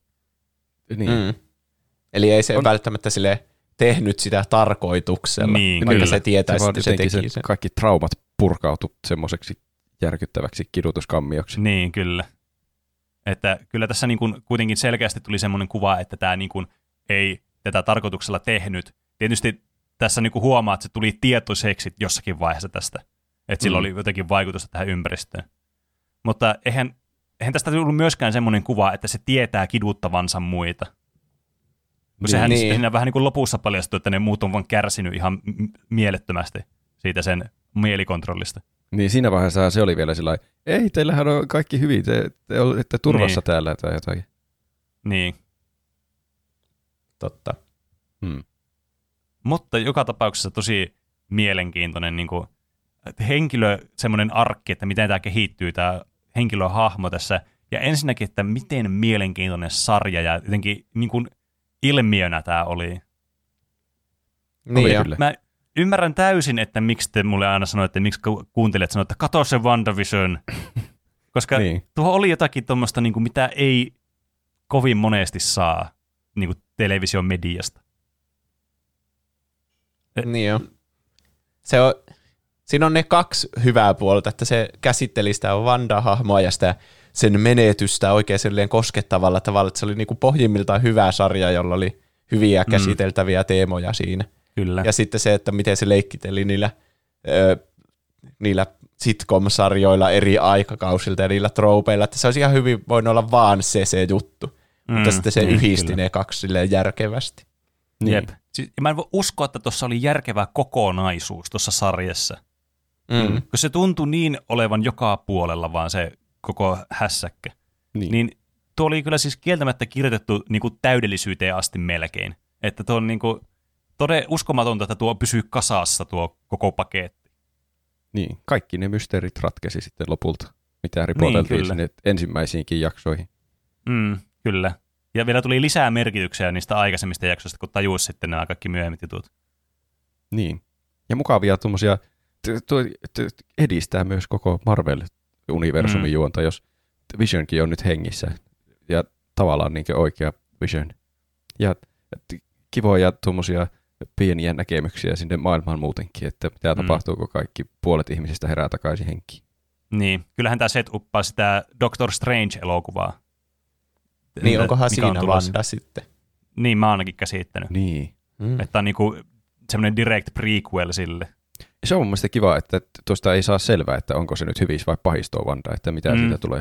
Se voi Niin, olla mitä kyllä. tahansa seuraavassa jossakin elokuvassa Jep. tai sarjassa. Mutta se on silti tosi tykättävä hahmo. Varsinkin Niin. kun siihen tulee semmoista niinku tragi, traagisuutta, mitä niinku tavallaan ymmärtää paremmin sitten, kun tämän sarjan on nähnyt. Mm. Ja kyllä mä aina Aini- tykkäsin sitä hahmona ja varsinkin niinku sen ja Visionin välisistä näistä niinku interaktioista. Mielestä se oli aina hauskoja. Mutta tässä siihen tuli vähän enemmän semmoista syvyyttä mukaan. Niin. Yksi juttu, mikä mulla tuli kans mieleen, mikä mulla tuli tästä niin kuin, tuosta Agathan hahmosta mieleen, varsinkin tuossa loppupuolella, kun sitä ei tapettu tuossa, vaan se jätettiin tuommoiseksi nukeksi, ja se sanoi sille, että ei, elä, elä, minusta on sulle hyötyä, mä voin opettaa sua, ei, ja se sanoi, että no mä tuun sitten tänne, kun mä tarvii neuvoja. niin. Ja niin, tiedättekö, siis mulla tuli tästä sama fiilis, kun silloin niin kuin Lokista ja sitten tästä niin Thorista. Ja kun Loki oli semmoinen definitiivinen pahis siinä alussa. Mutta sitten se tuli vähän niin kuin semmoinen, no, se vaan aina hengaili mukana. Mä en voisin niin kuvitella, tämä on nyt se mun niin kuin prediction, joka menee varmasti pieleen, kun mä nyt sanoin sen ääneen, että jossakin, tää, jossakin elokuvassa tämä Wanda käy vapauttamassa tuon Agatha, ja sitten niillä tulee semmoinen, semmoinen niin kuin buddy cop, semmoinen me- seikkailu johonkin juttuun. Niin, ja aina kun tulee riitaa, niin se Wanda muuttaa sen takaisin semmoiseksi Niin, naapuriksi. Että ne sitten ottaa tuon saman huumorin, mitä tuossa sitcomissa niin kuin episodeissa oli, niin mukaan sitten siihen elokuvaan. Mä oon ihan varma siitä, että tolle, tuossa on niin kuin, koska mä, tuo oli tuo, mun mielestä tuo Agathan hahmo oli tosi hyvä, tai se varsinkin niin kuin se, se niin kuin Agnes-puoli siitä oli todella hauska ja hyvä. Mm. Et niin kuin, tässä on mun mielestä paljon potentiaalia, joka niin kuin jätettiin vielä tolle, että se ei kuollut siinä, niin jotenkin tosi epäilyttävästi henkiin. Mä rupesin miettimään, että mitä sille nyt tapahtuu sitten, kun se jättää sen semmoiseksi mind control vangiksi, mutta muut palaa normaaliksi. Ja se, Niin. niin. mihin se menee se Agatha siellä? Niin, Se, meneekö se kuka sinne Bownerin taloon on? takaisin, missä se esitti asuvansa ja alkaa esittää sitä ihme hilpeää naapuria vaan jollekin random tyypille? Niin, en tiedä. Se on kyllä kysymys, mihin ei tässä vastattu. Sitä mäkin eloin pohtimaan. Mikä? Merkillistä. Niin, se, se Bonerkin oli joku oikea ihminen sitten lopulta, että Mm. se palautuu kai. varmaan kans normaaliksi se Quicksilver. Mutta se ei, ollut, se ei ollut tosiaan sen, mikä me, mistä me ei puhuttu yhtään, niin se ei ollut sen tota, noin Wanda tekemä, vaan se oli nimenomaan sitten tämän Agathan niin kuin aivopesemä. Niin, kyllä. Mutta niin, se Agatha kuitenkin asuu sen kanssa, niin kuin Niin. siinä sarja, sarjan sisällä. No, niin, se aina, puhuu, aina puhuu sitä sen miehestä silleen solvaavalla tyylillä, niin kuin tuommoisissa Niin. sitcomeissa on aina joku tuommoinen pariskunta. Hmm. Mutta siitä saisi uuden, toinen tuotanto takaisin WandaVisionia, jossa on se Agatha ja sitten se oikea Boner-tyyppi. niin, sitten se kertoo niiden elämästä. niin, semmoinen oikea sitcom. Niin, Mm. se, se Agatha luulee, että ne on pariskunta, mutta se, se Boner ei hyväksy tätä totuutta. Me ollaan keksitty tänään paljon hyviä tuommoisia lisätuotteita näihin, tai sarjoja Niin, tai kyllä. elokuvia. Ne Näin voisi on. parantaa on Leijona kuningas tai Marvel-universumia. Mm, kyllä. Mutta vain jää nähtäväksi, että mihin tämä tarina tästä sitten etiää. Ja tästä taas niin kuin tuli uudelleen sytty innostus näihin Marvelin juttuihin. Tietenkin olihan mä nähnyt sen niin äh, Black Widowin tuossa kesällä, että kyllähän sekin on vähän niin kuin sitä liekitti uudestaan, mutta tämä oli niin kuin, mikä pisti pökköä pesää sitten oikein kunnolla. Mm. No niin, ja sitten seuraavana kaikki kuuntelijat alkaa lähettämään Penelle, että katso Loki. Niin. Katso, No katso Mandalorian. Sen, sen, mä kyllä, sen mä kieltämättä kyllä haluan nähdä, että se on varmaan mun seuraavana watchlistillä niin Disney Plus-palvelusta, josta tämäkin katsoin tänään ja maksoin siitä taas tältä kuulta. Sen maksun, mikä sitä joutuu maksamaan. Vaikka suorastaan Disney joutuisi maksamaan meille näistä puhe- Näin puheluista on, ja kyllä. ideoista ja kaikista. Meidän pitäisi saada nämä etukäteen nämä kaikki jaksotkin, että me voitaisiin puhua niistä ennen kuin ne tulee ulos, ja sitten voitaisiin spoilata ne teiltä ennen kuin tämä sarja edes ilmestyy. Täydellistä. Mutta, mitä te olette tehnyt viime viikolla? Aloitetaan Juuso susta. Mitä sä oot tehnyt viime viikolla? Mä oon pelannut Switchillä sitä Kingdom Hearts Melody of Memoria, ja sitten yllättäen tuli Nintendo Direct vaan puskista, Mm. Jossa tuli kaikkea hauskoja aa. julkistuksia. Siellä oli muun muassa, että Nintendo 64-pelit tulee sinne Switch Online-palveluun, mikä siis mua ärsytti. samaa, sille, samaa silmään kyllä.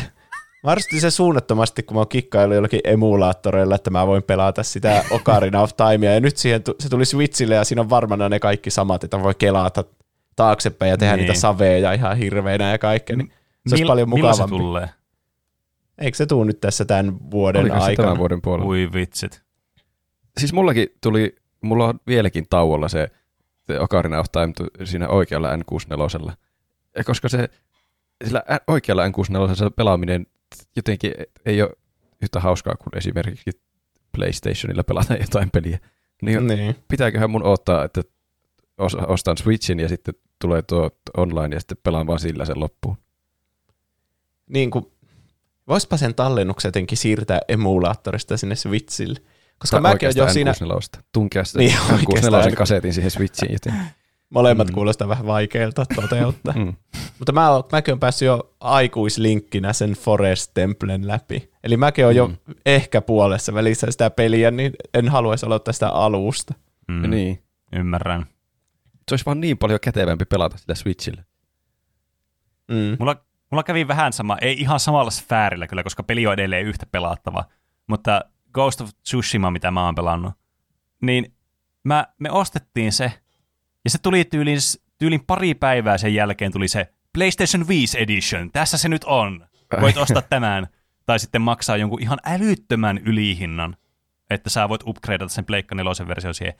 Ei se, siis siinä tulee vissiin DLC ja sitten muutama semmoinen parannus siihen niin kuin optimointi Pleikka Vitoselle, niin kuin vaikka siihen DualSenseen tai sitten niihin äänijuttuihin ja sitten tota noin niin, siinä oli muun muassa lisätty se, mikä mua ärsytti aluksi, ei kyllä nykyään enää ärsytä, mutta ärsytti aluksi, että siinä ei ollut siis lock-onia siinä pelissä.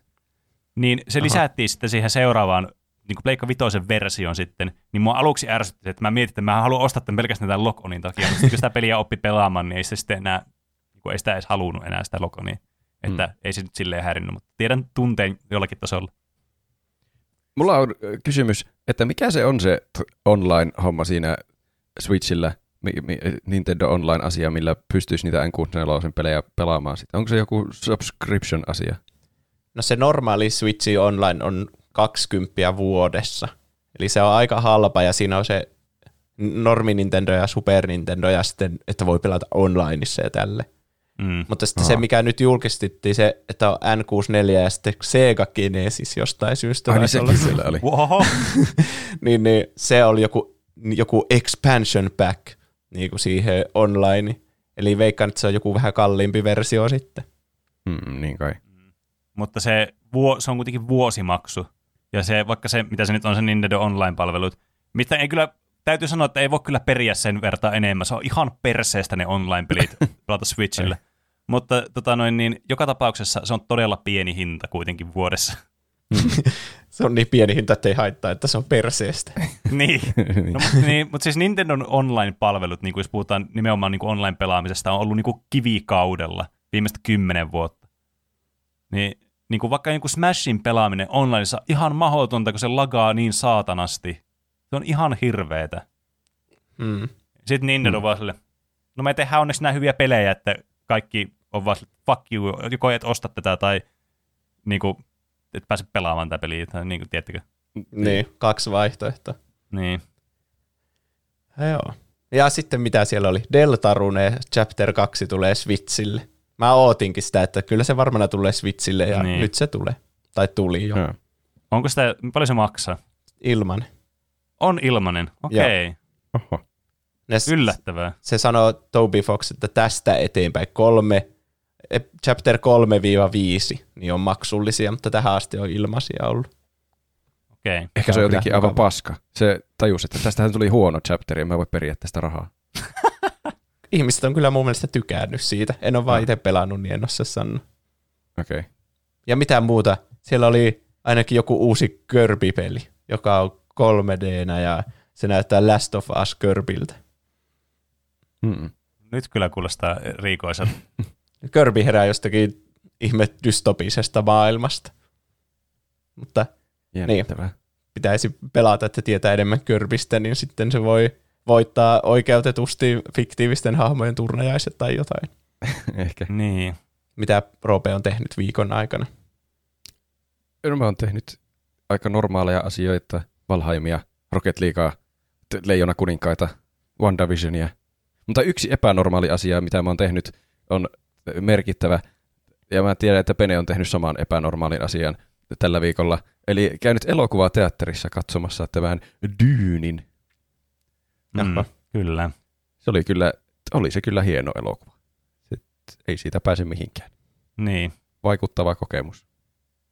Se on kyllä totta. Se oli audiovisuaalinen niin kuin semmoinen mestariteos se elokuva kyllä. Se on Mm. todella tyylikäs. Se on aivan uskomattoman hieno elokuva kyllä siinä skaalassa. Ja silleen niin kuin, mitä mä oon ymmärtänyt Dyynistä niin kuin tämmöisenä äh, sarjana tai siis semmoisena niin kuin juonellisena olema, olemassaolon asiana. Miksi sitä voi sanoa jotenkin tämmöisenä mediana? Ihan sama kuitenkin näistä kirjoista. että on todella sekaava ja niin kuin pitkä, jos se tekisi jonkun yhden elokuvan. Niin tämä, tämä oli jotenkin todella hyvin tehty tämä elokuva sille, että vaikka niin kuin tässä, silleen periaatteessa tässä ei tapahtunut paljon asioita, mutta tässä koko ajan tapahtui jotakin ja se tuntui semmoista Niin. helposti seurattavalta ja semmoiselta ei, ei tullut hetkeäkään sille, että ei vitsi, nyt meni kaksi ja puoli tuntia vaan tuohon.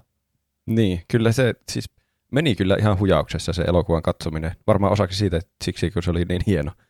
Niin, Niin, kyllä siinä koko ajan oli tapahtumia ja kai Mm. se etenikin. Mutta joku oli siellä elokuvateatterissa sitten kun se loppui. Kun se loppuu vähän sillä niin äkkinäisesti, vaikka sen, sen kyllä mä kyllä itse, mä en nyt kerro miten se loppuu, se olisi pöliä. mm, Mutta että, kyllä mä tajusin, että okei, tämä on nyt kestänyt tämän verran tämä elokuva, että kyllä tämän kohta on pakko loppua. Että sitten se loppui, niin joku siellä huusi, että mitä? Miten, miten tämä voi loppua tähän? Mutta että, kyllä siinä mun mielestä ehti tapahtua ihan. Siinä oli aivan hirveästi kaikkia ennustuksia ja näkyjä ja semmoisia. Niitä Mm. ne pisti silmään itselle. En tiedä, mitä niistä oli... tulee myöhemmin sitten. se oli todella hienosti, mä en halua mennä myöskään niin kuin tämän pidemmälle sille niin kuin juonellisesti, mutta se oli todella hienosti jotenkin kerrottu tavallaan joitakin niitä tarin, niin kuin tarinan osia siinä ja niitä tavallaan niin kuin, että siinä oli jotenkin, se oli tosi hyvin kuvattu. Sitä on vaikea selittää, jos on nähnyt se elokuva, niin tietää, mitä mä ajan takaa tälle. Mm. Et- Et se, se oli kyllä tosi hyvä, mutta kyllä tietenkin, kyllähän siinä heti alku ekstassa oli, kyllä, että Dyyni, part one. Niin oli. Että Aivan, mutta sitä ei lue missään julisteissa tietenkään. Niin, kyllä. Ja tästä voi taas miettiä, että onko tämä nyt silleen kuluttajalle kovin niin kuin ystävällistä tämä tämmöinen toiminta. Niin. Joo, kyllä mä sanoisin, että se olisi On. vörtti nähdä, vaikka se olisi lukenut siinä julisteessa, mutta kyllä mä ymmärrän, että jotakin, saa- jotkut saattaa olla hämmentyneitä, kun tämä on sitten yksi, tämä ei ole niin kuin semmoinen kokonainen tarina alusta loppuun asti. Niin. Niin, kyllä. Mutta hyvä, oli se hyvä. Kyllä mä sanoisin, että se kannattaa käydä katsomassa. Kyllä, ehdottomasti. Pitääpä käydä. Ja tuo oli semmoinen elokuva, minkä mä suosittelen nimenomaan elokuvissa käymään katsoa, jos vaan pystyy. Joo, oli se, se oli, siellä oli, se oli, se oli hieno kyllä siellä. Vielä semmoisessa mukavassa salissa, missä on nyt paljon tilaa jaloilla. Mm. Ja Mitä Pene on tehnyt? No, ette uskokaan. mä kävin pitkästä aikaa elokuvissa. Oho, Kävitkö katsomassa? Kyllä. Mutta koska siitä puhuttiin jo äsken, niin mun pitää äkkiä keksiä jotakin muuta, mitä mä oon tehnyt tällä viikolla. No,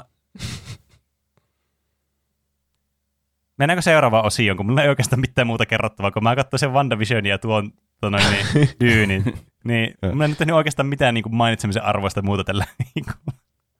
No, sitten on varmaan aika kaikkien lempisegmentille. Eli miten meni noin niin kuin omasta mielestä?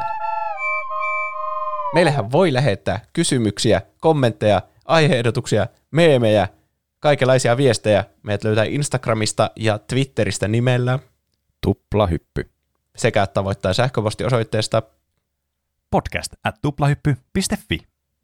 Ja sitten meillä on segmentti, jossa käydään faktakorjauksia läpi, jos joku fakta menee pieleen jaksossa, niin voi lähettää sen meille. Kyllä. No, nyt oli tullut yksi korjaus Olli legendaarisimmalta. Miten voi olla noin Alkaa vaikeutua näköjään nimeet, nime, nimenkin luku. Onko ihan ok, Juus? pikku stroke vaan meneillä, ei tässä hätä.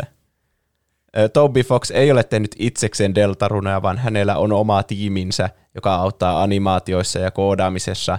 Undertalein Toby on tehnyt lähes kokonaan itse, mutta Deltarune on ollut paljon vaativampi projekti. Tobin tiimiin kuuluvat Temi Chang, Fred Wood, Sarah O'Donnell, Taxiderby, Gene Canellas ja Xan Wetteral. On vielä muitakin, jotka mainitaan krediteissä, mutta niitä en laskisi mukaan tähän esimerkkiin. Toby Fox on kyllä tehnyt itse kaikki musiikit, onneksi, koska ne on niin hyviä. Aivan. Hmm. Ehkä mä vaan hmm. oletin sen takia, koska se on tehnyt se Undertalein, ainakin ilmeisesti suurimmalta osalta itse. Niin. Ja myös, että tuossa menee niin helvetin kauan, että se saa tehtyä tuon peliin, että Niin. Sillä menee kolme vuotta per chapteri. Eli sitten kun se on viisi chapteria, niin 15 vuotta tuommoinen indie-pelin tekeminen, niin on Niin. niin. aika pitkästi kyllä mun mielestä. On se kyllä. Niin. Hyvä. Marvel Cinematic Universessakaan ei ole mennyt vielä 15. No itse asiassa on mennyt yli 15 tässä vaiheessa. Vai onko? Milloin? Iron Man 2008 tuli Iron Man, eli ei Eli ole. ei. Ei ole. Niin. No niin. To- Toby, vähän kiirettä. Hyvä, että Niin. sulla on tiimi. Niin. Lisää niitä ilmaisia jatko-osia. On- niin. Ja sitten mitäs muita viestejä ja aiheehdotuksia täällä on. Instagramista tuli viestillä, kiitos taas hulvattomasta podcastista. Pahan suden säkkien kohdalla meinasin tukehtua ruokaan ja oli pakko laittaa podi pausille ro- loppuruokailun ajaksi.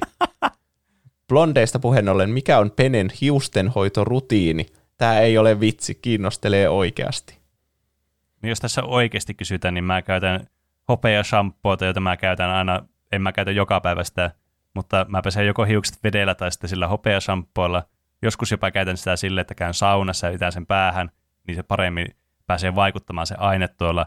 Ja sitten mulla on myös siihen liittyvää niin semmoista hopeaa hoitoainetta ja sitten semmoista mustaa hoitoainetta, mitä mä sekoitan sillä tavalla, että mulla on semmoinen pieni kynnen, noka, kynnen kokoinen nokare, sitä mustaa ainetta ja sitten sitä hopea hoitoainetta, semmoinen pieni, laittaa niin kuin yhden teelusiikallisen ja sitten sekoittaa niitä keskenään, laittaa hiuksia ja sitten menee saunaan, niin se vaikuttaa tosi hyvin. Siinä. Tervetuloa Peneen hiusten hoitonurkkaukseen. Mustaa ainetta.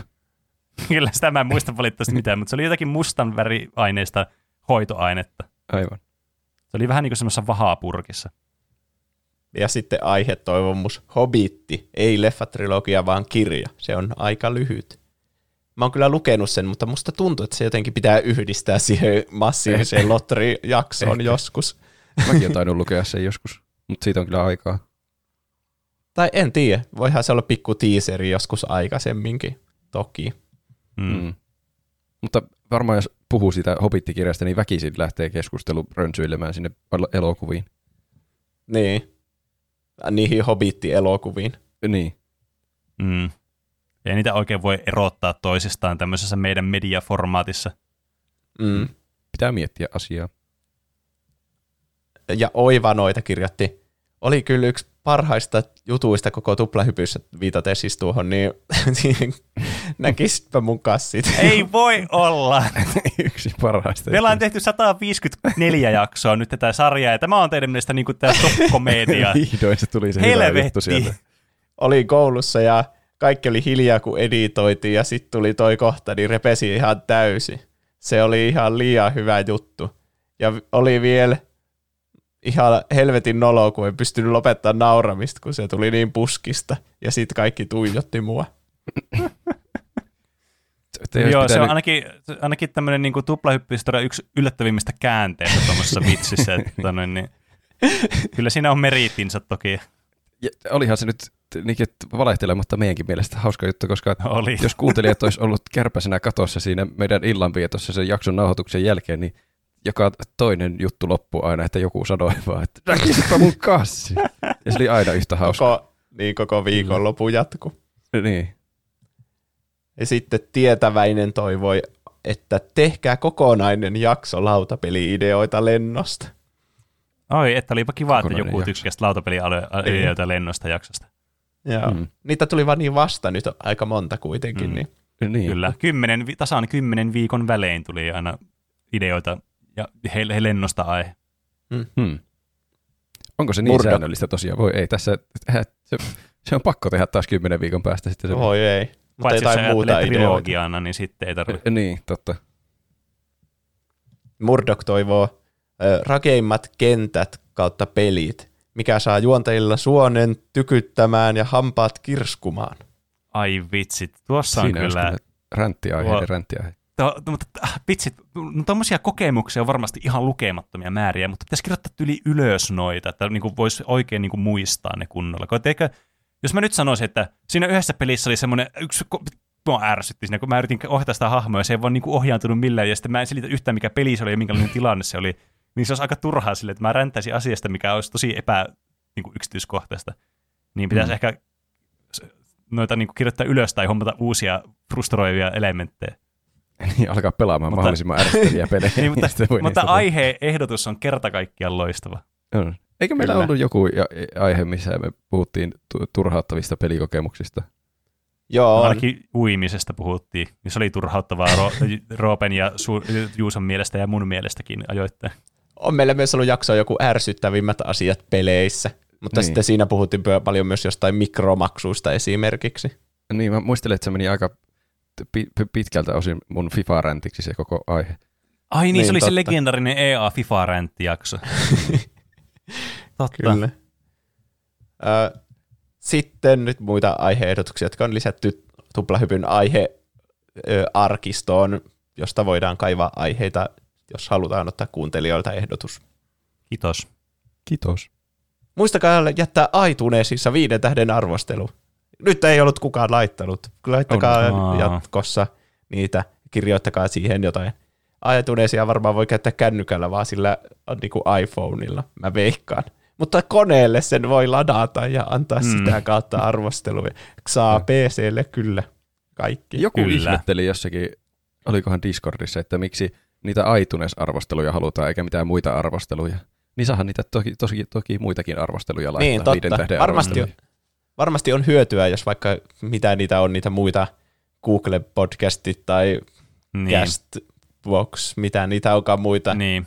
Varmasti on hyötyä laittaa sielläkin, mutta joo, laittakaa vaan. Mutta mä en oikein tiedä, että miten mä löydän sitten ne arvostelut tänne muistinpanoihin. Niin, ja mm. iTunesissa on kuitenkin niin kuin selkeästi sillä on merkitystä, sillä että niillä on mitään arvosanoja ne on saanut. Ja se on selkeästi siellä näkyvillä ja selkeästi semmoinen paikka, mistä kuuntelee niin kuin iso osa.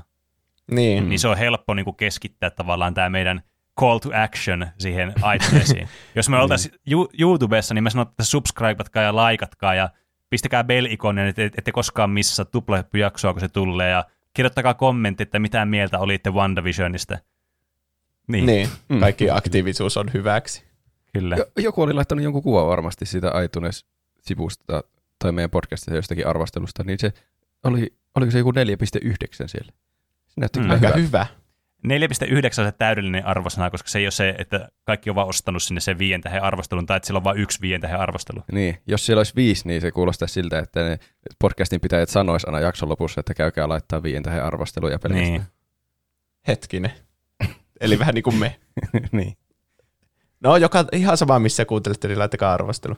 Mä otin yhden niitä niin meemi-osioonkin, vaikka tämä ei ole varsinaisesti meemi, mutta joku lähetti Instagramissa tämmöisen screenshotin lehden niin kuin otsikosta, jossa luki, että busseista katosi lähes 14 miljoonaa matkustajaa. Ja sitten kommentoi sitä, että vetää foliohattua syvemmälle. Niin. Viitaten varmaan siihen meidän teoriaan, että bussit on salakuluttajia, jotka kadottaa niitä matkustajia. Mm. Mm, En kyllä, mä tiedä, miten muuten tuon voi ymmärtää, kun vaan teoriaa tukevana seikkana. näin on. Mun Niin. mielestä aika niin kuin, siis täydellinen ja lukkoon löytyy evidenssi. Onko teillä muita asioita, mitä haluatte kertoa? E- ei kyllä tuu mieleen. Ei, ei Okei. nyt tämmöistä väli, välittömässä läheisyydessä ainakaan. Ymmärsinkö oikein, että ei ole paprikamiksin arvoinen se dyyni siis? Aa, en muuten edes ajatellut, olisiko se niin, en mäkään paprikamiksi sitä miettinyt. Jotenkin tuntuu, että paprikamiksi jotenkin, siinä on joku kirjoittamaton sääntö, että sitä ei saa suositella, jos se on ollut vaan tehnyt viime viikolla. Hmm. Niin. Ja yleensä ne on vähän semmoisia tuntemattomampia ne paprikamiksit myös semmoisia, mitä ei Niin. ehkä kattoisi muuten. Mutta dyyni mä- kuulostaa niin. semmoiselta, että kaikki käy katsomassa sen. Mä ehdottomasti Niin, niin, siis- annan äh, Dyynille näin virallisesti paprikamiksi-suosituksen ainakin elokuvateatterikokemuksena. niin. Että No joo, joo tämä on tämmöinen eksklusiivinen paprikamiksi-suositus sitä elokuvakokemuksena, niin aivan absoluuttinen paprikamiksi. pitää Hmm. pohtia vielä t- niinkö, t- mu, muu, muutoin sitä paprikamiksi-suositusta. Se on kuitenkin aika, aika kova standardi. Niin jotenkin tuntuu, että tuommoisesta, miksi tuossa tulee joku tämmöinen, kun mun mielestä se oli ehdottomasti paprikamiksi a, niin suositus, tai siis Niin. arvoinen suositus, mutta jotenkin tuntuu siltä, että sitä ei jostakin syystä voi laittaa suositukseksi tässä osiossa nyt. Jokin Onko se se, kun se oli jotenkin katsonut tällä viikolla ja se oli tuoreessa muistissa? Pitääkö sitä analysoida tarkemmin tässä vielä? Niin. Minkälaisia algoritmeja sen täytyy mennä läpi ja se- seuloja, että me voidaan tehdä siitä tuo suositus? Milloin Pitää- algoritmi hyväksyy sen? Pitää jotenkin Ei miettiä tietää. sitä tarpeeksi, että tajua, että oliko se varmasti mun mielestä hyvä. Vaikka nyt on semmoinen käsitys, että se oli hyvä. Niin, kyllä. Ehkä se on semmoinen, mikä vaatii pureskelua. Mulla oli ainakin Blade Runnerin jälkeen semmoinen olo, että tykkäsinkö mä tästä. Niin. Että on ehkä. Tai ja Teneetin jälkeen kanssa. Niin se oli kyllä semmoinen elokuva. Mutta sitten kai sanotaan vaan kiitos kaikille, jotka kuuntelitte. Kiitos kaikille, jotka laitatte viestiä ja osallistuitte vaikka lukupiiriin ja olette Discordissa jäsenenä ja tilaatte meidän mertsiä tuplapi.fi kautta kauppa sivustolta. Siellä. Kiitos, Tuli kiitos. niin pitkä lause, että mä en voi valitettavasti sanoa koko että kiitos. Mä en muista, miten tuo muuten loppu tuo lause. No, mutta palataanko sitten aiheeseen ensi viikolla? Ja näin tehdään. Kyllä, Nähdään ensi viikolla. ensi Näin viikkoa. tehdään. Hei hei. Hei hei. Moi moi.